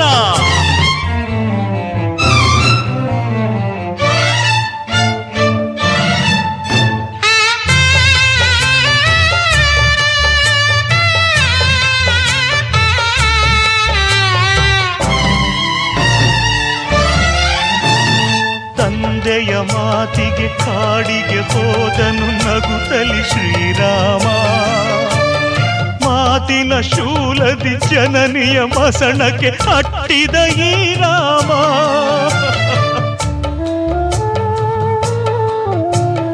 ತಂದೆಯ ಮಾತಿಗೆ ಕಾಡಿಗೆ ಹೋದನು ನಗುತ್ತಲಿ ಶ್ರೀರಾಮ ಮಾತಿನ ಶೂಲದಿ ಜನನಿಯ ಮಸಣಕ್ಕೆ ಅಟ್ಟಿದ ಈ ರಾಮ ತ್ಯಾಗದ ಮೂರ್ತಿ ಅವನು ಪಾಪದ ಮೂರ್ತಿ ಇವನು ನೆಮ್ಮದಿ ನುಂಗುತ್ತ ನೋವನು ತುಂಬಿ ಬೆಂಕಿಗೆ ತಳ್ಳಿದನು ನಮ್ಮ ಪ್ರಾಣವ ಹೀರಿದನು ರಾಮ ಎನ್ನುವ ಹೆಸರಿಗೆ ನೀ ಅವಮಾನ ನೀ ಅವಮಾನ ದಾನವನೋರ್ವ ಜಲಿಸಿದನೆಂಬ ಅನುಮಾನ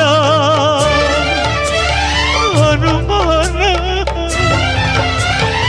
ಅನುಮಾನ.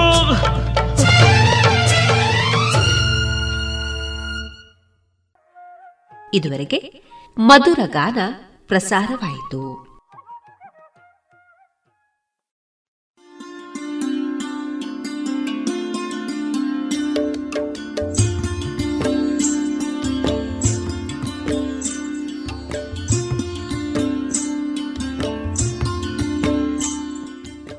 ರೇಡಿಯೋ ಪಾಂಚಜನ್ಯ ಸಮುದಾಯ ಬಾನುಲಿ ಕೇಂದ್ರದಿಂದ ನಿಮ್ಮ ಕಾರ್ಯಕ್ರಮಗಳು ಪ್ರಸಾರವಾಗಬೇಕೇ?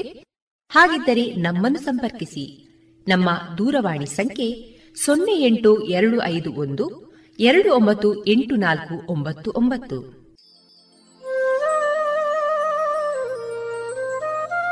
ಗಮನಿಸಿ ಕೇಳುಗರೆ, ನಮ್ಮ ಕಾರ್ಯಕ್ರಮಗಳನ್ನು ವೆಬ್ಸೈಟ್ ಮೂಲಕ ಕೂಡ ಆಲಿಸಬಹುದು. ನಮ್ಮ ವೆಬ್ಸೈಟ್ ವಿಳಾಸ www.radiopanchajanya.com. ಇಲ್ಲಿ ಆರ್ಕೈವ್ಸ್ನ ಭಾಗಕ್ಕೆ ಹೋಗಿ ಕ್ಲಿಕ್ ಮಾಡಿದರೆ ಹಳೆಯ ಕಾರ್ಯಕ್ರಮಗಳನ್ನು ಕೂಡ ಆಲಿಸಬಹುದು. ಜೊತೆಗೆ ನಮ್ಮ ಪ್ರಸಾರವನ್ನು ಆಪ್ ಮೂಲಕವೂ ಕೇಳಬಹುದು. ಪ್ಲೇಸ್ಟೋರ್ನಲ್ಲಿ ಪಾಂಚಜನ್ಯ ಸರ್ಚ್ ಮಾಡಿ ಡೌನ್ಲೋಡ್ ಮಾಡಿಕೊಂಡು ತಮ್ಮ ಮೊಬೈಲ್ಗಳಿಗೆ ಇನ್ಸ್ಟಾಲ್ ಮಾಡಿದರೆ ರೇಡಿಯೋ ಪ್ರಸಾರದ ಕಾರ್ಯಕ್ರಮವನ್ನು ನೀವು ಆಲಿಸಬಹುದು. ನಮ್ಮ ಪ್ರಸಾರದ ಬಗೆಗೆ ನಿಮ್ಮ ಅಭಿಪ್ರಾಯಗಳನ್ನು ಹಂಚಿಕೊಳ್ಳಲು ನಮ್ಮ ವಿಳಾಸ ರೇಡಿಯೋ ಪಾಂಚಜನ್ಯ 90.8 FM ಸಮುದಾಯ ಬಾನುಲಿ ಕೇಂದ್ರ, ನೆಹರು ನಗರ, ಪುತ್ತೂರು. ನಮ್ಮ ದೂರವಾಣಿ ಸಂಖ್ಯೆ 08251298499. ಇಮೇಲ್ ವಿಳಾಸ ರೇಡಿಯೋ ಪಾಂಚಜನ್ಯ @gmail.com. ನಮ್ಮ ವಿಳಾಸ ಮತ್ತೊಮ್ಮೆ ರೇಡಿಯೋ ಪಾಂಚಜನ್ಯ 90.8 FM ಸಮುದಾಯ ಬಾನುಲಿ ಕೇಂದ್ರ, ನೆಹರು ನಗರ, ಪುತ್ತೂರು. ನಮ್ಮ ದೂರವಾಣಿ ಸಂಖ್ಯೆ 08251 29984999. ಇಲ್ಲಿಗೆ ಈ ಹೊತ್ತಿನ ಪ್ರಸಾರ ಕಾರ್ಯಕ್ರಮವನ್ನ ಮುಕ್ತಾಯಗೊಳಿಸುತ್ತಿದ್ದೇವೆ. ಆತ್ಮೀಯ ಕೇಳುಗರಿಗೆಲ್ಲ ರೇಡಿಯೋ ಪಾಂಚಜನ್ಯದ ಬಳಗದ ಪರವಾಗಿ ನಾನು ತೇಜಸ್ವಿ ರಾಜೇಶ್ ಮಾಡುವ ಅನಂತ ವಂದನೆಗಳು.